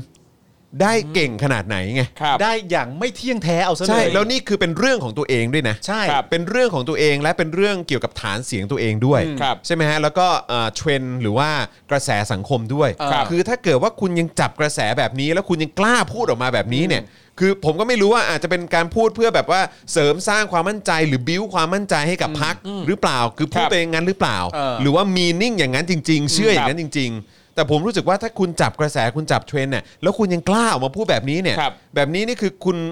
คุณวัดใจกองเชียร์คุณที่ยัง 50 50กับคุณ ใช่ มากมากๆเลยนะ แล้วแล้วแล้วแล้วในประเด็น เพราะ ของ เพราะเขาจะมองว่าแบบ เฮ้ย มึงไม่ได้มองโลกตามความเป็นจริงนี่หว่า ใช่ ครับ แล้วในประเด็นของคุณจรก็คือว่าถ้าเกิดว่าเอ่อมีใครก็ตามที่เชียร์พักประชาธิปัตย์มาโดย ครับ ตลอด รวมถึงการเลือกตั้งครั้งที่แล้วก็เลือกพักประชาธิปัตย์ด้วย แต่ก็เห็นว่าไม่ได้ทำตามสัญญาที่ ใช่ ให้ไว้ ครับผมใช่ ทีนี้พอเข้าสู่ช่วงหัวเลี้ยวหัวต่ออ ครับ ว่าฉันจะทิ้งพักประชาธิปัตย์ ครับ หรือฉันยังคงจะโหวตพักประชาธิปัตย์ต่อไป ครับ ถ้าเขาอยู่ในช่วงหัวเลี้ยวหัวต่อกำลังช่างใจอยู่ แล้วพักประชาธิปัตย์พูด ค แบ รับบ นี้เนี่ยเขาจะมีความรู้สึกไหมว่า มึงจะมั่นใจได้ยังไงวะ ครับ ขนาด ขนาดกูกูยังไม่มั่นใจว่ากูจะโหวตมึงหรือเปล่าเลย ใช่ ครับแล้วมึงมา ใช่ มั่นใจอะไรว่ามึงจะได้คะแนนเสียงนี้ ใช่ มันมันมันไม่มันไม่เมคเซนนะฮะ ใช่ มันไม่ ใช่ เมคเซนว่า แต่ถ้าเกิดมีคุณผู้ชมที่เลือกประชาธิปัตย์มาตลอดก็ ก็เข้ามาแสดงความเห็นกันได้นะครับ ผม เออ ว่ามันมีลุ้นจริงๆไหมเนี่ยไอ้ร้อยไอ้ร้อยเก้าอี้เนี่ยร้อย โอ้ ส โห สในสภาเป็นแกนนำจัดตั้งรัฐบาลเนี่ยมันได้ไหม อันนี้ที่อยากจะรู้ด้วยนะฮะ ก็คือว่าคุณผู้ชมนะฮะเอ่อหรือคุณผู้ฟังที่กำลังติดตามเราอยู่ตอนเนี้ยสดๆ อยู่ตอนนี้เนี่ยใครเคยเลือกประชาธิปัตย์บ้าง อืม แล้วตอนนี้ไม่เลือกแล้วอะ ครับ แล้วคือ อาจจะลองแสดงตัวหน่อยก็ได้นะฮะคือคือคือไม่ต้อง ครับ เขินไม่ต้องอายนะฮะ ครับ ครับผมเออนะฮะแต่ว่าก็เพราะหลายหลายคนอาจจะมีความรู้สึกว่าแบบอืม ไม่ไม่ไม่คุณผู้ชม นี่กูเคยเลือกด้วยเหรอเนี่ย ครัอะไรบคุณผู้ชม เข้าใจปะ ผม แต่แต่แสดงตัวออกมาเถอะครับ อยากจะรู้ฮะ เพื่อความไม่เขินอายเนี่ย ผมจะย้ำอีกทีอันนี้แบร์ให้คุณผู้ชมฟัง ตอนแรกที่มันมีการเลือกกันว่าใครจะเป็นหัวหน้าพัก ครับ ประชาธิปัตย์ต่อจากเอ่ออภิสิทธิ์เนี่ยแล้วพอมาเป็นจุลินเนี่ย ครับ ผมกล้าบอกคุณผู้ชมตอนนี้เลยว่าผมเป็นอีกหนึ่งคนที่ผมว่าจุลินไม่ทำ อืม จุลินไม่เข้าร่วมกับพักพลังประชารัฐหรอก ครับ อ่า ถ้าผมคิดอย่างนี้ได้แล้วผมกล้าบอกอย่างไม่อายอ่ะ โอ้โห ถ้าคุณผู้ชมเคยเลือกคุณผู้ชมคก็รับ ไม่ต้องอาย ใช่ครับ พูดเลย ไม่ต้องอาย ผมยังคิดเลยว่าเอ้ยจุลินไม่ทำหรอก เอ นะ ออโหแต่ว่าอย่างอย่างเมื่อกี้เนี่ยเขาบอกว่าภาคใต้เนี่ยเขามั่นใจว่าจะได้ 40 ที่นั่ง โอ้โห โอ้โหเอาจริง ไป ถ้ เอาความมั่นใจมา ดู ไหน จากสถิติ เออ เนี่ยนะครับคือทุกภาคเนี่ยเอ่อของประชาธิปัตย์อะคือลดลงหมดเลยนะครับ ใช่ จากอ่าปี 54 มา 62 อย่างของภาคใต้เองอ่ะตอนปี 54 เนี่ยนะครับได้ 50 ที่นั่ง แล้วพอมา 62 เนี่ยได้ 22 ที่นั่งเท่านั้นนะฮะหรืออย่างในกรุงเทพเองสสเขตเนี่ยไม่ได้เลยนะครับการเลือกตั้งครั้งล่าสุดอ่ะ คุณโกสตี้ข้าพระเจ้าเอง อ่า ะก็คือก็คือเคยมีแหละ ครับ ก็คือเคยมี เคยมี เออนะครับ แล้ว เยมี ครั้งต่อไปล่ะครับ ครับ อืม คุณคุณโกสตี้ใช่ไหม ครับ คุณโกสตี้มีความรู้สึกว่าเขาจะได้ไม่ไม่ต่ำกว่าร้อย และได้เป็นแกนนำจัดตั้งรัฐบาลจริงๆว่าในฐานะผู้ที่เคยเลือกพรรคเขา อันนี้ต้องต้องขออนุญาตพูดคุยกันหน่อยเพราะว่า ค ผ รับ มว่ามันน่าสนใจ แล้ว ครับ แล้วอันนี้ถามเพิ่มเติมอีกครั้ง จะมีใครเลือกประชาธิปัตย์ไหมที่ที่ ที่มีคนดูรายการเราอยู่ตรงเนี้ยสามารถบอกได้นะ อันนี้อันนี้คืออยากรู้ ครับ อันนี้คืออยากรู้จริง ๆ คือแบบว่าก็คือแค่คือแค่อยากรู้ อยากอยากจะวัดเทรนด์สำหรับคุณผู้ชมที่ติดตามรายการเราอยู่ด้วย ครับ นะครับ อยากจะรู้เหมือนกันนะครับ เพราะประชาธิปัตย์เนี่ยเป็นพรรคการเมืองนะครับ อืม ครั ณ บ จะเลือกเขามันก็ไม่ใช่เรื่องผิดอะ ครับผมใช่ครับ นะครับ นะครับ ก็มีคนบอกว่า40 ปีนี่ก็เคยเลือกเลือกมาครั้งหนึ่งแล้วก็ไม่คิดจะเลือกอีกแล้ว ครับ นะครับอืมไม่มีไม่เคยเลือก มีใครจะเลือก ไม่ พรรคก คิด ล้า จะ ไหมฮะ เลือกเออหรือว่าหรือว่ายังไงฮะหรือว่าหรือว่าเอ่อคุณคุณอาจจะโอเคกว่ากับภาพลักษณ์ของอย่างพักกล้า ไหม เพราะว่าหลายคนก็บอกว่าอ้าวถ้าเกิดว่าเขาเขาเขาไม่เอาประชาธิปัตย์เขาอาจจะแบบชอบแนวพักกล้ามากกว่า ก็อยากจะรู้คุณผู้ชมเหมือนกันว่าเออ เรื่องแบบนี้ ครับ เอาพักกล้าไหมอะ เออว่ะ ใช่ไหม ไม่แต่ผมแค่มีความคิดอย่างนี้ครับว่า ครับ การที่เราจะโยกอะ อืม ว่าเราจะไม่เอาประชาธิปัตย์แล้วเนี่ย อือฮึ ครับ เป้าหมายต่อไปของเราเนี่ย มันไปเป็นพักกล้าเหรอ ไม่คือคือบางคนก็อาจจะบอกว่าก็ไม่ชอบไม่ชอบไอ้มาประชาธิปัตย์ที่เป็นอยู่ แต่จริง ๆ ชอบแบบคนอย่างกรณ์หรือว่าคนแบบสไตล์พักกล้าอะไรอย่างเงี้ยเข้าใจปะก็เลยแบบมันมีมันมีคนที่บอกว่าเออก็อาจจะแบบว่ามีการแบบแย่งคะแนนกันบ้างอะไร ครับ แบบเนี้ยเออ แล้วถ้าเกิดจบมาเสร็จเรียบ จาก ร้อย ฐานประชาธิปัตย์เก่า พักกล้าได้จำนวนสสเข้าในสภาเยอะกว่าประชาธิปัตย์ขึ้นมา โอ้โห สนั่นวงการเลยนะมึง แต่ผมว่ามันก็ยังผมว่าก็น่าจะยากอยู่ดีอะ ก็ยากครับ เพราะพักกล้าผมก็ยังไม่เห็นว่ามีผลงานหรือมีอะไรที่ ไม่มีเลยดู หรือแม้กระทั่งแค่ออกมาแสดงวิสัยทัศน์ไม่ว่าจะเป็นเอ่อเขาเรียกว่าหัวหน้าพักเอ ค ง รับ หรือว่ารองหัวหน้าพัก ครับ อะไรก็ตามก็ไม่ได้ไม่ได้หน้าหน้า ใช่ เอ่อเขาเรียกว่าอะไรฮะเย้ายวนในการที่จะให้เราไปการเลือกเขาอ่ะ มีแต่อะไรบูดๆอ่ะ เออ ไม่คือน แบบ คืออันนี้ถามหน่อยถามทั้งถามทั้งอาจารย์แบงค์ครูทอมแล้วก็คุณ ครับ จรว่า คือแน่นอนแหละว่าเวลาเรารายงานข่าวเนี่ย เราก็มักจะมีข่าวของประชาธิปัตย์เข้ามา ครับ เรื่อย ครับ ๆหรือ ครับ แม้กระทั่งพักกล้าเวลาเราพูดถึงว่าเขาพูดอะไรกันบ้าง ในวันนี้วันนั้น หรือเขามีความคิดเห็นกับผู้ชุมนุมใดๆยังไง ครับ บ้างอะไรอย่างเงี้ยแต่ว่าคุณอย่างคุณจรหรือครูทอมเองเนี่ย คุณรู้สึกถึงตัวตนของพักประชาธิปัตย์ในช่วงที่ผ่านมาไหม เขามีตัวตนหรือมีบทบาทอยู่ในช่วงที่ผ่านมาบ้างไหมที่เราที่เรามองเห็นน่ะ ผมรู้สึกว่าเอ่อบทบาทที่ผมที่ผมรู้สึกว่าผมสัมผัสได้ชัดเจนมากว่า เออ เออนี่คือบทบาทของประชาธิปัตย์ก็คือ บทบาทในการสนับสนุนพลเอกประยุทธ์ไง ใช่ไง แต่ เพ ว่า ราะฉะนั้นคือ เออ คืออันนั้นอันนั้นคือสิ่งที่ผมสัมผัสได้แล้วก็แล้วก็ที่ที่จะมีคำว่าประชาธิปัตย์เด้งขึ้นมาเด้งขึ้นมา ก็คือแค่ตอนที่โหวตไว้วางใจ เอ โห อ วตโหวตกันใน ใช่ สภา ครับ สนับสนุน ใช่ ประยุทธ์และ เออ องคาพยพของเขา ครับ แค่นั้นเลยคือผม ใช่ ผมไม่ได้มีความรู้สึกว่ามันมีมันมีมันมีโมเมนต์ไหน ใช่ ช่วง ครับ ที่ผ่านมาที่รู้สึกว่าเฮ้ยเขาแบบไปในพาร์ทของประชาธิปไตยในการ เออ ส่งเสริมการกลับมาเป็นประชาธิปไตย หรืออะไรที่มันเป็นประโยชน์กับสังคมจริงๆอ่ะ เออ คือ ครั คือบ ไม่ได้รู้สึกตรงพาร์ทนั้นเลย รู้สึกไปในพาร์ทของการสนับสนุน ครับ พลเอกประยุทธ์ ใช่ ครับในการสนับสนุนองคาพยพของพลเอกประยุทธ์ และ ครับใช่ คนที่ทำการรัฐประหารเข้ามาซะ ใช่ ซะมากกว่า เพราะคว่ารับผม อย่างที่บอกไปคือช่วงที่ผ่านมาถ้าสำหรับผมเองเนี่ย ผมไม่เห็นตัวตนของเขาหมายหมายถึงว่าเออเออเออคุณคุณจออาจจะมองก็ได้ว่าตัวตนเขาก็คือการไปสนับสนุนนั่นแหละแต่นั่นมันคืออตอนต้น อืม ใช่ไหมสนับสนุนปั๊บเสร็จเรียบร้อยหลังจากนั้นก็เป็นการทำงานอะไรต่างๆกันานาที่ผ่าน ก็ มา เหมือนกันการทำงานที่ผ่านมาผมรู้สึกว่าโหนี่ก็คือยังสามารถแบบแบ็กอัพให้กับทาง ใช่ รัฐบาลนี้ได้อย่างแบบไม่เคอะเขิน เออ ไม่รู้สึกเกรงไม่ เออ ไม่ไม่ ครับ รู้สึกฝืนเลยเหรอเออดูแบบดู อ๋อเอองั้นผมใช้คำพูดนี้ ในช่วงเวลาที่ผ่านมาเนี่ย ครับ ผมไม่รู้สึกถึงการมีตัวตนอยู่ของพรรคประชาธิปัตย์ ใช่ อันเนี้ยเขาเขาเข้าใจ คือผมรู้สึกเหมือนเหมือนกับพี่ปาล์มตรงที่ว่า เหมือนกับว่าพักเนี้ยไม่ได้มีบทบาทอะไรเป็นชิ้นเป็นอัน ใช่ ไม่ได้มีอะไรที่ ใช่ แบบจะทำเป็นประโยชน์ ใช่ หรืออะไรใด ๆ เลย เอาจริงคือพอพี่ปาล์มถามปั๊บผมมาคิดดูผมยังรู้สึกว่าพรรคประชาธิปัตย์เนี่ยมีความเป็นสสไม้ประดับมากกว่าสสพักเล็กบางคนบางพักอีกอ่ะ ก็ เออ ก็ ก็ ก็ จ จ ริ ริ ง งก็จริง ก็จริง นั่นแหละฮะนั่นคือพอยที่ผมมอ ค ง รับ เพราะฉะนั้น ใช่ใช่ใช่ มันยิ่งกลับมาแบบหนักหน่วงเข้าไปใหญ่ว่า ในเมื่อคุณไร้ตัวตนยิ่งกว่าเดิมอีกอะ ยัง และ คิดว่าตัวเอง ไแกนนำจัดตั้งรัฐบาลแล้วมีไม่มีสูงกว่าร้อยเสียง อ่า ในในสภา ไป เนี่ย เอาความมั่นใจมาจากไหน มันจะเอามายังไง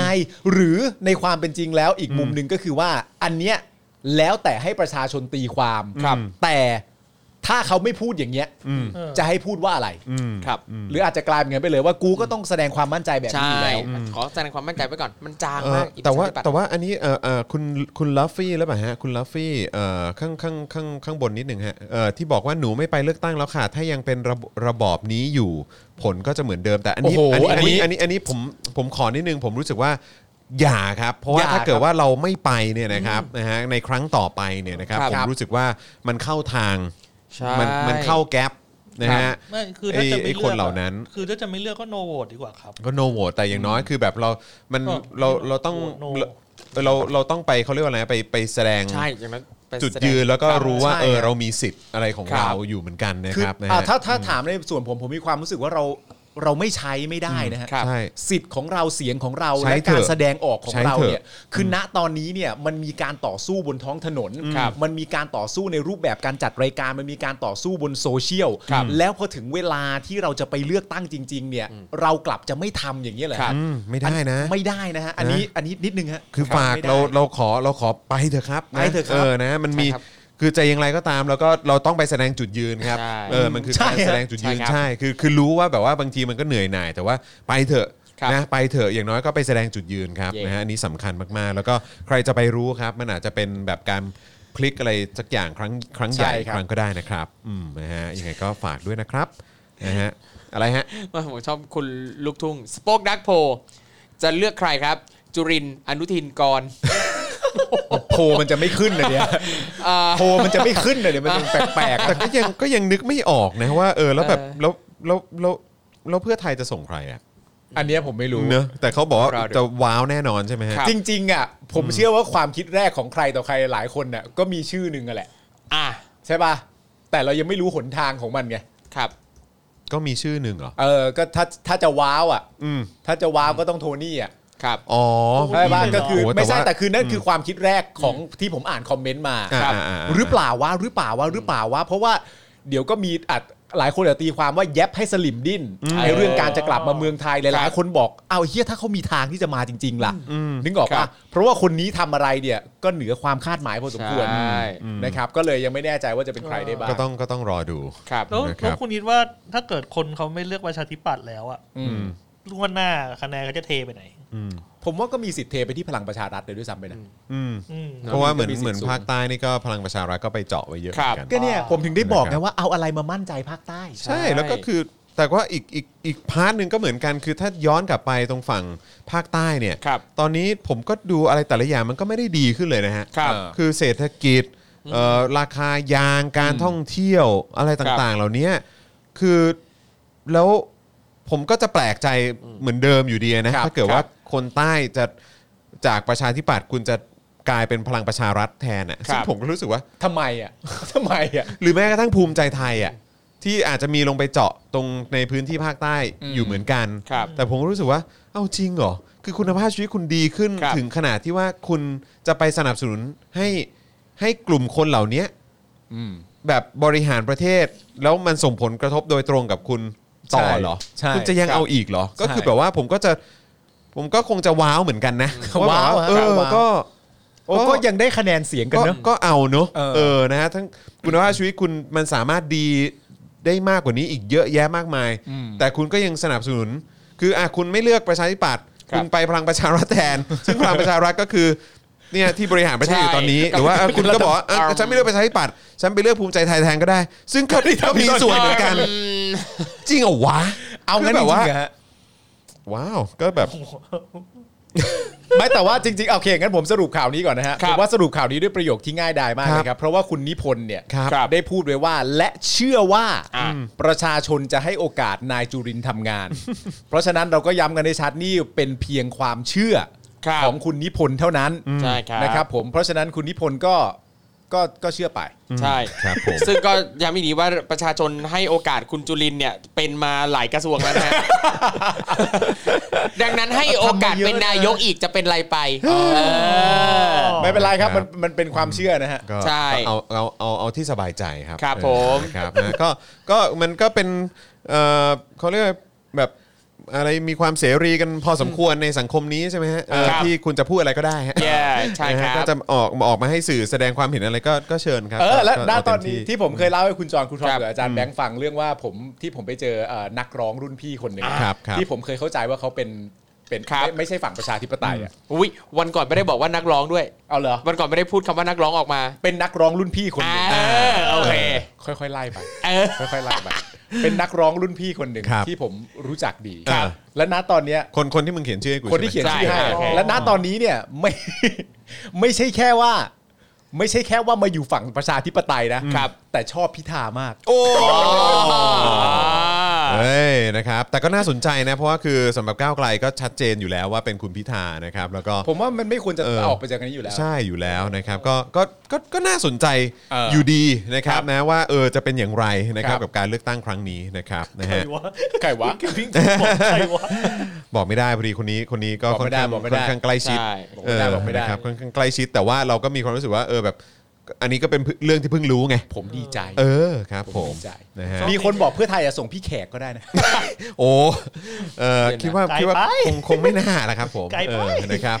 อ้าวผมต้องขออภัยผมไม่ไหวแล้วผมดิ้นดิ้นอยู่สักพักหนึ่งผมต้องขอวิ่งเข้าห้องน้ำแป๊บหนึ่งนะครับอ่ะเดี๋ยวฝากครูทอม อ่า เอ่อคุณปาล์มนะครับ ครับ แล้วก็ ผม อาจารย์แบงค์ดูแลคุณผู้ชมแป๊บหนึ่งขอวิ่งเข้าห้องน้ำแป๊บเดียวครับ ครับ นะฮะแล้วเดี๋ยวเรากลับมานะครับกับประเด็นเอ่อที่เอ่อองค์กรสิทธิมนุษยชนเอ่อองค์กรสิทธิมนุษยชนกังวลนะครับเรื่องม .33 นะครับ ครับผม ที่แรงงานต่างด้าวไม่ได้สิทธิ์นะครับ ครับ นะฮะแล้วก็รัฐมนตรีต่างประเทศนะครับ ก็บอกว่าบลูมเบิร์กนี่โอ้ยมองไม่รอบด้านนะเออนะครับ เฮ้ย ในกรณี Bloomberg ไทยกับเอ่อวัคซีนจีนเนี่ยนะครับนะฮะแล้วก็ยังมีประเด็นอ๋ออันนี้เรารอกันอยู่นี่ อะไร เนชั่นสุดสัปดาห์รายงานปี 64 ห้างหุ้นส่วนจำกัดของหลานประยุทธ์เนี่ย ครับ นะครับรวมกว่า 7 ปีเนี่ยนะครับนะฮะเอ่อได้คว้างานของรัฐไปมูลค่าตั้ง 800 กว่าล้านเลย ครับผม นะครับ รวย แต่ต้องมาดูกันว่าอ่าแฟนคลับของทางเนชั่นเนี่ยเขามีความเห็นกันอย่างไรบ้าง ผม ฟื้นฝอย เออ เออ นะครับเดี๋ยวเราเดี๋ยวเรามาฟังกันนะครับ เย่ แต่ว่าตอนนี้เดี๋ยวเอ่อฝากคุณปาล์มนะฮะ ได้ครัแล้บวก็ครูทอมแล้วก็อาจารย์แบงค์ดูแลคุณผู้ชมแป๊บหนึ่งนะครับ ผม ครับผม นะฮะ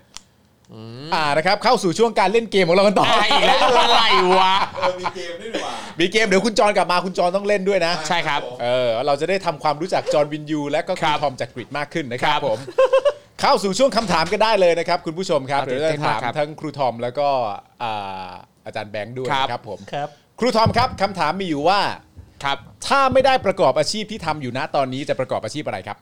โอ้โห ตอนนี้ผมก็ประกอบเกือบทุกอาชีพแล้วนะครับ นั่น พี่ แหละครับคือสิ่งที่ผมอยากรู้ว่าถ้าทำที่ทำอยู่นะตอนนี้เนี่ยไม่ใช่เลยไม่ได้ทำเลย จะทำอะไรฮะ ถ้าไม่ได้ทำเลย ครับ แบบเลือกได้เลยป่ะ เลือกได้เลือกได้เลยเลือกเลือกและแล้วแต่วิธีมุมมอง อ๋อ ถ้าไม่ได้ทำตอนนี้อ่ะให้พี่แบงค์เลือกก่อนไหม อาจารย์แบงค์ ถ้าไม่ได้ทำอาชีพตอนนี้ ไม่ทำอาชีพตอนนี้ถ้าถ้าเป็นไปได้ก็น่าจะขายหมูปิ้งกันแหละตอนนี้ ขายหมูปิ้ง อาจารย์แบงค์ขายหมูปิ้ง ตอนนี้จะขายหมูปิ้งกันแหละ ซึ่งซึ่งทำเป็นจริงๆเปล่า เอ้ยทำเป็นได้ ทำเป็นก็ได้ ทำเป็นก็ได้ ทำเป็นก็ได้ ทำเป็นได้ ถึงเวลาทำเป็นก็ทำเป็นได้เออครูทอมเนื่องจากว่าครูทอมทำเยอะแยะมากมาย อืมถ้าไม่อาชีพผม ก็จะมันเรียกว่าอาชีพได้ว่าแบบมันอาจจะไม่ได้มีรายได้เลยแต่คือผมรู้สึกว่า ผมอยากจะไปตระเวนเป็นอาสาสมัครอยู่ตามประเทศต่าง อาชีพ อ๋อ สิ่ง เข้า ที่เออโอเค ไปละลักเล็กขโมยน้อยเอา อ่าอาสาสมัครอาสาสมัครทำอะไรฮะ อาสาสมัครไปทำอะไรก็ได้ที่อยู่กับเด็กอยู่หรืออย่างการพัฒนาคุณภาพชีวิตคนในชนบทตามท้องถิ่นต่างๆ ต่างประเทศด้วยนะอยากไป อ่า ต่างประเทศด้วยอ่ะเพราะว่ารู้สึกว่าคือผมอ่ะชอบการใช้ชีวิตอยู่ในประเทศที่ไม่ต้องพูดภาษาไทย เพราะ เพราะว่าคือเหมือนกับว่าพอเราอยู่มาเรื่อยๆ แล้วเราทำงานเกี่ยวกับเอ่อต้องพูดภาษาไทยทำงานกับการสอนภาษาไทยอะมันเลยรู้สึกว่าอย่างเวลาไปต่างประเทศแต่ละครั้งผมรู้สึกว่าผมมีความสุขมากเลยเพราะว่าไม่ต้องพูดภาษาไทย เพราะว่ามันใช้ มันมันใช้บางบางคือบางทีเรารู้สึกว่าเราอยากจะแหกไปอยู่อะไรเดิมเดอะอยากแหกไปอยู่อะไรใหม่ๆบ้างอ่ะ อ่า คือเหมือนกับว่าการใช้ภาษาไทยมันคือเซฟโซนอย่างหนึ่งของเราอ่ะ อืม แต่ว่าพอไปอยู่ในต่างประเทศปั๊บเราไม่ต้องสอนภาษาไทย อืม เราไม่ต้องพูดภาษาไทย อ่ามั มันรู้สึกว่า อ่า อันเนี้ยเป็นโลกใหม่ที่ทำให้เราได้เรียนรู้ด้วย อ่า คือผมเองอ่ะชอบการชอบการชอบเรียนภาษา อืม ดังนั้นคือผมเลยมองว่าการใช้ภาษาไทยมันคือเซฟโซนอย่างหนึ่งของตัวเอง อืม พอเราออกไปอยู่ต่างประเทศปั๊บเอ้ยอย่างเราเราไปประเทศที่ใช้ภาษาอังกฤษ อืม เราได้เรียนรู้ศัพท์ใหม่แสแลงใหม่ๆสำนวนใหม่ๆ วัฒนธรรมใหม่ๆเยอะมาก อืม หรืออย่างตอนไปเบลเยียมไปฝรั่งเศสเนี้ยเราได้ฝึกพูดภาษาฝรั่งเศส อ่า อย่างเงี้ยอันเนี้ยมันทำให้เรารู้สึกว่าสนุกจังเลยและทุกวันมันคือการเรียนรู้อ่ะ อ่า คือ เหมือนกับว่าพอเราพูดภาษาไทย เอาจริงอ่าภาษาไทยที่เราได้เรียนรู้เพิ่มคือ เกี่ยวกับทักษะการสื่อสารการวิเคราะห์คน อันเนี้ยอ่านเราได้เรียนรู้เรื่อยๆ แต่ว่าอย่างเรื่องอักขรวิธีเรื่องสำนวนเรื่องแสแลงต่างๆอ่ะเราแทบจะไม่ได้รู้อะไรใหม่เลย เพราะเรารู้อยู่แล้ว ครับ แต่เวลาไปต่างประเทศเราได้เรียนรู้พวกนี้เยอะมาก ผมเก็ตเลยนะ เพราะมันมีสแตนด์อัพคอมเมดี้คนหนึ่งชื่อว่าคุณเทรเวอร์โนอา ครับ คุณเทรเวอร์เขาเขาบอกว่าเอ่อในการที่เราสมมุติว่าเราใช้ภาษาอังกฤษเป็นภาษาหลักของ ครับ เราใช่ไหมแล้ว ครับ ประประเทศที่ใช้ภาษาอังกฤษหรือคนที่พูดภาษาอังกฤษได้เนี่ยมัน ครั ก็ บ เยอะแยะมากมาย การที่บางครั้งคุณมีโอกาสไปประเทศสักประเทศหนึ่งที่เขา ครับ พูดภาษาอังกฤษไม่ได้เนี่ย ครับผม มันลดอัตราหรือลดอีโก้ตัวเองได้เหมือนกันนะ ใช่ใช่ครับ เพราะเรามีความรู้สึกว่า เฮ้ย เราใช้ภาษาอังกฤษของเรานี่มันมันชนะเลิศแล้ว ครับ มันใช้มันสื่อสารอะไรกับใคร มันก็ได้ทุกอย่างง่ายไปหมด แล้วก็อะไรอย่างเงี้ยแต่ว่าพอไปเจอประเทศที่แบบพอเขาพูดไม่ได้มันมันล ครั ด บ มันลดอีโก้ตัวเองว่า เราต้องเราต้องเรียนรู้อะไรจากพวกเขาเหล่านั้นบ้างนะ ใช่ครับ มากกว่าที่จะเหมือนใช้อันที่มันโดดเด่นกว่า แล้วก็ไปอะไรอย่างเงี้ย ใช่ครับ ซึ่งผมชอบมากอย่างเอ่อประมาณสักเอ่อสี่ห้าปีก่อนอ่ะผมเคย อ่า ไปเป็นอาสาสมัครอยู่ที่ไอซ์แลนด์ ครับ เป็นอาสาสมัครนานาชาติเนี้ยเป็นโครงการที่แบบรับอาสาสมัครจากประเทศต่างๆเนี้ย อ่า ไปรวมกันทำ ครับ กิจกรรมที่นั่นอะไรเงี้ยในหลืบชนบทที่ไอซ์แลนด์อะไรเงี้ย ครับ เอ่อตอนนั้นก็ไปแบบบูรณะอาคารเก่าเพื่อทำเป็นศูนย์การเรียนรู้ชุมชนให้ชนบทที่นั่นเออนั่นแหละก็รู้สึกว่าโอ้ยสนุกมากเลยอะไรเงี้ย อ่ แล้วเราเป็นคนไทยคนเดียวในกรุ๊ป ครับ ดังนั้นเราไม่ได้ใช้ภาษาไทยเลย เออมัน ก็ ต้อง ดี อย่าง นะ สิ เออ ก็ดีนะ นั่นแหละ ก็ดีนะ แล้วก็มันรู้สึกสนุกมากคือคือได้เพื่อนใหม่จากญี่ปุ่นเกาหลี โอ้ดีจัง ฝรั่งเศส โปแลนด์นั่นนี่นู่นต่างๆนานาซึ่งณปัจจุบันนี้ก็ยังคีบคอนแทคกันอยู่ โคตรดีเลยอ่ะ ใช่ ดีมากเลย ผมชอบมามดีาก กเลย คุณจรครับ ครับ ถ้าไม่ได้ประกอบอาชีพที่ทำอยู่นะตอนนี้จะประกอบอาชีพอะไรครับ ถ้าไม่ได้ โอ้โหไงดีวันเนี้ยนึกไม่ออกเลยว่ะ จริงเหรอ ใช่บางทีมันยากนะมันยากนะมันนึกไม่ออกจริงๆนะมันยากนะอย่างนี้ผมอย่างอย่างผมเองอะถ้าถามว่าเป็นอาชีพอะมันยังนึกไม่ออกเลยอะ เออ ไองานอาสาสมัครจะเป็นงานที่แบบเออไม่ไม่แสวงหารายได้อะ เข้าใจเข้าใจ เราต้องหาลู่ทางอื่นในการทำตังค์อะ คือถ้าอย่างผมเนี่ยผมสามารถจะตอบได้เพราะเหมือนเหมือนอารมณ์ตอบว่าสิ่งที่ชอบตอนเด็กๆ เช่น ครับ สมมติว่าถ้าไม่ได้ทำพวกนี้ผมก็ไปเป็นนักบาส อ๋อ หรือไม่ก็ไปเป็นคนภาคกีฬาบาสเกตบอลหรืออะไรอย่างเงี้ย อืม ของคุณละมีไหม ผมเหรอจริง ๆ แล้วผม ผมชอบเรื่องของอืมโอ้โห พูดยาก ไปเป็นนักแข่งรถ เพราะมึงชอบดูฟอร์มูล่าวัน หรือหรือหรือคุณจอนอยากเป็นอาจารย์มหาวิทยาลัยแบบท่านอื่นๆในครอบครัวไหมฮะ เอิ่ม เออเป็นคุณครู ผมอาจจะไปไปในเวแบบที่คุณพ่อเคยแบบพยายามอยากจะ คือผมผมคิดว่ามีความเป็นไปได้สูงมาก ครับ ว่าถ้าผมไม่ได้ทำงานวงการบันเทิงอ่ะตั้งแต่ตอนที่อยู่ตอนตอนอยู่มอต้นอ่ะ ครับ คือถ้าถ้าไม่ได้ถ้าตอนนั้นไม่ได้ไม่ได้ทำงานในวงการบันเทิง มีโอกาสจะไปสายกฎหมาย โอ้ มีโอกาสไปสายกฎหมาย เพราะว่า คือสัตว์เอ้ยจอนพิพากษาเรา ทำไงดีวะ ไม่รู้แต่คือ คือคือมันเป็นสิ่งที่พ่อเนี่ยอยากให้ลูก ครับ สักคนในบ้านเนี่ย อืม เออ เออแบบว่าทำงานในแวดวงกฎหมาย ว้าว เออ ครับ ซึ่งก็แบบว่าเอออาจจะแบบเป็นฟิลเอ่อทนายความ ครับ หรืออายการหรือว่าไปแบบไปถึงผู้พิพากษา ซึ่งไม่ได้มองว่าคืออันนี้อันนี้ไม่ได้คิดคือคิดว่าคือมามองตัวเองตอนนี้ก็ยังคิดอยู่เลยนะว่าเออกูจะมีความสามารถขนาดนั้นเหรอ ครับ อะไรเงี้ยแต่ว่าก็คือมันมันยังไม่เคยไปเขาเรียกอะไร pursue อะ เออเออ เออแบบว่าขนาดนั้นเพราะว่าตอนมตอนมต้นก็เริ่ม ครับ ทำงานในวงการบันเทิงแล้วแล้วก็รู้สึกว่าเออมันน่าสนใจแล้วก็ ครับ แล้วก็คุณแม่เนี่ยก็แบบสนับสนุนมากอะไรแบบเนี้ยก็เลยรู้สึกว่าเอ้ยเออนี่มันเป็นเวทที่น่าสนใจแล้วก็เราก็เลยไปสนใจเกี่ยวกับเรื่องของการแบบเออกำกับภาพยนตร์ไหมหรืออะไรแบบเนี้ยเราก็เริ่มมองไปในสายสายงาน อืม เอ่อศิลปะบัน ครั เทิงบผม อะไรแบบนี้ซะมากกว่าเนี่ยแต่ว่าก่อนหน้านั้นก็ก็ยอมรับว่าได้รับอิทธิพลมาพอสมควรเพราะเหมือนเหมือนพ่อก็พูดในลักษณะว่าลูกคนอื่นแบบไม่มีใครทำอย่างที่พ่ออยากจะให้ทำเลยอะไรอย่างเงี้ยเออแล้วเราก็รู้ รู้สึกว่าเออ ก็น่าสนใจนะ เออ ในสิ่งที่พ่อนำเสนอ แล้วก็ตอนนั้นตอนตอนช่วงมต้นนี่เป็นช่วงที่พ่อก็เหมือนแบบหยิบยกเรื่องอะไรพวกนี้มาเยอะอะไรเงี้ย เราก็เริ่มรู้สึกสนใจ แต่ก็มีโอกาสได้ไปทำงานวงการบันเทิงซะก่อน ครับผม เออ กูจะเรียกมึงว่าทนายจอน ไม่จอนแต่ทุกทุกวันนี้อาจจะเป็นองค์วินยูก็ได้นะ องค์วินยูโอ้โห ยังไงผมก็สู้องค์องค์องค์วิทนุไม่ได้ฮะเออองค์องค์วิทนุไม่ งั้นเรา จะ งั้นทำเราไมฮะ งั้นเราต่อเนื่องอีกคำถามหนึ่ง ได้ฮะ น่าสนใจมาก ข้อดีที่สุดของวงการบันเทิงครับ ข้อดีที่สุดของวงการบันเทิง ประเทศไทยเหรอ ครับ ข้อดีที่สุด ต้อง ขว มี การบัเทิ นะ ครับ ต้องมีหน่อยต้องมีหน่อย ข้อดีของวงการบันเทิงไทย เออ อะ ครับ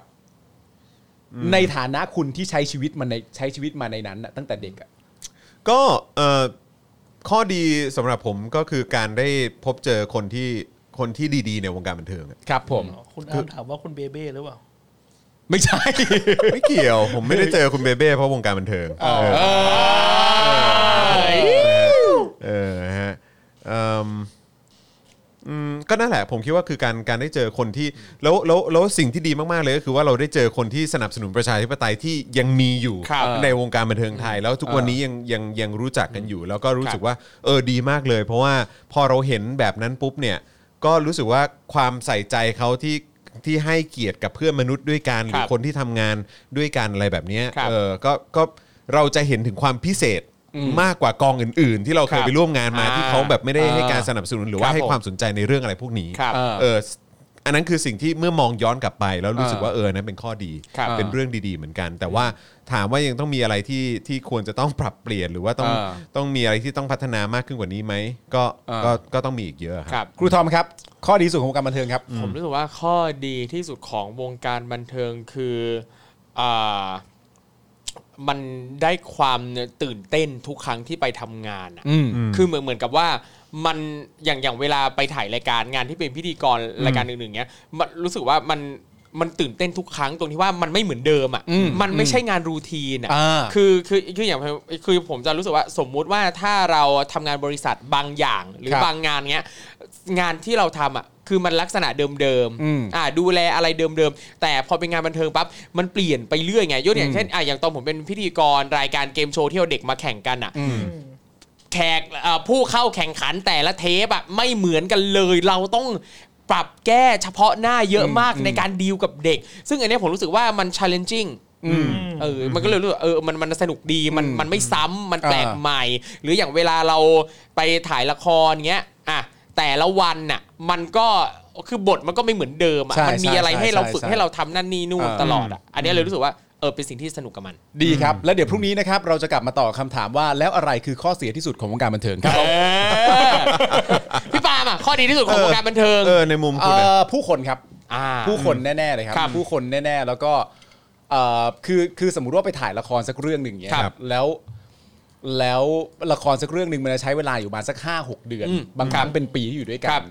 แล้วถ้าเกิดว่าคุณได้ไปเจอกลุ่มเจอก้อนที่มันถูกใจจริง อ่า ๆ แม่งโคตรมีความสุขเลยอะ อ่าใช่ เหมือนว่าคุณได้ไปเจอเพื่อนสนิท ครับ ทุกวันแล้วแบ ครับ บ ว่ากิจกรรม ใช่ใช่ใช่ ของไอ้ ใช่ กลุ่มนี้ที่สนิทสนมกันมัน เออ ก็จะสนุกสนานมากแบบวันๆเปิดมาท่องบทจำบท ครับ อะไรต่างๆกันานากันเสร็จเรียบร้อยเปิดมาดูเฮ้ยเฮียพวกเรา3ามสี่คนมีเวลาว่า ค ง รับ กี่ซีนวะมี อ่ะ 4 ซีนขอผู้กำกับไปไปปั๊มกินกาแฟกันต่างๆกันานานั่นนู่นนี่ เออ กลับมาตรคงรับ เวลาซื้อของมาฝากคนในกองอะไรต่างๆกันานา ครับ ผมว่าพวก ใช่ เวลาเวแล้วเวลาได้เจอคน ครับ ในวงการบันเทิง ที่เขามีความสามารถ เออน อกเหนือจากสิ่งที่ตัวเองทำอยู่อะ ครับ ก็จะตื่นเต้นมาก ม เออ เข้าใจ จะ คือ มีความสุข คือ มาก ผมอะมีความรู้สึกว่า ใช่ใช่ ผมจะตื่นเต้นมาก ถ้าผมได้เจอคนในวงการบันเทิงที่ที่แบบกล้าที่จะออกออกจากแบบ comfort zone หรือครับ ว่าเออแบบ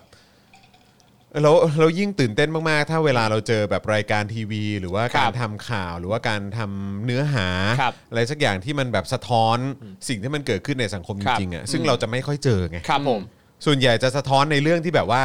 แบบเปลือกมากๆอ่ะแต่ ครับ ไม่ได้พูดถึงปัญหาโครงสร้างในสังคม ครั อะ บ ไรแบบเนี้ยแล้วเวลาเราเจออะไรแบบเนี้ยแล้วแบบบางทีเราได้ไปฟังเขา brief ครับ ก่อนก่อนที่จะเริ่มรายการ หรือว่าก่อนที่เขาจะถ่ายทำละครหรือหนังอะไรพวกเนี้ยคือเราก็จะมีรู้สึกว่าเออเรื่องพวกเนี้ยมันน่าตื่นเต้นมากๆ ใช่ เลยอะใช่ไรแบบเนี้ย ใช่ครับ ผม ผม คิดว่า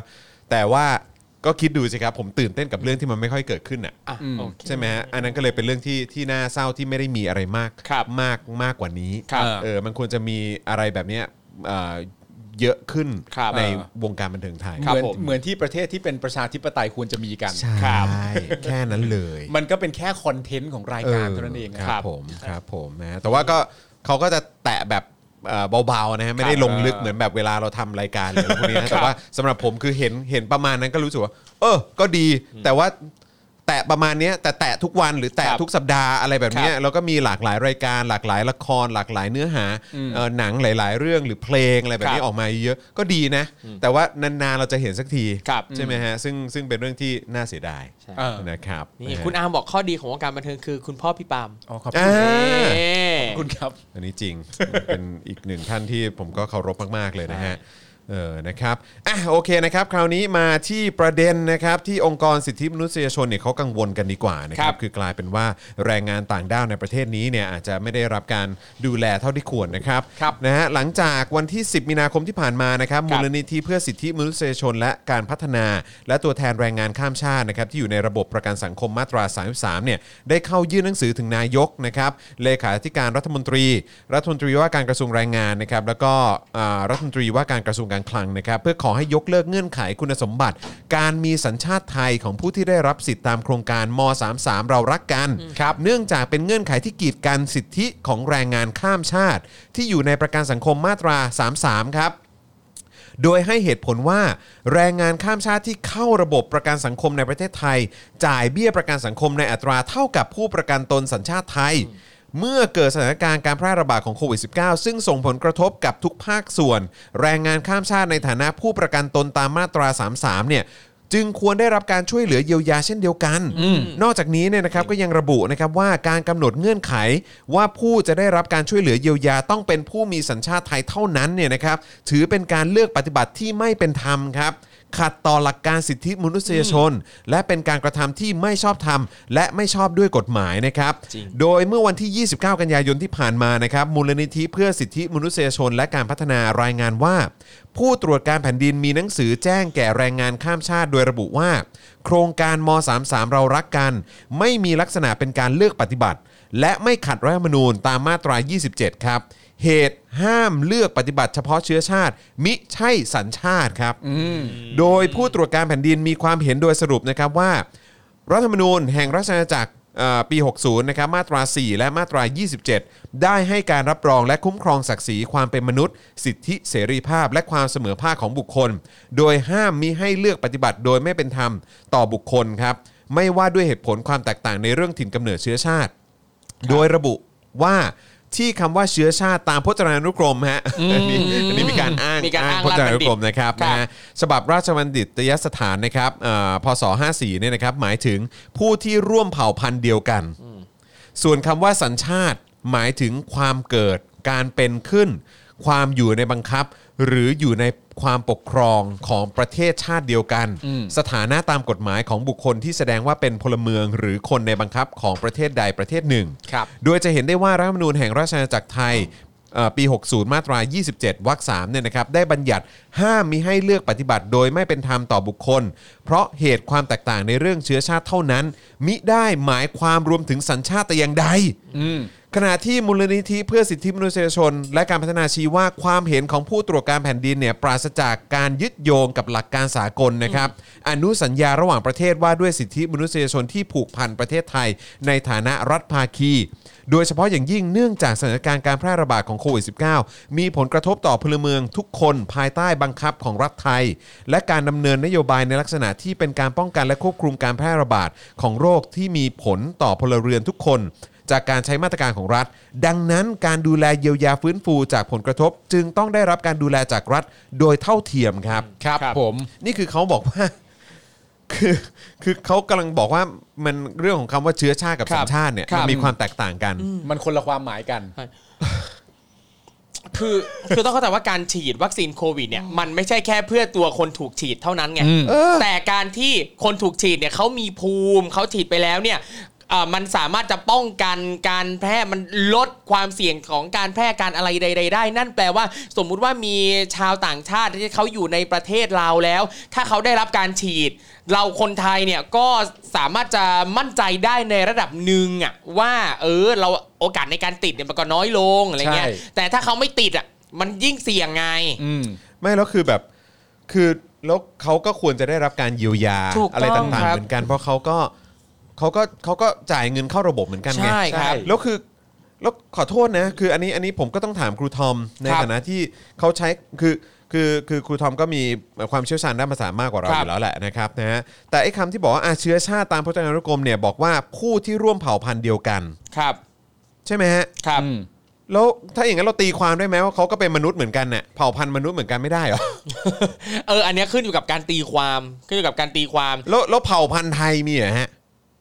เพราะฉะนั้น นั่นแหละ เราก็ควรจะต้องเปิดพจนานุกรม แล้วก็ ครับ ไปตามหาว่าคำว่าเผ่าพันธุ์นะแปลว่าอะไร เออ คือแบบเฮ้ย โฮโมเซเปีย เฮ้ น ย อ้าว ครับ ไทยแลนด์ไง อ่ะ ถ้าเผ่าพันธุ์ เผ่าพันธุ์แปลว่า เชื้อสาย อ่ะ เชื้อสายแปลว่าอะไรกู เชื้อ ไม่ สาย แล้ว แปล คือ ว่า แบ เผ่า บว่า พันธุ์ เออ แล้วคือคือแล้วจะเผ่าพันธุ์ยังไงอะ ครับ คือแบบ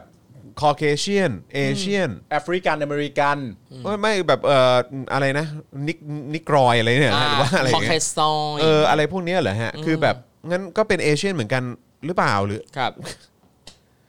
คืออะไรอ่ะอันนี่ก็คือกำลังจะบอกว่าอ๋อก็ตามพจนานุกรมว่าอย่างนี้เพราะฉะนั้นมันไม่เข้าข่าย อ่า อย่างนี้ยเหรอ ไม่ละคือคือ แล้วเผ่าพันธุ์ของประเทศเราเนี่ยมันคือเผ่าพันธุ์อะไรวะ ไม่หรือผมว่าอย่างอย่างตัวเนี้ยเอาจริงก็ในในมุมของเขาว่าเขามาว่าเออเชื้อชาติก็คือเป็นเผ่าพันธุ์ที่หมายถึงเชื้อสายก็คือเหมือนกับว่า อย่างเราเป็นคนไทยพ่อพ่อแม่เป็นคนไทยดังนั้นเราเป็นคนไทยคือเรามีเชื้อชาติไทยเอออย่างเงี้ยนั่นแหละคือเขาคิดแค่นี้ไง ซึ่งนั่นแปลว่าถ้าเอ่อคุณพ่อแม่เป็นสัญชาติอื่นเอ่อพ่อแม่เป็นเชื้อชาติอื่นอะไรเงี้ยดังนั้นคุณก็จะไม่ใช่เชื้อชาติไทยแล้ว แต่ผมก็แค่มีความรู้สึกว่าเออนี่มันก็คงเป็นอีกอย่างหนึ่งที่บ่งบอก ค ถึ รั ง บ ความไม่พัฒนาของประเทศอะแหละ ครับผม นะครับความล้าหลังของประเทศ ครับ เรานะครับประเทศที่เจริญแล้วเนี่ย ครับ เขาก็ฉีดให้แบบไม่เลือกหน้า ใช่ ไหมครับ ครั นะ บ ฮะแล้วก็คือแบบเรื่องของการเยียวยา ผมว่ามันก็เขาก็ต้องดูแลตรงตรงพาร์ทของคนที่ต่างเชื้อชาติเหมือนกัน ครับผม ที่อยู่ในระบบอะเหมือนกันน่ะใช่ไหมอ่ะมันก็ควร ใช่ จะเป็นอย่างนั้น แต่ผม ครับ รู้สึกว่าพอฟังอย่างนี้ปุ๊บแล้วโอ้โหแม่งคือแบบ แต่ครูทอมก็บินไปฉีดที่อเมริกานะ ใช่ครับ ใช่ไง อ่ะเพราะว่าเขามองว่าเราคือมนุษย์เหมือนกัน เออ แสดงว่าผู้ร่วมเผ่าพันธุ์ก็คือเผ่าพันธุ์มนุษย์เนี่ยแหละ ใช่ แต่คือแต่คือที่ผมรู้สึกเศร้ามากกว่าก็คือว่าเขาก็จ่ายเงินเข้าระบบเหมือนกันไงคใช่รับใช่ แล้วทำไมถึงไม่ได้รับการเยียวยา จริง ประหลาดนะ จริงครับ คือคือประเด็นคือประเทศไทยอ่ะไอเรื่องพวกเนี้ย เรายังไม่ผ่านมันไปเลยอ่ะ ครับ เชื่อปะเรายังมีประเด็นอย่างเงี้ยกันอยู่ในประเทศ นั่น เราอยู่ น่ะดิ เล คือย อีประเทศเนี้ยยังมองคนว่าไม่เท่ากัน เออ นะมันยังมีหลายอย่างที่มันสะท้อนให้เห็นอยู่ตรงนี้ดังนั้น ใช่ มันพยายามหาเหตุผลใด ๆ มากมาย เพื่อจะมาเนี่ยแบบเนี้ยได้ ซึ่งทุกอย่างมันก็ย้อนกลับไปว่า อีประเทศเนี้ยมันยังมองคนไม่เท่ากัน ครับนะฮะ สิท well ธิมนุษยชนที่ไปเซ็นปฏิญญาสากลอะไรกับยูเอ็นเนี่ยเซ็นเซ็นๆมันก็แหละปลอม นะฮะ ไม่ค่อยเชื่อเท่าไหร่ไม่ค่อยทำตามด้วย คือแบบแต่ว่าก็ก็ก็ไม่ได้ก็ไม่ค่อยแปลกใจนะ เพราะว่าคือแม้กระทั่งการรักษาสัญญาคนในประเทศ ที่เป็นเผ่าพันธุ์เดียวกันเนี่ยนะครับยังทำไม่ค่อยได้นะครั อ่ะถูก การจะไปรักษาสัญญากับเผ่าพันธุ์อื่นๆเนี่ยก็คงจะเป็นเรื่องตลกมากกว่า ๆเออจริง ทำไป เอออั งั้นมากกว่า เห็ด้วยเผ่าพันธุ์เดียวกันมึงยังแทบจะไม่ช่วยอะไรเลยเนี่ย เผ่าพันธุ์เดียวกันยังยังยังแบบไม่ไม่ดูแลอย่างดี ครับ ที่สุดเลยฮะ อืม เออยังเอาอะไรที่แบบว่าไม่การติดไม่การตายมาให้เราใช้ ใช่ โดยใช้เงินของเราเองด้วย ครับ เยียวยาก็โอ้โหครับ ผมนะฮะเหมือนชิงโชคอะนะฮะ ครับ เออครับ ผม ถึงแม้ว่าจะแต่งเพลงสัญญาไว้แล้วนะครับ ผม แต่ก็ไม่ค่อยได้ทำตามที่แต่งเท่าไหร่ นะครับอ่ะคราวนี้มาประเด็นบลูมเบิร์กบ้างดีกว่า ครับดูมเบิร์ อ่ะครูทอมว่าไป ไหนๆเราเราจะพูดถึงบลูมเบิร์กแล้วงั้นผมให้เอ่อครูทอม เออ ผู้เคยไปบลูมเบิร์กมา ครับ นะฮะนำเสนอข่าวนี้หน่อย แต่ไม่ได้เข้านะ ใช่ เดินผ่านผมต้องรีบไปไอ้เวสเซลอันนั้น ครับผนะม แต่ว่าจอห์นได้เข้าไป อุ้ยธรรมดามาก แล้วก็ได้เข้าไปคุยกับคนทำช่องทำรายการอะไรต่างๆนานาด้วย โอ้ย แต่ว่าครูทอมนี่ก็ไปฉีด ยัง ไฟ ไง เซอร์ ใช่ผมมีไฟเซอร์สองเข็มด้วย สองเข็มด้วย ไม่ธรรมดา ใช่ ไม่ธรรมดาจริงๆ แล้วไฟเซอร์ฟรีด้วย ฉีดที่ไหนนะ จิวอลมาร์ ใน Walmart ด้วย ในวอลมาร์ทเลยในซูเปอร์นะในซู แล้ว เปอร์ นั่งรถเนี่ยอูเบอร์ฟรีด้วยนะ อ่า ส่งจากบ้านถึงวอลมาร์ท อ่าขอขอ จริของปะแค่ให้คุณไปฉีดก็พอ ใช่ เออขโอ้อยให้ แจ๋ว คุณ ไปเล แค่ ย ไป ว่ะ ฉีดก็พอเออ เออเออเออ นะฮะ ไม่ไม่ไม่ไม่ผมไม่อยากผมอยากรู้แค่นั้น อยากรู้ว่าใครทำอะไรบ้างเท่านั้นเอง ใช่ โอเค ผมก็อยากรู้ว่าพี่ไปทำอะไรมาบ้าง ผมเนี่ยนะฮะ ค ใน รับ ขณะที่เขาเถียงกันเนี่ย ผมนั่งตรงกลางแล้วผมจะบอกเลยว่า ผมเนี่ยไม่เคยไปบลูมเบิร์ก อ่ะ อ่า ไม่เคยแม้กระทั่งเดินผ่าน ครับ ว้าย ไม่เคยแม้กระทั่งเข้าไป อ่ะ และผมก็ไม่เคยฉีดไฟเซอร์ที่ว ค อ รั ล บ มาร์ทด้วย เออ ครับ เพราะฉะนั้นมึงเถียงกันเลย อ้าวได้ได้ได้ได้อ่าเรามาดูกันเรื่องบลูมเบิร์กนะครั ครับ บครับ รัฐมนตรีต่างประเทศชี้บทความบลูมเบิร์กเนี่ยนะฮะไม่มองให้ครบทุกมุม หลังยกไทยเป็นกรณีศึกษาเรื่องชาติที่น้ำท่วมปากจากการทูตวัคซีนจีนนะครับน้ำท่วมปากก็คือแบบหืมพูดอะไรไม่ออกนะครับ อ่า ไม่สามารถจะพูดได้นะฮะจากการที่เว็บไซต์ Bloomberg นะครับเผยแพร่บทความ China Vaccine Diplomacy Waivers as Nation Seek Western Shots เมื่อวันที่ 30 กันยายนที่ผ่านมานะครับ ซึ่งแปลเป็นไทยได้ว่า การทูตวัคซีนจีนริบหรี หลังหลายชาติหันไปใช้วัคซีนตะวันตก อ๋ออ่ าเนื้อหาเนี่ยนะครับพูดถึงทิศทางของหลายประเทศที่เริ่มหันไปฉีดวัคซีนโควิด -19 ที่พัฒนาโดยบริษัทสัญชาติตะวันตกมากขึ้นนะครับ พร้อมกับยกตัวอย่างประเทศต่างๆ ที่เกี่ยวข้องกับวัคซีนทางการทูตของจีน ซึ่งในบทความนี้นะครับประเทศไทยเนี่ยถูกพูดถึงมากที่สุดเลย ครับ อ่าว่ายังไงกันบ้างนะครับ ทั้งในแง่ที่ว่าไทยไม่สามารถจัดหาวัคซีนโควิด -19 ยี่ห้ออื่นได้ ยกเว้นซีโนแวค อืม ครับ ที่มีของส่งให้ทันเวลาท่ามกลางการระบาดระลอกใหม่ และยังมีความพยายามที่จะปรับสูตรการฉีดวัคซีน โดยเลือกฉีดไข้ระหว่างซีโนแวคกับแอสตราเซเนกาซึ่งถือเป็นชาติแรกของโลกที่ใช้สูตรนี้เออไงล่ะ เท่ๆหน่อย มัน อะ น่าภูมิใจไหม ใช่ อย่างน้อยเราก็เป็นชาติแรกของโลกนะครับ เออ ครับผม เพราะว่าหลายประเทศที่เริ่มใช้วัคซีนไข้เนี่ยเขาจะใช้แอสตราเป็นเข็มแรก แล้วก็ฉีดด้วย mRNA เป็นเข็ม อ๋อปกติเขาทำอย่างนี้กันนะฮะ 2 ใช่แบบอืมเราไม่อยากจะเอาย่าง ประเทศอื่นแม่งล้าสมัย ใช่ โถูก เราต้องเป็นตัวของตัวเองเราต้องเริ่มสิ่งใหม่นะครับ ถึงจะเป็นประโยชน์นะครับ นี่เรามีรากเหง้า ถูกต้อง เป็นรากเหงาที่น่าภูมิใจ เท่ไง นี่แหละครับ เชื้อชาติไทยของเรานะครับ เออเขาก็อ่าบูเบิร์กก็ว่าแบบนี้นะครับ ก่อนจะวิเคราะห์ถึงความไม่มั่นใจของคนไทยต่อวัคซีนโควิด -19 ของจีนทำให้มีคนไทยจำนวนมากกำลังหาโอกาสฉีดวัคซีนยี่ห้อของตะวันตก ทั้งๆที่ฉีดซีโนแวคไปแล้ว โดยบทความเนี่ยนะครับก็ได้ยกตัวอย่างครูคนหนึ่งในในจังหวัดทางภาคเหนือของไทย ที่ได้รับวัคซีนซีโนแวคเข็มแรกไปแล้ว ว่าเขาไม่ใช่พวกต่อต้านวัคซีนซีโนแวคนะ อืม แล้วก็พร้อมจะรับวัคซีนซีโนแวคหากมีเพียงยี่ห้อเดียวในโลก เออ แต่ถ้ามีตัวเลือกอื่นเน่ะเขาก็จำเป็นต้องเลือกสิ่งที่ดีที่สุดให้กับตัวเอง ครับ ทำให้เขาตัดสินใจจองวัคซีนทางเลือกกับโรงพยาบาลเอกชน อ่า จนกระทั่งเดือนตุลาคมที่ผ่านมาครับ รัฐบาลไทยตัดสินใจสั่งวัคซีนซีโนแวคล็อตสุดท้ายจำนวน 6 ล้านโดส พร้อมกับประกาศว่าหลังจากนี้นะฮะจะเน้นซื้อวัคซีนแอสตราเซเนกาและไฟเซอร์เป็นหลักแทน แต่บทความของ Bloomberg ก็ยังมีการตั้งข้อสังเกตว่า รัฐบาลไทยกำลังเผชิญกับการที่ต้องรักษาสมดุลระหว่างปกป้องสาธารณชน กับรักษาความสัมพันธ์อันดีระหว่างจีนอ่า อ๋ออ่ ะประชาชนก็ห่วง แต่ความสัมพันธ์ทางการทูตจีนเนี่ยก็ต้องคีบไว้ โอ้ยเดี๋ยวทะเลาะเบ่อแวงขึ้น ถู มาก เรื่อ ต้ ง อง ใหญ่ ถูกต้องเห็นได้จากท่าทีของกระทรวงสาธารณสุขที่ระมัดระวัง ในการบอกว่าจะมีแผนจัดซื้อวัคซีนซีโนแวคอีกหรือไม่ รวมทั้งไม่พูดถึงประสิทธิภาพของซีโนแวคเลย ขนาดบลูมเบิร์กยังบอกเลย ใช่ นะบลูมเบิร์กบอกว่าเห็นเห็นคือดูท่าที เออ ของสาธารณสุขก็รู้ ใช่ ว่ามีว่าคือต้องระวังมากเลย จริง ว่าจะบอกว่าจะซื้อซิโนแวคอีกหรือเปล่า หรือแม้กระทั่งการพูดถึงประสิทธิภาพของวัคซีนซิโนแวคเนี่ยกระทรวงสาธารณสุขก็ต้องระมัดระวังมาก ถูก นี้ ต้อง สื่อต่างชาติมองออกมาจากแบบอื้อหือไก ครับ ล ผม ๆเนี่ยติดตามข่าวเฉยๆเนี่ยก็ยังดูออกเล ใช่ ย เขาดูออกกันหมดนะคะ นี่ยังนี่ยังดีนะฮะผมไม่แน่ใจว่าบลูมเบิร์กดูการอภิปรายไม่ไว้วางใจหรือเปล่าถ้าดูการอภิปรายไม่ไว้วางใจเนี่ยบลูมเบิร์กจะเห็นชัดเลยว่า ครับ แม้กระทั่งประธานสภาก็ปกป้องเป็นอย่างดี ครับ ไม่อยากให้กระทบกระเทือนความสัมพันธ์ระหว่าง ใช ประเทศ ่นะก็เราเป็นเอ่อพี่น้องกันมารักใคร่กันมานานนมนะครับ เออ นะอ่ะ อันนี้อันนี้ก็เลยเป็นเผ่าพันธุ์เดียวกันหรือเปล่า ใช่ ไม่ ครับ รู้นะ เดียวกันเดียวกัน คือพออย่างนี้ปุ๊บนับเป็นเผ่าพันธุ์เดียวกันเลยหรือ ถู เป ก ล่า ต้องเพราะว่าคนจีนจำนวนไม่น้อยนะครับ ก็โลสัมเภามาเสือผืนหมอนใบมาอยู่เมืองไทยดังนั้น เราก็ไม่ต่างอะไรกันนะครับบูเบิร์กยังทิ้งท้ายไปด้วยครับว่ากรณีที่มีพักการเมืองฝ่ายค้านของไทยนะ ออกมาเรียกร้องให้รัฐบาลเปิดเผยยอดผู้ได้รับวัคซีนซีโนแวคครบโดสแล้ว เพื่อแยกผู้ได้รับวัคซีนซีโนแวคครบ 2 เข็มออกมาตรวจสอบระดับภูมิคุ้มกัน อ่านะใครครบโดนแล้วนะครับฝั่งพรรคฝ่ายค้านเนี่ยอยากจะมาแยกเพื่อตรวจหาภูมิคุ้มกัน ครับ รวมทั้งพิจารณาถึงความปลอดภัยในการเปิดเมืองต่อไปเนี่ยนะฮะบลูเบิร์กได้ติดต่อไปยังกระทรวงสาธารณสุขเพื่อขอความเห็นในประเด็นนี้นะครับ แต่ไม่มีการตอบกลับมาแต่อย่างใด เนี่ย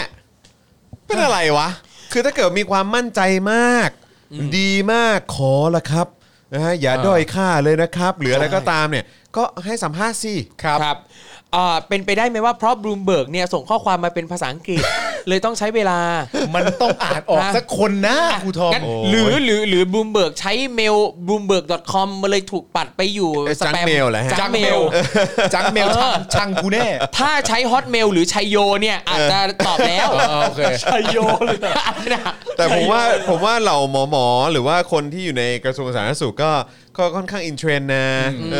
อคือแบบเป็นอะไรทำไมถึงไม่กล้าตอบ อะไรแบบเนี้ยมันน่ามันน่า เพระว่า แปลก เม อะ ลไม่ใช่ภาษาไทยไงมันเลยไม่ available ใน ใช่ ไทย No ใช่ เอออยู่ จัง ไม่ เมล หรอกไม่ เา ไม่ ล่ะ แต่คำคำหมายถึงว่าคำถามมันมันเขาเรียกว่าอะไรวะคำถามมันง่ายเกินกว่า ครับ ที่จะไม่ตอบอ่ะ ใช่ไง ก็แค่ตอบแผนน่ะ ครับ นะว่าทำจะทำอะไร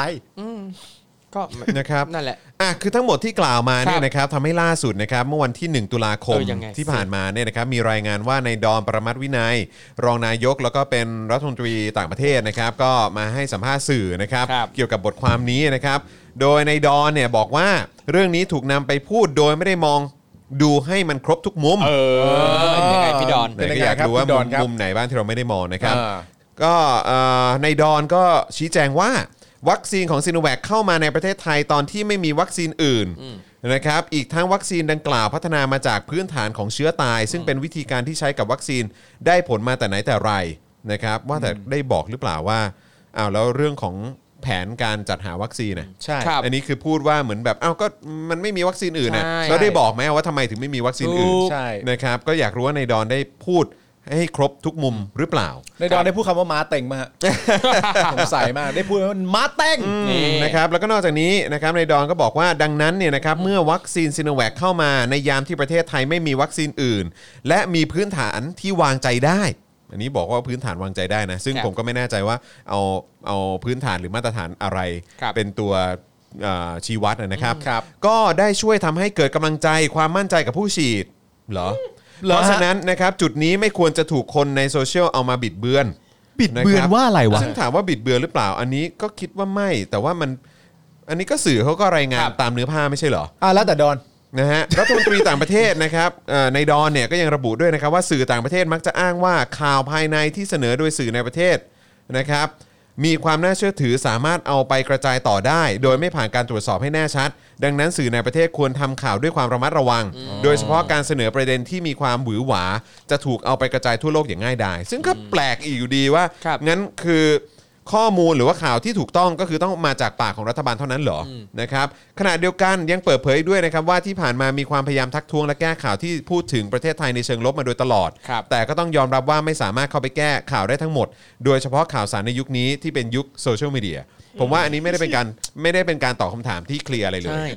พี่ไม่ต้องแก้ ซึ่ง ข่าว พี่ไปบอกกระทรวงสาธารณสุขส่งเมลกลับ ซึ่งแปลกที่สุดเลยก็คือว่าอันนี้เป็นคำการให้สัมภาษณ์ของรัฐมนตรีต่างประเทศ ครับ ซึ่งคุณตอบแบบนี้นี่คือแบบคือ คือคุณเป็นรองมาตอต่างประเทศเหรอเนี่ย ครับ และคุณเคยเป็นทูตแบบว่าอย่างที่ แต่ว่าก็ก็ลืมไปว่าคุณเคยเป็นทูตประจำที่ปักกิ่งของจีน ครับ อืมนะครับ อ่า แล้วก็ มัน ก็เพราะฉะนั้นก็คงจะต้องมีความระมัดระวังในการพูดเกี่ยวกับประเด็นของจีนมากนะ ค ค รั รับ บ บูมเบิร์กตอบกลับมา อ๋อ เอามาจากท็อปนิวนั่นเลย ใช่ไหม ใช่ไหมผมผมจำไม่ผิดใช่ไหมก็คือคุณดอนเคยประจำอยู่ที่จีน ฝากเช็คนิดหนึ่ง เดี๋ยว นะ เดี๋ย ฮะ วลองเช็คดู เข้าใจว่าเคยอยู่ที่จีนนะ เออนะครับนะฮะก็ปุ๊บอ่าได้มาละอึ๊บไหนไหนเช็คกันส ใช่ ดๆตรงใช่นี้ ใช่ เลย ใช่ตอน ใช่ ปี ไหม สี่สี่เป็นทูตอยู่ที่จีน อ่าใช่ไหมฮะ ตอน จี ปี น สี่ เกาหลีมองโกเลียอะไรเงี้ย อ่าตอน ยู่บ ปีสี่ นะ อ่าใช่ไหมครับ สี่สี่ อ่าใช่เคยเคยเคยเป็นเนาะ ครับ ดำรง เคยเป็น ตำแหน่งเอกอัครราชทูตประจำสาธารณรัฐประชาชนจีนอ่าประชาชนจีนอ่าโอเคครับผมถูกต้องนะครับ ก็คงจะรู้ว่าการพูดการตอบอะไรยังไง มันจะมี คผรับ ลกระทบกันระหว่างประเทศใช่ไหมฮะ รู้ว่าเสี่ยงฮะไม่แต่ อันนั้นพี่แด ไม่ ก ต้องขอลองก็ได้ อันนั้น ไม่แต่คืพี่ดกอ หรือเปล่า นี่นี่คือคำตอบของของรัฐมนตรีต่างประเทศจริงๆเลยเนี่ยการที่บอกว่าวัคซีนเข้ามาก็ต้องทำไปตามนั้นตามนี้ ครับ พื้นฐานของวัคซีนอะไรต่างๆนานาโดยไม่ไม่บอกเชิงนโยบายว่า แล้วมันมีมีเหตุใดกันบ้าง ครับ ก็ตามสไตล์แหละเขาก็คงต้องตอบอะไรที่มัน ไม่กระทบกระเทือน ไม่แต่แต่ในความรู้สึกผมมันคือมันคือการตอบที่ทำให้รัฐบาลไทย เหมือนเป็นการตอบเพื่อรักษา รักษา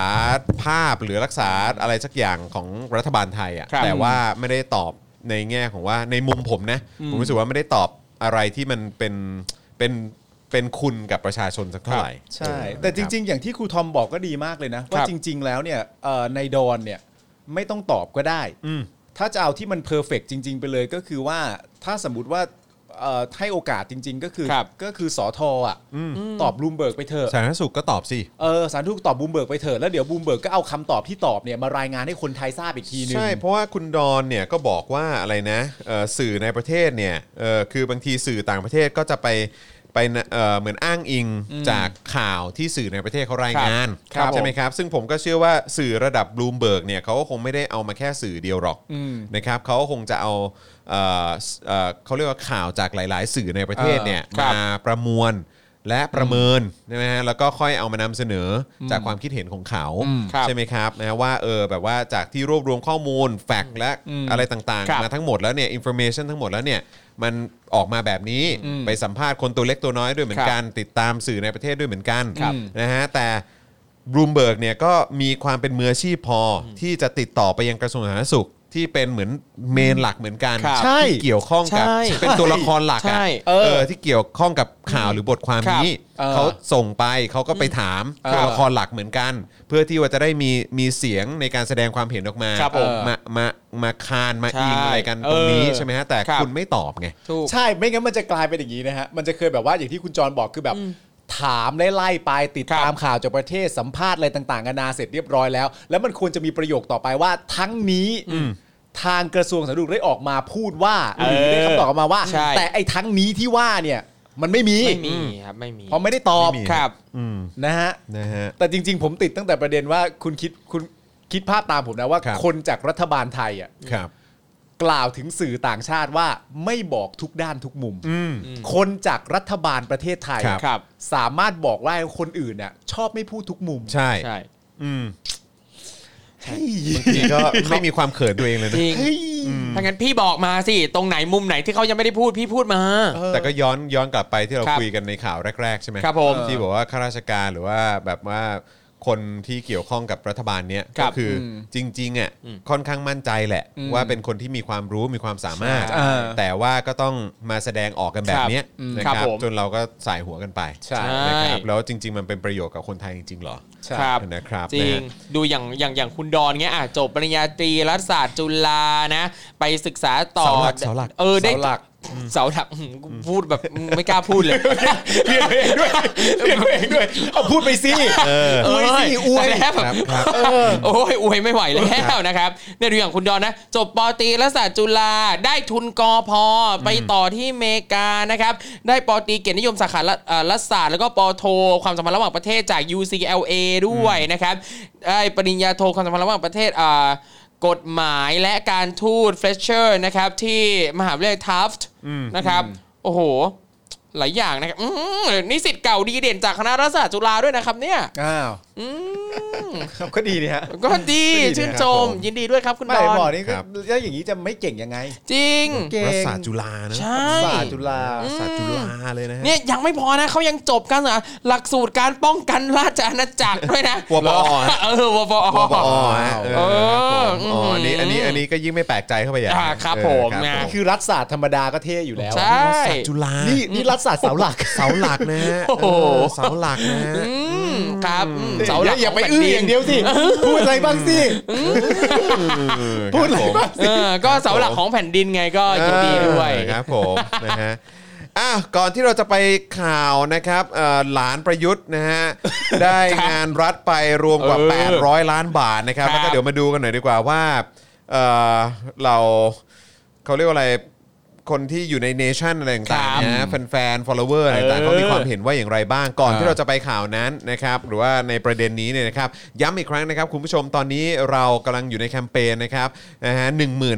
ผู้สนับสนุนนั่นเองนะครับซึ่ง ครับ เอ่อคุณผู้ชมนะครับสามารถร่วมสนับสนุนพวกเราได้นะครับนะสองช่องทางด้วยกันนะครับ ใครที่อยากจะให้เจาะข่าวตื้นนะครับคลิปความรู้ของ Spoke Dark TV นะครับรายการในเครือของ Spoke Dark TV รวมถึง Daily Topics นะครับแล้วก็รายการอื่นๆของเราเนี่ยนะครับนะฮะได้ไปต่อนะครับหลังจากครบ 45 วันแล้วเนี่ยนะครับก็สามารถสนับสนุนพวกเราได้นะครับ ตอนนี้เอ่ออยู่ที่เท่าไหร่นะครับเอาเอาเอาหลอดขึ้นหน่อยเออนะครับ 8596 ครับ 8596 นะครับ 8,596 ท่าน ครับ นะครับนะฮะแต่ว่าปลายทางของเราคือ 15,000 ท่าน ซึ่งวันนี้ผ่านไปกี่วันแล้วนะอาจารย์แบงค์ 26 ครับ 26 วันนะครับนะฮะก็เอ่อก็ยังเหลือเวลาอยู่นะครับนะคุณผู้ชมท่านไหนนะครับที่เอ่อชอบคอนเทนต์ของเรา แล้วก็อยากจะให้พวกเรามีคอนเทนต์แบบนี้ให้คุณได้ติดตามกันต่อไป ก็อย่าลืมสนับสนุนพวกเราด้วยนะครับแบบรายเดือนนะครับต่อเนื่องกันไปทุก ๆ เดือนนะครับเอาที่คุณผู้ชมสะดวกนะครับไม่ว่าจะเป็น Facebook หรือว่า YouTube ก็ได้นะครับเลือกแพ็กเกจและเลือกวิธีการชำระเงินที่สะดวกกับคุณ และสามารถสนับสนุนเราได้แบบต่อเนื่องทุก ๆ เดือนนะครับ ครับ อย่าง u t u b e เนี่ยนะครับก็เนี่ยนะฮะก็ก็กดปุ่มจอยหรือสมัครได้เลยนะครับ ข้างปุ่ม subscribe นะครับนะฮะอ่าแล้วก็เข้าไปเลือกแพ็กเกจในการสนับสนุนได้นะครับ ซึ่งก็มีหลากหลายนะครับแพ็กเกจนะครับอ่าก็เอาที่สะดวกเลยนะครับ พอเลือกได้ปุ๊บนะครับก็กดปุ่มจอยหรือปุ่มสมัครนะครับ เพื่อเข้าไปที่แพ็กเกจนั้นไปสู่เอ่อช่องทางในการชำระเงินนะครับนะฮะก็ลองเลือกกันดูนะครับว่าจะ อ่าชำระเงินช่องทางไหนนะครับสะดวกอ่าวิธีไหนก็เลือกได้เลยนะครับเข้าไปกรอกรายละเอียดให้ครบถ้วนนะครับซึ่งใช้เวลาแค่แป๊บเดียวครับนาทีนิดๆก็เสร็จแล้วนะครับไม่ถึงนาทีด้วยซ้ำแหละนะครับแล้วก็กดยืนยันแค่นี้คุณก็เป็นเมมเบอร์ของเราทาง YouTube แล้ว แล้วนะครับ ส่วนทาง Facebook ก็สะดวกเหมือนกันนะครับ ใต้ไลฟ์นี้เลยนะครับนะคุณสามารถ อ่าเลื่อนลงไปด้านล่างข้างกล่องคอมเมนต์ครับนะจะมีปุ่มสีเขียวที่มีรูปหัวใจอยู่นั่นคือปุ่ม Become a supporter นั่นเองนะครับ กดปุ่มนั้นนะครับนะฮะแล้วก็เข้าไปเอ่อที่หน้าเอ่อการชำระเงินนะครับ แล้วก็เลือกวิธีการที่คุณสะดวกที่สุดที่สามารถสนับสนุนเราได้ต่อเนื่องทุกๆ เดือนนะครับ ครับ นะฮะพอเลือกได้แล้วนะครับก็เข้าไปกรอกรายละเอียดนะครับใช้เวลาสั้นๆ แค่แป๊บเดียวเท่านั้นนะครับแล้วก็กดยืนยัน แค่นี้คุณก็เป็น supporter ของพวกเราผ่านทาง Facebook แล้วนะครับ ครับ นะ ผม ฮะ แล้วก็ยังมีช่องทางอื่นด้วยนะครับ อย่างอ่าแบบรายวันก็มีนะครับ ผ่านทางบัญชีกสิกรไทยนะครับนะฮะแล้วก็อ่าส่งดาวเข้ามาก็ได้นะครับ ไปช้อปปิ้งกันที่ Spoke Dark Store ก็ได้นะครับ รวมไปถึงนะครับแบบ PayPal ด้วยเหมือนกันนะครับ คุณก็สามารถสนับสนุนเรา แม้ว่าคุณจะอยู่ต่างประเทศได้ด้วยนะครับ ครับ นะฮะอันนี้ก็คือเอ่อช่องทางในการสนับสนุนพวกเรานั่นเองนะครับ นะฮะอะไรนะฮะสู้สู้เขาอะไรนะฮะแถบแถบแดงจะแซงแถบเขียวแล้วอ๋อครับผมนะอ่ะงั้นเดี๋ยวเดี๋ยวเราจะขึ้นเป็นเป็นเอ่อแถบสนับสนุนไว้ ครั ต บ ลอด ผม ละกันนะครับนะ ครั ฮะ บ ก็สามารถสนับสนุนเราผ่านทางช่องทางนั้นได้ด้วยเหมือนกันนะครับ สู้ๆอ่าสู้ๆสู้ๆ สู้ๆนะครับคุณผู้ช ม คุณผู้ชมสู้ ครับผม ๆนะครับ สู้ๆหรอ เออ ถ้าพูด นะครัคุณ บ ผู้ชมสู้ๆเราก็สู้ครับ ใช่เราสู้อยู่ ใช่ครับ แล้ว เราสู้อยู่แล้วฮะ นะครับ สปอคดักไม่ทิ้งประชาชน ครับผมสปอกดังไม่ถึงประชาชนนะครับ ชนะสัญญา ครับ นะฮะอ้าวมาที่เราไปดูเพจของเนชั่นสุดสัปดาห์เลยดีกว่า เออ นะครับ ต้องสนุกแน่ เดี๋ยว เลย อาจารย์แบงค์ช่วยช่วยเอาขึ้นมาด้วยละกันนะค ครั รับบ นะฮะคือเขานำเสนอข้อมูลประเด็นเรื่องปี 64 นะครับ ครับ ที่ว่าห้างหุ้นส่วนจำกัดใช่ไหมฮะของหลานประยุทธ์เนี่ยนะครับคว้า 3 งานของทางภาครัฐไป 251 ล้านครับ ครับ นะฮะ7ปีรวมแล้วกว่า 863 ล้านบาท ตายแล้ว นะครับ โดยระบุว่าในช่วงเดือนมิถุนายน ถึงกรกฎาคมปี 64 นะครับ ปีนี้เนี่ยนะครับ ห้างหุ้นส่วนจำกัด Contemporary Construction ของนายปฐมพลจันโอชา บุตรชายของพลเอกปรีชาจันโอชา ครับ นามสกุลคุ้นๆอยู่แล้วนะครับ ครับผม ซึ่งเป็นอดีตปลัดกระทรวงกลาโหม เออ แล้วก็เป็นน้องชายของพลเอกประยุทธ์จันโอชา เป็นผู้ชนะการประมูลโครงการก่อสร้างอาคารของหน่วยงานรัฐอย่างน้อย 3 สัญญาครับ ครับ รวมวงเงิน 251.88 ล้านบาทนะครับ อันนี้คือเฉพาะเดือนมิถุนายนถึงกรกฎาคมปีนี้นะครับ ประเด็นที่น่าสนใจก็คือ ตั้งแต่ปี 61 ที่ผ่านมานะครับหลังการรัฐประหารมาเนี่ยนะครับ ครับ ห้างหุ้นส่วนจำกัด Contemporary นะครับถูกปปชดำเนินการไต่สวนข้อเท็จจริง กรณีถูกกล่าวหาว่า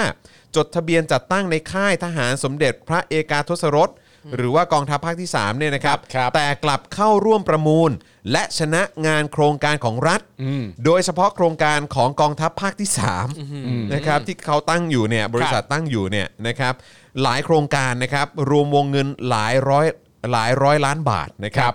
ว่ากันว่ากรณีนี้เนี่ยนะครับเจ้าหน้าที่ของสำนักงานปปชเดินทางไปตรวจสอบข้อเท็จจริงในค่ายทหาร เก็บพยานหลักฐานกันเรียบร้อยแล้วนะครับขณะที่ห้างหุ้นส่วนจำกัด Contemporary เนี่ยแจ้งย้ายออกจากที่ตั้งในค่ายทหารไปอยู่ข้างนอกแล้วเหมือนกัน อ๋อ แต่ปัจจุบันผ่านมาราว 3 ปีเศษแล้วเนี่ยนะครับ ครับ การไต่สวนข้อเท็จจริง เรื่องนี้เนี่ยก็ยังอยู่แค่ชั้นต้นเท่านั้นครับ เอ้า เอ่ออืม นะฮะยังไม่มีการตั้งอนุกรรมการไต่สวนแต่อย่างใดนะครับ เนี่ย อ้าว ต้องเอาใช้ข้อหาข้อเท็จจริงก่อน นะครับ ทั้งนี้เนี่ยระหว่างปี 58ถึง63เนี่ยนะครับนะฮะเอ่อห้างหุ้นส่วนจำกัด Contemporary Construction เนี่ยเป็นคู่สัญญากับกองทัพภาคที่ 3 รวมถึงหน่วยงานของรัฐอื่นๆเนี่ยนะครับรวมวงเงินอย่างน้อย 611.43 ล้านบาทครับ โอ้ my ก็คงต้องไว้ใจในผลงานนะเนอะ ใช่ใช่ ใช่ปะ ใช่ คงต้องชื่นชอบหรือมีความรู้สึกว่าประสบความสำเร็จจริ นี่ ง ไงคือด้วยความที่แบบเออเป็นลูกเป็นหลานนะคุยง่ายไงสั่งอะไรแบบก็ได้ไงบางทีเนี่ยเนี่ยเอ่องบงบประมาณ 600 ล้านแต่จริงๆทำให้อะทำให้เกินเขาอาจจะไม่เอากำไรนะ ๆครูทอมคิดอย่างเงี้ยก็ได้ ครับ แต่มันไม่ได้ไง อ๋อโอเค ครับ อ๋อโอเค เออ นะฮะ อ่ะก็ ก็ ได้ คือมิยอถึงกอคอสองเดือนใช่ไหม สองเดือน ของปีเนี้ย เออ นะเขาได้ไป 3 สัญญา ครับ ใช่ไหมครับ ชนะครับ การประมูลไป 3 สัญญา 251 ล้านบาท อืม นะครับ แต่ตั้งแต่ 58ถึง63 เนี่ย ได้ไปนะครับ611.43 ล้านบาท ครับ นะครับ ไม่แล้วเป็นคู่สัญญากับกองทัพภาคที่ 3 ด้วยไง ใช่ซึ่ง ซึ่งกองทัพภาคที่ 3 ที่ว่าเนี่ยก็คือสถานที่ จด ที่ ทะเบียน จัดตั้ง เออ คือตอนนั้นเขาจดทะเบียนจัดตั้งในค่าย ครับ ของกองทัพภาคที่ 3 เลยนะครั ใช่ครับ แล้วก็เข้าร่วมประมูลด้วย แล้วก็ชนะด้วยนะค ใช่ รับ ครับ ครับ จดทะเบียนจัดตั้งในค่ายทหารของกองทัพภาคที่ 3 เข้าร่วมประมูลในโครงการของกองทัพภาคที่ 3 แล้วก็ชนะการประมูลครับ อ่า ส่วนเอ้ยการเอ่อสอบสวนข้อเท็จจริงอะไรต่างๆเนี่ยนะครับผ่านไป 3 ปีกว่าๆแล้วนะครับ ครับ สามปีเศษแล้วนะครับ ครับ ก็ยังอยู่ในชั้นต้นอยู่นะฮะ ชั้น ครับ ต้นนี้แปลว่าอะไรฮะ แปลว่ายังไม่มีการตั้งคณะอนุกรรมการไต่สวนแต่อย่างใดด้วยนะครับ แต่ถ้าเป็นเรื่องอื่นนี่โอ้โห อย่างไวเลย มัน นะค จะ รับ ฮารวดฮาเร็วนะฮะ อื้อหือถ้าเป็นเรื่องอื่นไม่ต้องไต่สวนไม่ต้องอะไรนะครับ ตับตับเข้าคุกไปก่อน ศาลยังไม่ตัดสินก็ก็ยังไม่ให้ประกันตัว ครั ก็ บ มีนะฮะ ครับผม อืครับ อ่ะแล้วไง ผม ต่อคุณทอมครับ นี่แหละครับเอ่อซึ่งจริงๆ แล้วถ้าเรานับรวมทั้ง 3 โครงการในปี 64 นะฮะ เท่ากับว่าเอ่อปี 58 ถึง 64 หรือ 7 ปีที่ผ่านมานะครับ หอจกคอนเทมพอร์รีเนี่ยนะครับ เป็นคู่สัญญากับหน่วยงานของรัฐรวมวงเงินอย่างน้อย 863 ล้านบาทนะครับ เกือบพันล้านนะ พันล้าน ครับผครับ ม เกือบพันล้านนะ นี่ไง ฮะ เพอเขาไว้ใจกันนะครับ ทั้งนี้นะฮะ หลังจากที่เนชั่นสุดสัปดาห์ได้เผยแพร่ข้อมูลโพสต์นี้ออกไปนะครับ ก็ได้มีคนเข้ามาแสดงความเห็นแบบเยอะมากนะครับ โดยท็อปคอมเมนต์นะครับ ก็ระบุว่าหลานประยุทธ์เป็นปัจเจกบุคคล เขาก็ทำธุรกิจได้มิใช่หรือ ใช่ สมมุติว่าถ้าสงสัยเขาก็เป็นเรื่องของเขาที่ต้องให้กฎหมายตรวจสอบว่าผิดหรือถูกอย่างไร มันน่าสนใจตรงไหน ไงไงล่ะไงล่ะ หลานประยุทธ์ก็เป็นคนไงเขาก็ทำธุรกิจได้ ใช่ จะผิด ครับ จะถูกก็ให้กฎหมายตรวจสอบดิอันนี้ อ่ามั มันน่าสนใจต้องมาเป็นข่าวตรงไหน โอเค อ่ะ เนี่ยนะครับ สมมุติว่าก็สงสัยเขาก็เป็นเรื่องของเขาที่ต้อ ค ง รับ ใช้กฎหมายตรวจสอบผิดหรือถูกอย่างไรนะครั เออ ผมอ่านให้ฟังอีกทีนะครับ ครับ การไต่สวนข้อเท็จจริงเรื่องนี้ยังอยู่แค่ชั้นต้นเท่านั้น อ่าน นะครับ ยังไม่มีการตั้งคณะอนุกรรมการไต่สวนแต่อย่างใด นี่ไงมันก็อยู่ชั้นต้นแล้วไง ก็ถือว่า ใช่ เข้าไปกระบวนการกฎหมายแล้วคุณจะมาอะไรอีก นี่ไม่ใช่ต้นธรรมดานะนี่เป็น ครับ นี่เป็นต้นกล้า ด้วยนะ นี่ยังแบบขึ้นกระปอกกระแปะอยู่เลยนะ อ่ะต้นกล้าอ่ะต้นกล้าพักกล้าก็คือไม่กล้า ไม่กล้า โอเค อ๋อไม่เขาก็แต่ประเด็นคือเขาก็คงปกป้องกันแหละ อ่า ใช่ไหม ก็ปกป้องไปนะครับนะนอกจากนี้นะครับก็ยังมีคอมเมนต์อีกมากมายนะครับที่โจมตีการนำเสนอข่าวนี้นะครับ เช่นว่าแบบเนชั่นทำไมขุดคุยเก่งแบบนี้เอออก็ไม่แปลกนี่อาชีพเขาผิดอะไร เสียมหรือเปล่าเนชั่นเออ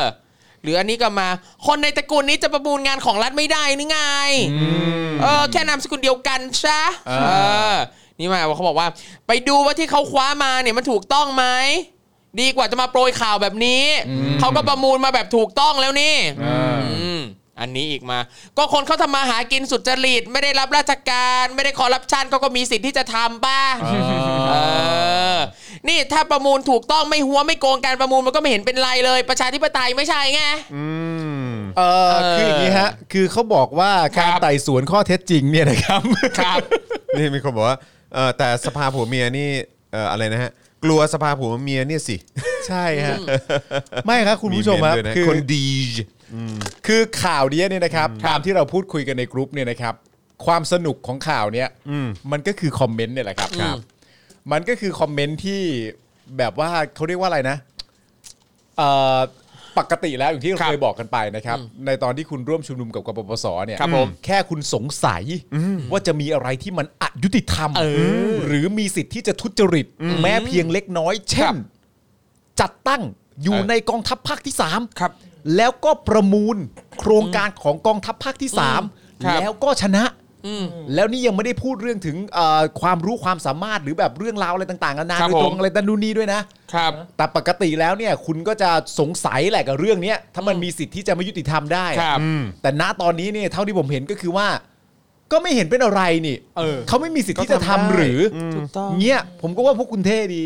ใช่ ใช่ก็น่าสนใจ เอ เออ มาตรฐานของพวกคุณนะ ใช่ผม ครับ ผมก็ว่าโดยรวมแล้วผมว่าคุณพวกคุณก็เท่ดี อืมค แต่แต่รับผม แต่ ได้ แต่ประเด็นของผมคือมีความรู้สึกว่า มาตรฐานที่ตัวเองเคยวางไว้เนี่ย อ่า มันหย่อนลงมาหน่อยหรือเปล่า เนอะมันมันดูแปลกๆนะกับที่แบบว่า โกรธเกรี้ยว แม้กระทั่งเขาจะยุบสภาไปเสร็จเรียบร้อย แต่มันไม่ไว้ใจซะแล้วอะไรมันมันเยอะแยะตอนนั้น ใช่ น่ะ ใช่ ดู ใช่ เยอะ ใช่ใช่ มันอาจจะไม่ใช่ว่าแบบ มาตรฐานตกต่ำแต่เรียกว่ามันเป็นความลื่นไหลทางมาตรฐานไหม ไง มันเป็นบวกยังไงวะเนี่ย มันเป็นความลื่นไหลไงมันสามารถจะยืดหยุ่นได้ อ๋อ คือพออย่างนี้ เออ ก็คือยืดหยุ่นได้ ใช่มัน แต่ว่า ยืดหยุ่น ถ้าเป็น ได้ สมัยอีปูนี่คือไม่ได้ ไม่ได้ อ๋อคือถ้า ญี่ปุ่น ถ้าพูดให้เคลียร์แต่ ก็ ที่ทอม ก็ พูด ก็คือเป็นการยืนยันว่าประเทศนี้เนี่ยมันมีคนบางกลุ่มที่ไม่ได้ใช้มาตรฐานอะไรแบบมาตรฐานเดียว ใช่ ใช่ แบบเอ่อทั่วหน้ากันทุกคน ใช่ ก็คือมีคนบางประเภทที่รู้สึกว่า อืม เอ่อเรื่องบางเรื่องเนี่ยมันต้อง ครับ สองมาตรฐาน ใช่ นี่แหละคือมาตรฐานของประเทศไทย เออ สองมาตรฐานเท่ากับมาตรฐานไงนี่แหละ เป็นแบบนี้ใช่ไหมประเทศไทย ถ้า ต้องมีสองมาตรฐาน ใช่ถ้าเมื่อไหร่ประเทศไทยมีมาตรฐานเดียวกันโดยตลอดอันนั้นแหละแปลว่าประเทศไทยไม่มีมาตรฐานแล้ว คือประเด็นที่ครูทอมพูดถ้าพูดให้จบประโยคมัน ครับ คือว่ามาตรฐานเนี่ยมันสามารถที่จะลื่นไหลไปได้ อ่ะ ตามแต่ว่าผู้ที่ทำเนี่ยเราชอบหรือเปล่า ถูกต้อง โคตรปัญญา ปรัจจัยจริง เป็นไงคาริ ย บินบราวน์ยังต้องยอม โ double standard is standard yeah that's โอ้ right ดับเบิลสแตนดาร์ดก็คือสแตนเอ่อก็คือไทยสแตนดาร์ด ไทย ใช่ อ่า รูปแบบสแตนดาร์ดของไทยเป็นยังไง ก็รูปแบบดับเบิลสแตนดาร์ดไง ถูกต้อง มันก็เป็นคำอธิบายโดยต ซึ่ รง งยู่ ซึ่งอันนี้ แล้ว ก็สามารถสามารถพูดได้แบบผมว่าน่าจะค่อนข้างตรงไปตรงมา เพราะว่า ครับ ก็คือเนี่ยตั้งแต่มีการยึดอำนาจมาอะไรต่างๆเหล่านี้ก็คือเราเห็นได้ชัดว่าประเทศนี้มันสองสองมาตรฐานก็คือ ครับ ก็คื ผ อ ม มาตรฐานแบบไทยๆจริงๆ ใช่ ครับ แล้วมันเป็นสองมาตรฐานทางความคิดด้วยไง ใช่ หมายถึงว่าผู้ที่เชียร์ ครับ ก็จะกลายเป็นคนสองมาตรฐานไปด้วย ครับ ใช่ใช่ใช่นะครับนะฮะอ่ะโอเคนะครับ เดี๋ยวตอนนี้ 2 ชั่วโมงครึ่งแล้วนะครับนะครับ เดี๋ยวผมขออีกสักหนึ่งข่าวได้ไหม ได้เลยครับ เอ่อเอาเป็นซิลิกไหมหรือว่าจะเป็นยายาต้านดิ เอาเอาสองข่าวนี้แล้วกัน ได้ เอา ครับ ซิลิกฟาร์มานะครับ แล้วก็เอ่อมร์กใช่ไหมฮะ Merck มร์กนะฮะกับเรื่องของยาต้านโควิด ครับ นะครับที่น่าจะต้านโควิดสายพันธุ์เดลต้าได้ Yeah. นะครับนะครับ น่าจะเป็นประเด็นที่เอ่อคนไทยน่าจะติดตามกันด้วยโดยเฉพาะโมเดอร์นานะ ครั ฮะ บเพผมราะว่าหลายคนก็รออยู่ว่าสรุปจะมา ก็ทีแรกคาดหวังว่าจะมาตุลา ใช่ แล้วก็มีข่าวบอกว่ามาธันวา ครับ แล้วก็มีข่าวบอกว่าเออเดี๋ยวจะพยายามผลักดันให้มาได้ภายในพฤศจิกาละกัน ครับ อะไรแบบนี้เออนะครับ นี่ไง ตอนนี้ก็วนไปวนมาว่าจะยังไง ก็คือไตรไตรมาสที่สี่ไตรมาสที่สี่มีอยู่สามเดือนเดือนไหนว่ากัน ใช่ถูกต้องนะครับ ก็มีรายงานนะครับว่าบริษัทซิลิกฟาร์มาจำกัดนะครับเป็นเอ่อผู้เป็นเอ่อผู้แทนนะครับของวัคซีนโมเดอร์นาในประเทศไทยเนี่ยนะครับได้ออกมากล่าวถึงเรื่องการเปลี่ยนแปลงกำหนดการในการส่งมอบวัคซีนโควิด -19 ของโมเดอร์นาแล้วนะครับ ครับ นะหลังจากที่ก่อนหน้านี้เนี่ยไร้เอ่อการเคลื่อนไหวใดๆนะครับมีเพียงสบคเท่านั้นที่บอกว่าวัคซีนโมเดอร์นาเนี่ยนะฮะจะมีเอ่อเข้ามาจำนวน 2 ล้านโดสนะครับอยู่ในแผนการจัดสรรวัคซีนในเดือนธันวาคม ตามประกาศในแผนการจัดวัคซีนโควิด -19 ประเทศไทยปี ครับ 64นะครับ นะครับเมื่อวันที่ 27 กันยายนที่ผ่านมา นะครับ อย่างไรก็ดีเนี่ยแถลงการจากบริษัทซิลิกฟาร์มาที่ชี้แจงเมื่อวานนี้เขาบอกว่า ก่อนหน้านี้บริษัทได้รับแจ้งจากแหล่งผลิตว่าจะมีการส่งมอบวัคซีนได้ราวเดือนตุลาคม ทำให้องค์การเภสัชกรรมเนี่ยนะครับได้ประกาศไทม์ไลน์โมเดอร์นาจะเริ่มส่งมอบวัคซีนจำนวน 1.9 ล้านโดส ในกลางเดือนตุลาคม ครับ แต่เนื่องจากปัจจุบันความต้องการวัคซีนเอ่อโควิด -19 ทั่วโลกเนี่ยยังมีสูงกว่ากำลังการผลิตวัคซีนเป็นอย่างมากนะครับทำให้ในเวลาต่อมาทางบริษัทได้รับแจ้งข้อมูลล่าสุดนะครับจากแหล่งผลิตถึงแนวโน้มว่าจะสามารถส่งมอบได้ตั้งแต่เดือนพฤศจิกายนนี้เป็นต้นไป ซึ่งการเปลี่ยนแปลงกำหนดการส่งมอบวัคซีนในครั้งนี้เนี่ยนะครับอยู่นอกเหนือการควบคุมของซิลิกฟาร์มานะครับ ครับ อย่างไรก็ตามนะครับทางซิลิกฟาร์มาแล้วก็โมเดอร์นาเนี่ยกำลังเร่งแก้ไขหาทางออกเพื่อให้คนไทยเนี่ยเข้าถึงวัคซีนให้ได้เร็วที่สุด ครับ ก่อนจะระบุว่าดังนั้น จึงได้จัดหาวัคซีนจากแหล่งผลิตอื่น ที่นอกเหนือจากแหล่งผลิตที่บริษัทได้รับการอนุมัติให้นำเข้าจากสำนักงานคณะกรรมการอาหารและยาของไทย ก่อนจะกล่าวถึงไทม์ไลน์การนำเข้านะครับจากนี้ว่าวัคซีนโมเดอร์นาล็อตแรก 1.9 ล้านโดสครับ จะเข้ามาภายในไตรมาส 4 ปี ครับ 64 โดยเริ่มโดยเริ่มที่เดือนพฤศจิกายนเป็นต้นไป และจะทยอยส่งมอบทุกสัปดาห์ต่อเนื่องกัน สัปดาห์ละประมาณ 1-3 แสนโดสนะฮะสำหรับวัคซีนส่วนที่เหลืออีก 6.8 ล้านโดสนะครับซึ่งได้ลงนามในสัญญาการจัดหาวัคซีนแล้วนั้นเนี่ยคาดว่าจะสามารถส่งมอบได้ในไตรมาสแรกของปี 65 แล้วก็ระบุว่าสำหรับวันในการส่งมอบที่ชัดเจน บริษัทจะสามารถแจ้งให้ทราบได้ภายหลังจาก วัคซีนนะฮะที่ได้เตรียมจัดส่ง ให้แก่ประเทศไทยได้ผ่านการตรวจสอบคุณภาพ ตามมาตรฐานของโรงงานผู้ผลิตเป็นที่เรียบร้อยแล้ว ครับ และยังกล่าวไว้อีกด้วยนะครับว่าแม้ว่าทางบริษัทจะพยายามเร่งรัดการส่งมอบวัคซีนให้เกิดขึ้นโดยเร็วที่สุดในทุกขั้นตอน อย่างไรก็ตามเราจะได้รับการแจ้งจากผู้ผลิตถึงการยืนยันวันที่แน่ชัดในการจัดส่งวัคซีน ล่วงหน้าเพียง 2 สัปดาห์ ก่อนที่จะมีการดำเนินการจัดส่งวัคซีนมาอย่างประเทศไทย อ๋อเหรอครับ เพราะฉะนั้นก็ต้อง เรา ก็ต้อง สามารถจะรู้วันได้แน่นอนว่าจะส่งมาเมื่อไหร่ ของจะถึงมือประชาชน ครับ คนไทยเมื่อไหร่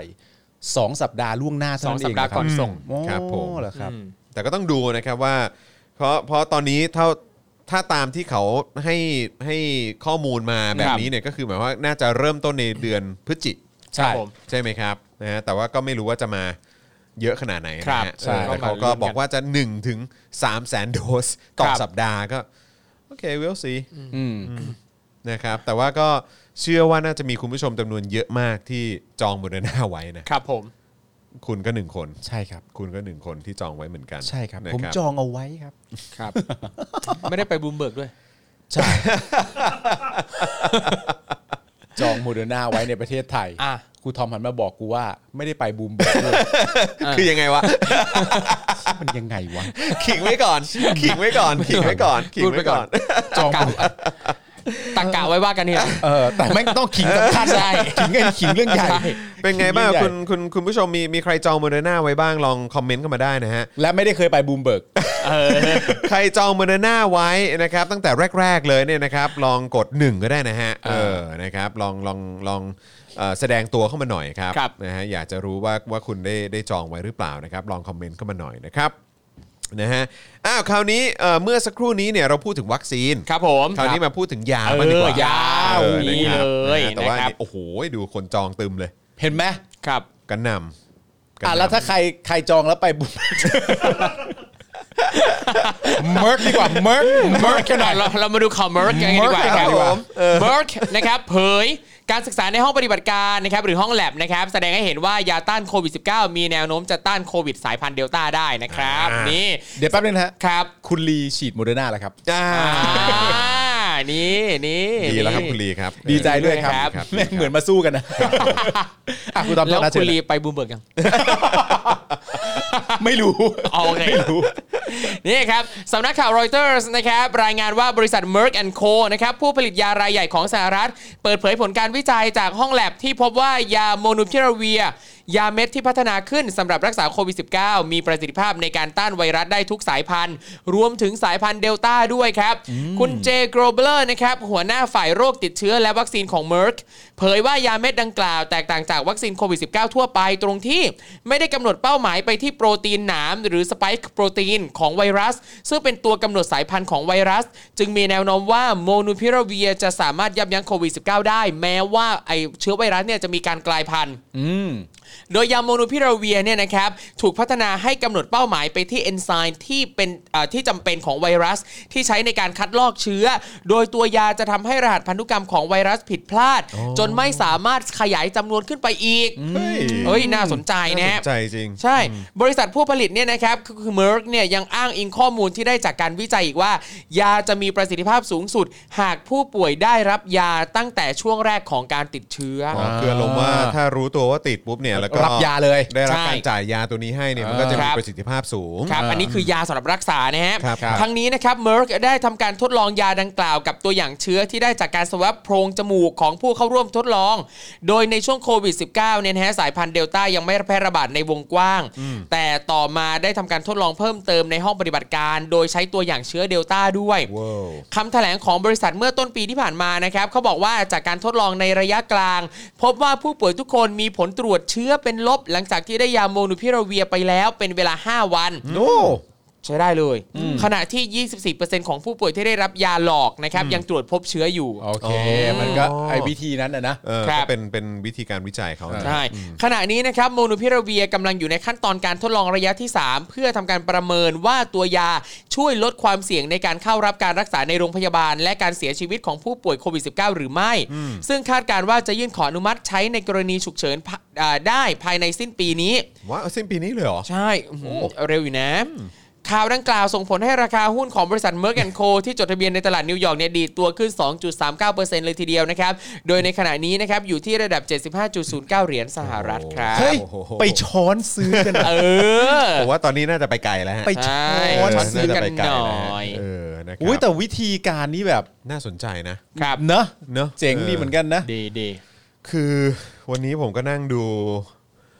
เอ่อเหมือนคล้ายๆ รายงานพิเศษนะครับ คือจริง ๆ มันก็เป็นรายงานพิเศษที่ที่ออกมาน่าจะปี 2 ปีแล้วมั้งแต่ว่าเป็นของทาง Vice ใช่ไหม ครับ เอ่อที่เขาไปตามว่าเออแบบเนี่ย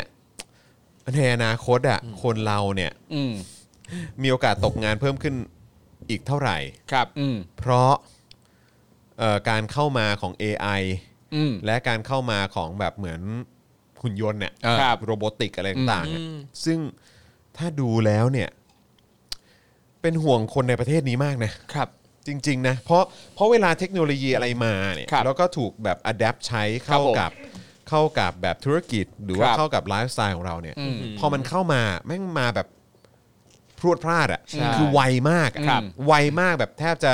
คือถ้าถ้ามันผ่านหรือว่าถ้ามันแบบได้รับการยอมรับ แล้วก็ถูกถูกเอาไปใช้ในประเทศที่เจริญและพัฒนาแล้วเนี่ย ครับ มันก็ไม่ช้าก็เร็ว มันก็จะเข้ามันก็มันก็จะเข้าไปที่ประเทศอื่นเหมือนกันเนี่ย อืม ใช่ไหมฮะ แล้วก็คือมันก็มีเหมือนแบบเอ่ออย่างในสหรัฐอเมริกานี่พวกรถบรรทุกเนี่ย ครับ ก็คือมีคนขับรถบรรทุกเนี่ยเป็นเป็นล้านคนเลยนะครับ แล้วก็ไปถือว่าเป็นธุรกิจที่เขาเขาใช้คาว่าอะไร 700 billion นะ อืม เอ ครับ อ US ดอลลาร์นะ เออ คือ 700เขามันคืออะไร ประมาณก็คือประมาณสักเท่าไหร่ประมาณ 7 0 0แสนล้าน ครับ ดอลลาร์มั้งถ้าเกิดคือถ้าผมคิดเลขถูกนะฮะ ครับ คือต้องขออภัยแบบว่าไม่ค่อยเก่งเลขเท่าไหร่ นั่นแหละคือแบบว่ามันมูลค่ามหาศาลมากอะ่ะ อืม แล้วก็คือเขาก็กำลังทดสอบไอ้รถบรรทุกแบบที่ไม่ต้องมีคนขับอ่ะ อ่า ซึ่งณเวลานั้นก็คือเขาบอกจะใช้เวลาในการทดสอบอีกประมาณสักปี 2 ปี ครับ แล้วก็จะใช้รถที่แบบว่าไร้คนขับเนี่ยเอ่อผลิตรถออกมาอีกหลายร้อยคัน เพื่อใช้ในการทดสอบแล้วก็เก็บข้อมูล ครับ เป็น Data อะไรเข้ามา เพื่อที่ว่าจะสามารถใช้ได้จริงในอนาคต ครับ อืม อันใกล้นี้ ครับผม เพราะฉะนั้นก็มีโอกาสที่คนที่ที่เป็นเหมือนคนขับรถบรรทุกเนี่ยก็อาจจะได้รับผลกระทบตรง ครั จุ บ ดนี้ด้วยก็ได้ ครับผม แล้วก็ยังมีแบบเขาก็ย้อนไปเกี่ยวกับเรื่องของการทำเอ่อเหมือนการการค้าขายออนไลน์ค ครับ ล้ายๆแบบพวก Amazon หรือว่าพวกอะไรต่างๆ เหล่านี้เอ ครับ อการซื้อของจากทางบ้านแล้วก็จะมีการจัดส่งอะไรพวกนี้ให้เนี่ย ครับ ก็มีการใช้หุ่นยนต์เข้ามาเหมือนกัน ซึ่งก็ซึ่งก็จะใช้คนน้อยลงเรื่อยๆ ครับ แม้กระทั่งการแพทย์ก็เหมือนกัน การผ่าตัดอะไรต่างๆ ค เห รับ ล่านี้ก็จะใช้หุ่นยนต์มากขึ้น ครับ การเอ่อเรื่องของการวิเคราะห์ตลาด ครับ ทางด้านการเงิน อ่า ก็ใช้ อ่า AI อ่าม มากขึ้น ครับ ใช่ไหมฮะไปจนถึงเรื่องของระบบยุติธรรม ครับ กระบวนการยุติธรรมก็ใช้ AI และใช้คอมพิวเตอร์เหมือนกัน ครับ คือใช้เรื่องของแบบระบบแบบเอ่อสมองกลอะไรอย่างเงี้ย ครับ เออมาใช้ในการแบบว่าตรวจสอบหาแบบว่าเอ่อบทเขาเรียกว่าอะไรนะเอ่อการผลการตัดสินในสมัยก่อน หรือว่า เออ เออแบบข้อผิดพลาดหรืออะไรต่างๆ ที่ที่จะเอาเอาไว้ใช้ประกอบในการตัดสิน ครับผม เอ่อคดีความอะไร ครับ ต่างๆเนี่ยคือแบบว่ามันมีแต่สิ่งเหล่านี้ที่ตามเข้ามา ใช่ เรื่อยๆแล้วก็เขาก็พยายามผลักดันในเรื่องของการเอ่อเรื่องของโคดดิ้ง ครับ อืม เออให้กับประชาชนให้กับแบบว่าคนรุ่นใหม่อะไร ครั ต่าง บ ๆด้วย แต่คือพอมานั่งคิดดูแล้วประเทศนี้ อืม แท็บเล็ตให้เด็กอะ่ะ ครับ หรือว่าให้เด็กเข้าถึงสมาร์ทโฟนในการ ครับ เรียนออนไลน์อะ่ะ อืม ยังลำบากเลย ลำบากเด็กโดนโกงกันเยอะแยะ ยังต้องตามกันซื้อมือสองตาม ครับ กันซื้ออะไรอยู่เลย ใช่แล้วคือแบบรัฐบาลในช่วงที่ผ่านมาเนี่ย เด็กจบใหม่งานหา ครับ ทำยัง ใช่ หาไม่ได้เลย ใช่ คือแบบเฮียไอ้คำว่าตามหลังเขาเนี่ย ครับ อืม ผมว่านี่คือเราตามหลังแบบ ครับ อีก หลาย มาก ปี โขนเลยนะครับ นั่นแห เอ ละ อน่าห่วงมากเลยนะ โอ้ เนี่ย ย แบบว่า มันก็เป็นเรื่องที่แต่นั่นแหละครับ มันก็ แล้วนี่คืออยากจะถามไปถึงคนที่ยังเชียร์และสนับสนุนรัฐบาลนี่อยู่ว่า อันนี้ผมไม่ต้องถามว่านายกหรือแก๊งพวกเขามีวิสัยทัศน์ไหมผม ครับ ถามแค่คุณก็พออะ อืม ว่าคุณมีวิสัยทัศน์ไหม อืม ว่าถ้ามันยังเป็นอย่างนี้ต่อไป แล้วคุณแค่ว่าขอแค่ความเป็นไทย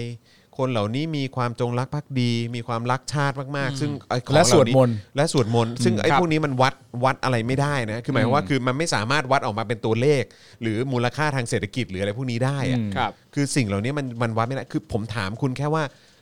คุณน่ะที่ยังสนับสนุนรัฐบาลและไอ้แก๊งและพรรคพวกเหล่านี้อยู่เนี่ยที่เข้ามาด้วยวิธีการแบบรัฐประหารเนี่ย ครับ คุณยังจะสนับสนุนเขาอยู่เหรอ ผมถามวิสัยทัศน์คุณนะ โอ้โห ว่าคุณคิดว่าประเทศนี้มันจะเอาอะไรไปสู้ ครับ อืม ประเทศอื่นได้ ใช่ งั้น ถ้ายัง ถาม มีผู้นำแบบนี้อ ถู ยู่ กต้อง เหมือนถามวิสัยทัศน์คุณนะว่า ภายใต้ผู้นำคนเนี้ยที่มาจากระบอบแบบเนี้ย ครับ คุณภาพชีวิตของลูกหลานคุณในภายภาคหน้าเนี่ย มันจะสู้ใครเขาได้บ้างไหม ครับ มันจะพัฒนาไปในทุกๆเรื่องได้เหมือนกับประเทศอื่นเขาบ้างไหม ครับ แล้วถ้ามันไม่ใช่อย่างนั้นน่ะ แล้วทุกวันถ้าสมมติว่าคุณวิเคราะห์ได้ว่า ไม่ไม่ใช่อย่างนั้นแน่ๆ ครับ ภายใต้อะไรต่างๆนานาที่เกิดขึ้นนะตอนนี้เนี่ย เราไปไม่ถึงจุดนั้นแน่ๆ และคำถามที่ถามต่อไปก็คือว่า แล้วณตอนนี้คุณพึงพอใจอะไรกันอยู่วะ ครับ เนอะคุณกำลังพึงพอใจอะไรอยู่บ้าง ใช่ ณ ครับ ตอนนี้อะ ใช่ ใช่ คือการการที่เราบอกว่านะตอนนี้ประเทศไทยกำลังตามหลังคนอื่นอ่ะนะแล้วณวันเนี้ยอ่ะเราเราพูดแบบเนี้ยเผลอๆอีกไม่นานอ่ะมันจะไม่ใช่ว่าตามหลังแล้ว แต่คือเราหลุดออกจากการแข่งขันนี้ไปเลยอ่ะคือมึง อืม เอาอะไรไปสู้คนอื่นไม่ได้เลย แม้แต่วิ่งตามก็ยังไม่ได้ อืม ไอ้ยอันนี้น่าสนใจเนอะไอ้ภาพที่เป็น World Expo ป่ะ อ่ะครับผ ที่ ม ประเทศไทยไปตั้ง เออ บูธที่ดูไบอ่ะ ครับ อืม ก็ดูแล้วแบบ แล้วหัวข้ออะไรนะดิจิตอลสู่โลกอนาคตอะไรสักอย่างอ่ะ เราก็ไป ยังเป็น traditional traditional ไทย ก็มีแบบแกะสลักลายกระหนก เออ หน มี เดิ บุตรสะโบก เราเราเราเรามีรูป โข ไหมฮะอาจารย์แบงนค์ อะไรเงี้ย อ่อรบกวนนิดหนึ่งฮะ เออ คือแบบดูแล้วแบบ World Expo 2020 ดู เรา ไบ ยิ่งเรายิ่งเห็นแบบที่ที่เอ่อนายอาร์มเขามารีวิวแท็บเล็ตสมัยยิ่งรักษณ์อ่ะ ครับผม แล้วบอกว่าเฮ้ยคือแบบว่าถ้าเด็กไม่สูญเสียโอกาสไปเนี่ย คือทุกวันนี้จะไปไกลขนาดไหนเนาะ ใช่ ศาลาไทยนี่ ต้องเออลองลองดูที่เป็นข่าวก็ได้ฮะอาจารย์แบงค์อืมมันจะมีเป็นภาพอยู่แหละ เป็นภาพกิจกรรมข้างในอะครับ อืม เออดูที่เป็นที่เป็นข่าวมีไหม ครับ เออเอออันนั้นก็เอ็กซ์โป2020 มันคืองานอะไรงานที่ต้องเอาเทคโนโลยีไปโชว์กัน World Expo ครับเหมือนกับเอ่อแต่ละประเทศก็ไปจัดแสดง อ่า ต่างๆ คือเหมือนกับว่าอยากให้โลกรู้จักเราในมุมไหน อ่ายั ยังไงบ้าง ซึ่งหัวข้อของปีนี้เนี่ยเอ่อไม่แน่ใจว่าอะไรสักอย่างแต่มันมีคำว่าเอ่ออนาคตอ่ะมีว่า อ่า ฟิวเจอร์ มันมีมันมีมีเป็นแบบเอ่อของที่เป็น World Expo เดี๋ยวเดี๋ยวเปิดขึ้นอีกหน้าก็ได้ฮะอาจารย์แบงค์เอ่อ ใช่ใช่ ที่ว่าเป็นแบบของ World Expo World Expo เลย อ่อโดยเฉพาะว่าอยากจะรู้ว่าเขาเรียกอะไรหัวข้อ ครับ ของปีนี้คืออะไรนะครับอืม เหมือนเห็นในทวิตเตอร์คุณกวางไตรสุรีอ่ะ อืม connecting minds นะฮะอ่ะกดกดอันนั้นเลยก็ได้ฮะอันข้างบนสุดอ่า connecting minds มีมีเลื่อนไหมอึ๊บปึ๊บปึ๊บมันน่าจะมีชื่อชื่อนั่นอยู่นะ อ๋อ นี่เป็น USA Pavilion ละเออคือ นี่นี่เขาเอ่อพะเอ่อลุเอ่อนี่ไงเขาบอกว่าอาคารแสดงประเทศไทยเอ่อภายใต้แนวคิดการขับเคลื่อนสู่อนาคต mobility for the future mobility for the future ใช่ connecting minds ใช่ไหมฮะ Yeah เออแล้วแล้วของของประเทศไทยที่นำเสนอคือมีอะไรอ่ะอืมอยากจะรู้ว่าข้างในพาวิเลียนมีอะไร แล้วก็มีตาราง performance นะฮะ ก็เป็น ครับ แบบว่าเหมือนแบบโชว์ที่เขาจะโชว์ ซึ่งผมก็คิดว่าก็คงเป็นแบบพวกโขนพวกอะไร นี่ไง แบบนี้หรือเปล่านะ อ ฮะ นาคตมาก อนาคตก็คือย้อนกลับถอยหลังไปนะครับ ประเทศนี้ มีมีรูปไหมฮะ เออก็อ๋อก็เป็นอย่างนี้อ่ะนี่อันอันนั้นอันนั้นคือภาพล่าสุดป่ะฮะ อ่าอย่างเนี้ยอันที่เป็นเออเราดูเรียงกันไปเลยก็ได้ฮะอ่าอันนั้นก็ได้ อันนี้คือคือโพสต์เมื่อวันไหนฮะโพสต์เมื่อสองชั่วโมงที่แล้วอ่ะ อ๋อ งั้นเดี๋ยวเราเราเราลสดๆร้อนๆองดูภาพด้วยกันเราลองดู ดู ภาพด้วย ซิ กันก็ได้ฮะ อ่านี่คือการขับเคลื่อนสู่อนาคตนะฮะของประเทศไทย อ่าโอเคนะครับ ก็มี อันนี้อะไรครับ เอออันนั้น อ๋ออันนี้ ะไร คือ โปรงลางแบบนี่ไงครับอ๋ออ อโปโปรงลาง โปรงลาง ติดล้อ เมื่อก่อนต้องตั้งอยู่กับที่ แต่ตอนนี้เคลื่อนที่ได้แล้วมีล้อแล้ว อ๋อ การขับเคลื่อนสู่อนาคต คือโปรงลางเคลื่อนที่ได้ อันนี้มันคือไอไออันที่ดีดหายปะปุ้งเปงปุ้งเปง ใช่ แล้ว น่า โปร จะ ง ใช่ ลางมันเป็น ดี อี ด กลักษณะ หาย หนึ่งอะฮะ เอออ่ะไปต่อไปเอต่อ อ น่าจะเป็น ก็ราม ราม นะคบนาฏศิลป์เนยนะฮะ โนละเออ อันนี้กราฟฟิตี้เหรอครับห เป็ รื น อยัง แบ ไง บเขาเรียกว่าอะไรเป็นแบบ ผีตาโขนนะ อืม เป็นผสมโมเดิร์นแดนซ์อ่ะ อันนี้ อ่ะ เป็น ก็พยายามจะคอนเทม ชุดไทยไท ไป ย ไปอีกฮะ เอา มันจะไป มีอะไรอีกไหนขอดูนวัตกรรมเดี๋ยวเผื่อเราจะเห็นนวัตกรรมฮะ นี่ไง อันนี้ก็คือเป่า เออเห็นไงเป็นแล้วเนี่ยนั่นแหละนวัตกรรมแคนมีไฟอ่ะ เออ เป่า นี่แหละ ค innovation ที่มี น่ะ แสงนีออน เออ อ่ะ ใครมีแฟนเก็บ เออ นะฮะ ก็มีชาวต่างชาติปรบมือให้ ก็ว้าวนี่คือนวัตกรรมนะค ค รั รั บบ ผม อ่าครับ แล้วก็เอ่อชุด โอเค ชุดแบบท้องทะเล มโนรานะภาคใต้ไงจากภาคท้องถิ่นภาคต่าง คือยังไงอันนี้ก็เป็นเรื่องที่ดีนะครับ คือหมาย ใช่ ว่า สวยงาคืมอเรื่องที่ดีก็คือหมาย ดี ว่าหน้าตศิลป์ไทยหรือการโชว์การแสดง ค ข รั อบ งคนไทยนี่ผมก็รู้สึกว่าเออมันก็เป็นอะไรที่ที่ที่ภูมิใจแหละแต่ว่า ครับ ก็คือ แต่ผมก็ไม่รู้ว่ามันตรงกับหัวข้อหรือเปล่านะครับอ่ะไปต่อฮะอ่านี่ก็ถ่ายรูปก็อ่าโอเค ไปต่อฮะอ่าโอเค ๆ อึ๊ นี่ บอึ๊บ วัดขนอนหนังใหญ่ มีอะไรอีกไหม หนังใหญ่ อ่ะไปผมเลือกลองเลื่อนไปดูเรื่อยๆครับว่ามีอะไรที่ มี เกี่ยว อะไร กับ ที่ mobility ดูแบบสื่อถึงอนาคต เออ ของประเทศได้บ้างอะ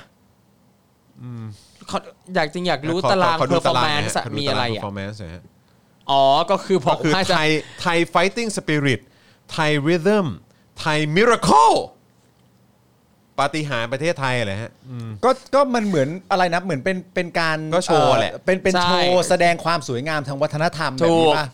ซึ่งอืมปาฏิหาริย์ไม่ งั้น มี งั้น จริง ลองลองกลับไปที่ตรงเมื่อสักครู่นี้ไหมไม่ไม่แน่เราอาจจะเข้าใจผิดก็ได้นะครับเดี๋ยว ครับ เราเราลอง เออ ลองลองดูอีกนิดนึง แล้วก็เดี๋ยวเราเรากลับไปที่หน้าแรกของ World Expo เพราะผมเห็นว่ามันมี USA Pavilion มี Japan Pavilion อะไรพวกเนี้ยผมอยากรู้ว่าเขา อยากรู้ประเทศอื่นเขาจัดพาวิเลียนเป็นยังไงบ้าง เออ อะ ใช่ ไรเงี้ย อ่ะอันนี้ก็โดยส่วนใหญ่ก็จะเป็นการแสดงแหละ ครับ เป็นการแสดง3 3รูปแบบอะนะค ครั รับบ นะฮะที่ สามชุด เราได้เอานวัตกรรมอะไรเท่ๆ ของไทยไปโชว์ชาวบ้านชาวเมืองบ้างไหมฮะ โอ้ เอออ่ะนั่นไงนั่นไงขึ้นขึ้นมาข้างบนละอ่าเอ็กซ์โปอ่านั่นแหละครับ โอเค จะมี เอ่อ มีะไร อันนี้ของไทย นะครับ ผมว่าไปไป ลองใส่ ไปที่เว็บของเขาเมื่อกี้ดีกว่าครับอาจานแบงค์ลองลองคลิกเข้าไปที่เว็บเขาเมื่อกี้ได้ไหมอ่า จริงๆ ถ้าเราดูแค่หน้าตาของพาวิเลียนแต่ละประเทศอะมันก็น่าจะสื่อถึงอะไรได้หลายอย่างแล้วเหมือนกันนะ ใช่อืมอือฮึก็อยากจะรู้เพราะเห็นเมื่อกี้ก็มีขึ้นมาเหมือนกัน อันนั้นแหละ ครับ เออครับผมอ่ะลองเลื่อนลงมามันจะมีแบบของ เออ USA นะครับ นะ อืม แป๊บนึงนะ อึ๊บ USA อ่ะลองเลื่อนลงไป นี่ อ่ะ เนี่ย โอ เป็นป มา ระเทศอะไรเนี่ย ยนอ่ะโอเค เออ เอออ่ะอ่ะขอลองดูหน่อยเออลองเลื่อนลงไปก็ได้ มันมีไหม ยูมอปึ๊บปึ๊บปึ๊บ เนี่ย take a journey through ใช่ time and space at อะไรเนี่ย Mo- เออ mobility ไล Like- พาวิเลียน first first impressions from visitors อย่างเงี้ยมันมีอะไร เออ น่ มี สน ภาพ ใจ ไหมเออนะ มัน ครับ ดู เออ แบบ นี่นี่นี่ไงเออขวาสุดนะครับ เออ แบงค์ขวาสุดเออนะ เอออันนี้แหละ งดูสิ first อ่า impressions เดี๋ยวเราลองดูกันนะ ดู ครับ สิ first impressions ที่ visitor มีต่อประเทศต่างๆนะเป็นยังไงนะ ครับอ่ะเดี๋ยวลองดูกันนะครับ อ๋อ ก็ โอเค ไม่ได้มีภาพอะเนอะออ เป็นบท ะ ค รั วาม ช่วยใส่แกลชวนทำแกลเลอรี่ให้หน่อย เออ ข้างบนอะไรเงี้ย แต่ก็อยากดูนะ เออ นะครับ อยาก เอ จะ อ รู้เหมือนกันว่าในแต่ละพาวิเลียนเนี่ยมีอะไรบ้าง คือณตอนเนี้ย ะ จริงๆ แล้วที่อยากเห็นก็คือเอ่อเอ่อโชว์ของประเทศอื่น ครับ ๆนะครับว่าเขานำเสนอออกมาในรูปแบบใด ๆ อะไรบ้าง ครับ ครับนะครับก็ไม่รู้ว่าเขามาเป็นโชว์แบบของไทยหรือเปล่านะครับ คือ ครับ อาจจะอาจจะเป็นเป็นโชว์แบบนี้ทั้งหมดเลยก็ได้ ใครจะไปรู้อ่ะเอออนะครับ ก็ไม่แน่อาจจะเป็นอย่างนี้ก็ได้มั้ง อ่าอันนี้เป็นเจแปนพาวิเลียน อ่าโอเค อ่า า ขอดูเอ่อ bringing together technology people and ideas ครับ คือไอเดีย ครับผม ก็คือแบบว่าเอาโคนกับเทคโนโลยีนะครับมาผสมผสานกับไอเดียนะครับ โอ้ แล้วทำออกมาแล้วเราจะเชื่อมเชื่อมมันออกมายังไง อันนี้คือไอเดียของทางญี่ปุ่นเขานะครั ครับ บ ครับ อ่าโอเคอ่าไปต่อครับมีอะไรบ้าง อันนี้เป็น ก็จะเป็นรายละเอียดนะครับอ่ะก็เดี๋ยวลองไปดูกันได้ครับ ครับ นะ ผม ฮะเอาเป็นว่าเดี๋ยวให้ให้คุณผู้ชมเป็นคนตัดสินแล้วกันนะค จ รับ ริง ว่า ๆทุกประเทศอาจจะมีโชว์บนเวทีเหมือนกัน อาจจะเหมือนกันก็ได้ ตาม อาจ วั จะ ฒ เป็น นธรรมของตัวเองหมดเลยก็ได้ อย่างญี่ปุ่นอาจจะเป็นคาบุกิอะไรอย่างเงี้ยก็ได้ฮะ เออ คือใครจะไปรู้อาจจะเป็นโดเรมอน หรืออะไร ครับ อย่างอาจจะเป็นอะไรพวกนี้ก็ได้ครับ เออนะครับ ของจีนก็อะไรนิ้วเงาอะไรก็ว่านไปนะครับคงอาจจะเราอาจจะเข้าใจผิดก็ได้ ใช่ ครับ ของของไทยเราก็มีรู้สึกเมื่อกี้ก็มีแม่ไม้มวยไทยแล้วแหละอย่างหนึ่งนะ แม่ ครับ ไม้ ผม วยไทยไทยริทึมแล้วก็มีอะไรไทยมิราเคิล แต่นี่เข้าเข้าไปดูในอินอินสตาแกรมอะครับ พิมพ์ว่า Expo 2020 ดูไบเนี่ย มันก็จะเจอนะครับหลายหลาย ๆ ประเทศอะอาคารของเขาอะไรเงี้ย ข้างใน กับ เป็น พาวิเลียน แต่ละประเทศคือแบบอุ้ยว้าวซ่ามากนะครับ เอ็กซ์โปอ่านั่นไงอันนั้นแหละเออครับผม เลยเนี่ยถ้าดูดูตรงเอ่อที่เป็นโลเคชันนะครับพี่ว่า Expo เว้นวรรค2020 เว้นวรรคดูไบอะไรเงี้ยเอออย่างของ UK อีที่ล้ำมากเลยอะ อืม ของรัสเซียมันก็เท่ เอาเอาเอาเอาอันเมื่อกี้ดีกว่าครับแบ็คแบ็คแบ็คกลับมาเมื่อกี้แหละอาจารย์อาจารย์แบงค์แบ็คกลับมาอ่ะแล้วก็แล้วก็ขอดูลองเลื่อนลงไปได้ไหมปึ๊บปึ๊บอ่ะโอเคเอาอย่างอย่างอย่างอ่ะโอเคเขาก็มีเต้นเต้นๆกันนะอ่ะขอดูขอดูขวาได้ไหมฮะมันมีหลายรูปนี่ ขวาอ่ะอย่างงั้นอ่ะอ่ะเอออันนั้นก็ไม่ไม่ไม่ไม่อีกอันนึงอีกอันนึงอันนี้มันมีแค่ภาพเดียวอ่ะโอเคปึ๊บแล้วลองดูภาพอื่นๆ อันนี้เป็นของอะไรอันนี้ของนิวซีแลนด์อ่ะเขาก็มีเต้นเขาก็มีเต้นเขาก็มีเต้นอ่ะโอเค ชนเผ่าเมารี มี อะ อะไรไร ออีย่างก เงี้ย นะ นะฮะ มีอะไรอี พี่ ก แบงค์ลองลองจิ้มดูตรงโลโลเคชันอะ โลเคชั่น ข้างข้างบน ข้างบนข้างใต้นะ เออข้างข้างข้างใต้ตัวหนา เออ เออนั่นแหละ เออโอเคอ่ากดเข้าไปได้ไหมปึ๊บอ่าโอเค ต้องใช้เวลาโหลดแป๊บหนึง อุ้ยฮักกะอ่ะ เออ ไม่ได้ ไม่ได้ ไม่มา เอาไม่มาละ อืม เออนะครับอ่าโอเคงั้นเดี๋ยวลองไปดูกันครับ ครับ นะว่าเป็นยังไงนะครับเดี๋ยวเดี๋ยววันนี้ผมเอ่อหลังจากจบรายการเดี๋ยวจะไปดูต่อ ครับผม นะครับว่ามีอะไรที่มัน เท่ๆบ้าง เออหรือว่าน่าสนใจบ้างนะครับนะฮะเอ่อทำไมไม่เอานวัตกรรมน้ำสู้แดดไปโชว์เขา น้ำสู้แดดเออนะครับ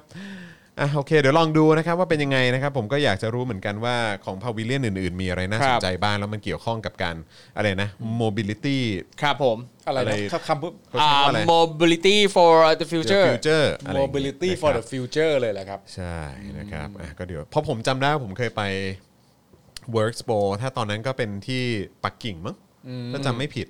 นะครับ ตอนนั้นที่ไปมาก็ ก็รู้สึกว่าพาวิเลียนไทยก็จะคล้าย ๆ แบบประมาณนั้นนะคล้าย ๆ กับที่เราเห็นในในในปีนี้แหละครับ ครับ เออผมก็เลยไม่แน่ใจว่าเออหรือว่ามันเป็นเทรนด์ที่แบบประมาณนี้หรือเปล่า คุณเคยไปที่ปักกิ่งใช่ไหม ใช่ ครูทอมเคยได้ไปปะ Work w o r k f o r ยังไม่เคยครับ อ้าวเขาเคยไปแล้วนะ อ๋อยินดีด้วยครับ แต่เขาได้ฉีดไฟเซอร์นะ ใช่ผมมี เอ ไฟ อ เซอร์ แล้วแล้วที่ปัก อั กิ่ น ง เนี้ยมีแล้ เอา วที่ปักกิ่งมีบูมเบิร์กไหม เอออ๋อว่าว่าแต่ว่าพี่ปาล์มมีอะไรบ้างอะผมรูมเบอร์ไฟ อันนี้ เซอร์ คือเอางี้ก็ไล่ไปเรื่อยนะไอ้ World Expo ที่ปักกิ่งเนี่ย อ่ะ อ่ะผมอันนี้ผมไม่เคยไป ครับ อันนี้ผมยอมรับผมไม่เคยไป อ่ะโอเค ครับส่วนไอ้บูมเบิร์กที่คุณเข้าไปข้างในแล้ว ครับ คุณทอมเดินข้างหน้าเนี่ย ครับคอ่ะรับ อันเนี้ยอันนี้ผมไม่เคยไปนะโอเคครูทอมฉีดไฟเซอร์ที่ไหนนะ อ่าวอร์มาร์ท วอร์มาร์ทที่สหรัฐอเมริกาบินไปใช่ไหม อเมริกาครับ อ่ะอันนี้ผมผมเอ่อจบรายการนั้งวะ เฮ้ย อย่างน้อยพี่ได้จองโมเดอร์นาที่จะมาในไตรมาสสี่ เออ พฤศจิกานี่แหละเว้ย เออ มารอดูกัน ฉีแม่งกันเต็มแขนนี่ เออ โอ้โห เฮ้ยฉีดโมเดอร์นาที่อเมริกามันง่าย เฮ้ย ไปฉีดที่ไทยอะยาก อ๋อเออว่ะยากกว่าอีก ใช่ ครับ เฮีย ผม พี่ปาล์มได้ขิงเต็มที่เลยนะเพิ่มไม่ได้ฉีดอ่ะ มึงมึงได้ฉีดกันเมื่อไหร่มึงได้ฉีดกันเมื่อไหร่กูนี่รอ แต่กูฉีดทีนี่เต็มแขน ถ้าเอาแค่เฉพาะรอยเข็มนี่ อ่า คนนึกว่ากูสักมา เออวิแต่พอพูดถึง World World Expo อะครับ อย่างหนึงที่น่าสนใจมากก็คือ ในหลังๆ มาเนี้ยหลายสิบปีมาเนี้ยมันคือการที่แต่ละประเทศอ่ะไปโชว์นวัตกรรมหรือวัฒนธรรมอะไรต่างๆ แต่ว่าเมื่อก่อนย้อนกลับไปหลายสิบปีก่อนอ่ะอย่างที่อเมริกามันเคยมี Human Zoo จริง ๆ นะ อ่า คือทำคือเอาชนเผ่าต่างๆอ่ะไปทำอยู่นั่นไปใช้ชีวิต แล้วคือทำเหมือนกับเป็นสวนสัตว์เลยให้คนมาดูแบบชี้ดูว่า แบบเนี้ยมันเลยเอ่อไอ้คำว่า Human Zoo มันเลยบูมมากในยุคหนึ่งเพราะว่ามาจาก World Expo ปีหนึ่งที่จัดที่อเมริกา อ๋อเออแล้วเคยได้ไปปะเวโปรที่อเมริกา อ่ะไม่เคย ไม่เคย รับ ใช่ปะ อ่แต่เคยไปฉีดไฟเซอร์ที่อเมริกา โอเค ใช่ อ่ะแต่จริงๆ ก็อย่างที่ครูทอมบอกนะว่าเดี๋ยวลองดู hashtag World Expo 2020 ก็ได้นะครับ ครับ ไม่ว่าจะเป็นทั้งใน Twitter Instagram อะไรต่างๆ ก็ ครับผม มีเยอะเหมือนกันนะครับ มีทั้งเป็นภาพนิ่งคลิปวิดีโออะไร ครั ต่าง บ ๆนะครับที่ลองเข้าไปดูได้ ซึ่งเท่าที่ดูตอนนี้เนี่ยก็มีเน้นในเรื่องของงานดีไซน์ เออ นะครับเพื่ออนาคตอะไร ค แบ รับบ นี้ด้วยก็มีนะครับมีของหลากหลายประเทศนะครับ ใช่ น่าสนใจนะน่าสนใจนะครับ ของไทยก็น่าสนใจ ครับน่าสน ส ใจ วย มาก งาม ครับ มีโชว์3โชว์นะครับก็มีอะไรแบบที่เกี่ยวกับไฟท์ใช่ไหมการการเอ่อศิลปะ Spirit แม่ไม้ of มวยไทย fighting ใช่ fighting spirit ริทึมนะฮะหรือว่าเขาเรียกว่าอะไรนะเหมือนแบบเอ่อ Miracle เอ่อเขาเรียกว่าอะไรเหมือนจังหวะจังหวะความ Rhythm จังหวะความเป็นไทย เออ เออ จังหวะความเป็นไทย เอออจังหวะ คือ ความเป็นไทย rhythm of ป Thai ระโลงประโลงประโลงพงชิงปง เออครับผมแล้วก็มี Thai miracle ฮะ อ่าเป็นไทยมิราเคิลความมหัศจรรย์ของประเทศไทย เน้น ใช่ เน้นใน ก็ เรื่ง คือ รับ ความ ม อะไร หัศจรรย์และความปาฏิหารย์แหละฮะ โมเดอร์นา ครับ เนี่ยความมหัศจรรย์ของประเทศไทย เออ สรุปเข้าไปเจอนิทรรศการโมเดอร์นานี่แหละคือ ใช่ มิราเคิลของประเทศไทยนะครั ใช่ แล้วไทยริทึมด้วยนะ วัคซีน จั เลื่อน หวะ วัค จังซีหวะ น ที่ ค่อย เข้า ๆเลื่อน มานี่แบบ อืม ก็สิ่งที่เขาจะเน้นๆกันก็จะมีเรื่องของศิลปะเทคโนโลยี ครับ ความยั่งยืนนะครับนะก็น่าจะเกี่ยวกับสิ่งแวดล้อมนะครับเอ่อ หมายถึงของไทยเหรอ ไม่ใช่ไม่ใช่ ของของโดยรวม ไอเดียโดใช่ยรวม architecture ก็น่าจะเป็นเรื่องของการออกแบบการเอ่ออะไรแบบเนี้ยเนอะดีไซน์อะไรแบบ ดูยู เนี้ย เค นะค พา รับ วิเลียนมันสวย อืม มันคืออะ น่า ไร สนใจ ทำยังไง น่าสนใจ ๆ ไม่รู้แม่งทำจากอะไร ถือว่าเขาตั้งใจจะให้เราเห็นเป็นอะไร มันคือโดยรวมนี่มันคืออะไรฮะ เออเส้นพาสต้ามั้งพี่ เส้ ไม่ น รู้ไม่รู้ พาส ผม ต้า เดาเองผมเดาเอง เพื่อนเป็นไป ผม ได้ เดาเอง มันเหมือนนะมันเหมือนนะ เออ เป็นเส้นพาสต้าแท่งๆอ่ะอะไรไม่รู้ดูวาว แล้วของไทยล่ะของของไทยไอ้ไอ้ตรงรูปแบบภายนอกนี่สวยงามไหม เมื่อกี้ไง อ๋อไอ้ที่เป็นเป็นล้อมๆอย่างงี้ ใช่ ไหมอ๋อโอเค อันนี้รัสเซีย อ่า เฮ้ยสวยอ่ะ เออ เขาก็จริงจังเนาะเออ อืม แต่ว่าก็ถ้าเกิดว่าไทยเราจะไปเน้นในเรื่องของการแสดงอะไรต่างๆ เหล่านี้ก็ไม่แน่ก็คงจะส่งเสริมในเรื่องว่าให้คนมาท่องเที่ยวมั้ง ใช่ ใช่ มามามาดู แต่ว่าจะจัด ครับ ใหญ่ขนาดไหนก็ตาม แต่ถ้าไม่ได้เสริมสร้างความมั่นใจให้กับคนที่จะมาท่องเที่ยวผมก็มันก็ไม่ได้ช่วยนะครับ เขาอาจจะอยากมาก็ได้นะ ริทึมคูเดทา อ่าเป็น เราจะทำตามสัญญา คุณอัธนนท์บอกว่าจังหวะเขาเป็นไทยเท่ากับ จังหวะทุบโต๊ะปฏิวัติ เปิด อ๋อ ปฏิ นี่ วัติ จะความเป็นไทยเลย เออนะครับ ไมาแต่จริงๆนะคือการไปแสดงออกอย่างเงี้ยเอ่อชาวต่างชาติเขาเห็นเขาอาจจะมีความรู้สึกก็ได้ว่าเอออยากมาดูให้เห็นกระตาที่ ครับ ไทยอยู่ดีนะ อืม แต่ว่าเขาจะมายังไงอ่ะ เออใช่ ใช่ไหมเขาอาจจะอยากมาก็ได้นะครับ นี่ไง แต่เขาจะมายังไงอะ ก ฮะ รุงเทพแซนด์บ็อกซ์ไง อ๋อ เอ แป๊บเดียว อ รอกันหน่อย รอกันหน่อย มากันวันละกี่คนก็ไม่รู้นักท่องเที่ยวอ่ะแต่ ทุกประเทศคือแบบ ได้ข่ ดีว้าวหมดเลย กระจึงเดียว ใช่ อืมนะครับอ่ะคุณผู้ชมครับเกือบ 3 ชั่วโมงแล้วครับที่เราอยู่ ครับ ด้วยกันมานะครับแล้วก็แน่นอนนะครับคุณผู้ชมอย่าลืมนะครับเอ่อสนับสนุนพวกเรานะครับกับแคมเปญนะครับหนึ่งหมื่นห้าพันซัพพอร์เตอร์หรือเมมเบอร์นั่นเองนะครับที่คุณผู้ชมสามารถเป็นผู้สนับสนุนพวกเราได้นะครับย้ำอีกครั้งนะครับเราอยากจะให้คุณผู้ชมสนับสนุนเราแบบต่อเนื่องแบบนี้ไปทุกเดือนเลยนะครับผมนะจะได้อยู่ด้วยกันยาวๆจะได้มีคอนเทนต์ให้คุณผู้ชมได้ติดตามกันแบบนี้ทุกๆ วันทุก ๆ สัปดาห์ด้วยนะครับหลากหลายเลยนะครับไม่ว่าจะเป็น Daily Topics เองนะครับที่มากันทุกวันจันทร์ถึงศุกร์อยู่แล้วนะครับรวมถึงรายการในเครือของเราด้วยนะครับอย่าง e x c l u s i v e ทั้งหลายวาสนาอารวาสนะครับนะฮะแล้วก็เอ่อ global view นะครับแล้วก็โอ้ยจริง ๆ มีเอ่อผู้ที่จะมาร่วมรายการของเราเยอะนะครับอย่างพี่อัดบุญนาคนะครับเอ่อหลายคนก็ถามถึงอาจารย์วิโรจน์นะครับ อ่าน นะฮะเอ่อรวมถึง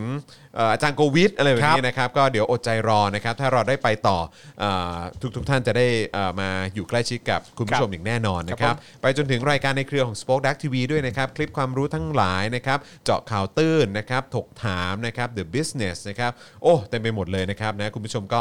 สามารถ สนับสนุนพวกเราได้นะครับ ถ้าอยากให้พวกเราไปกันต่อนะครับ ตอนนี้ผ่านไปแล้ว 26 วันนะครับ 8,596 ท่าน นี่ นะครับ ใช่ครับ นะฮะปลายทางของเรานะครับก็คือ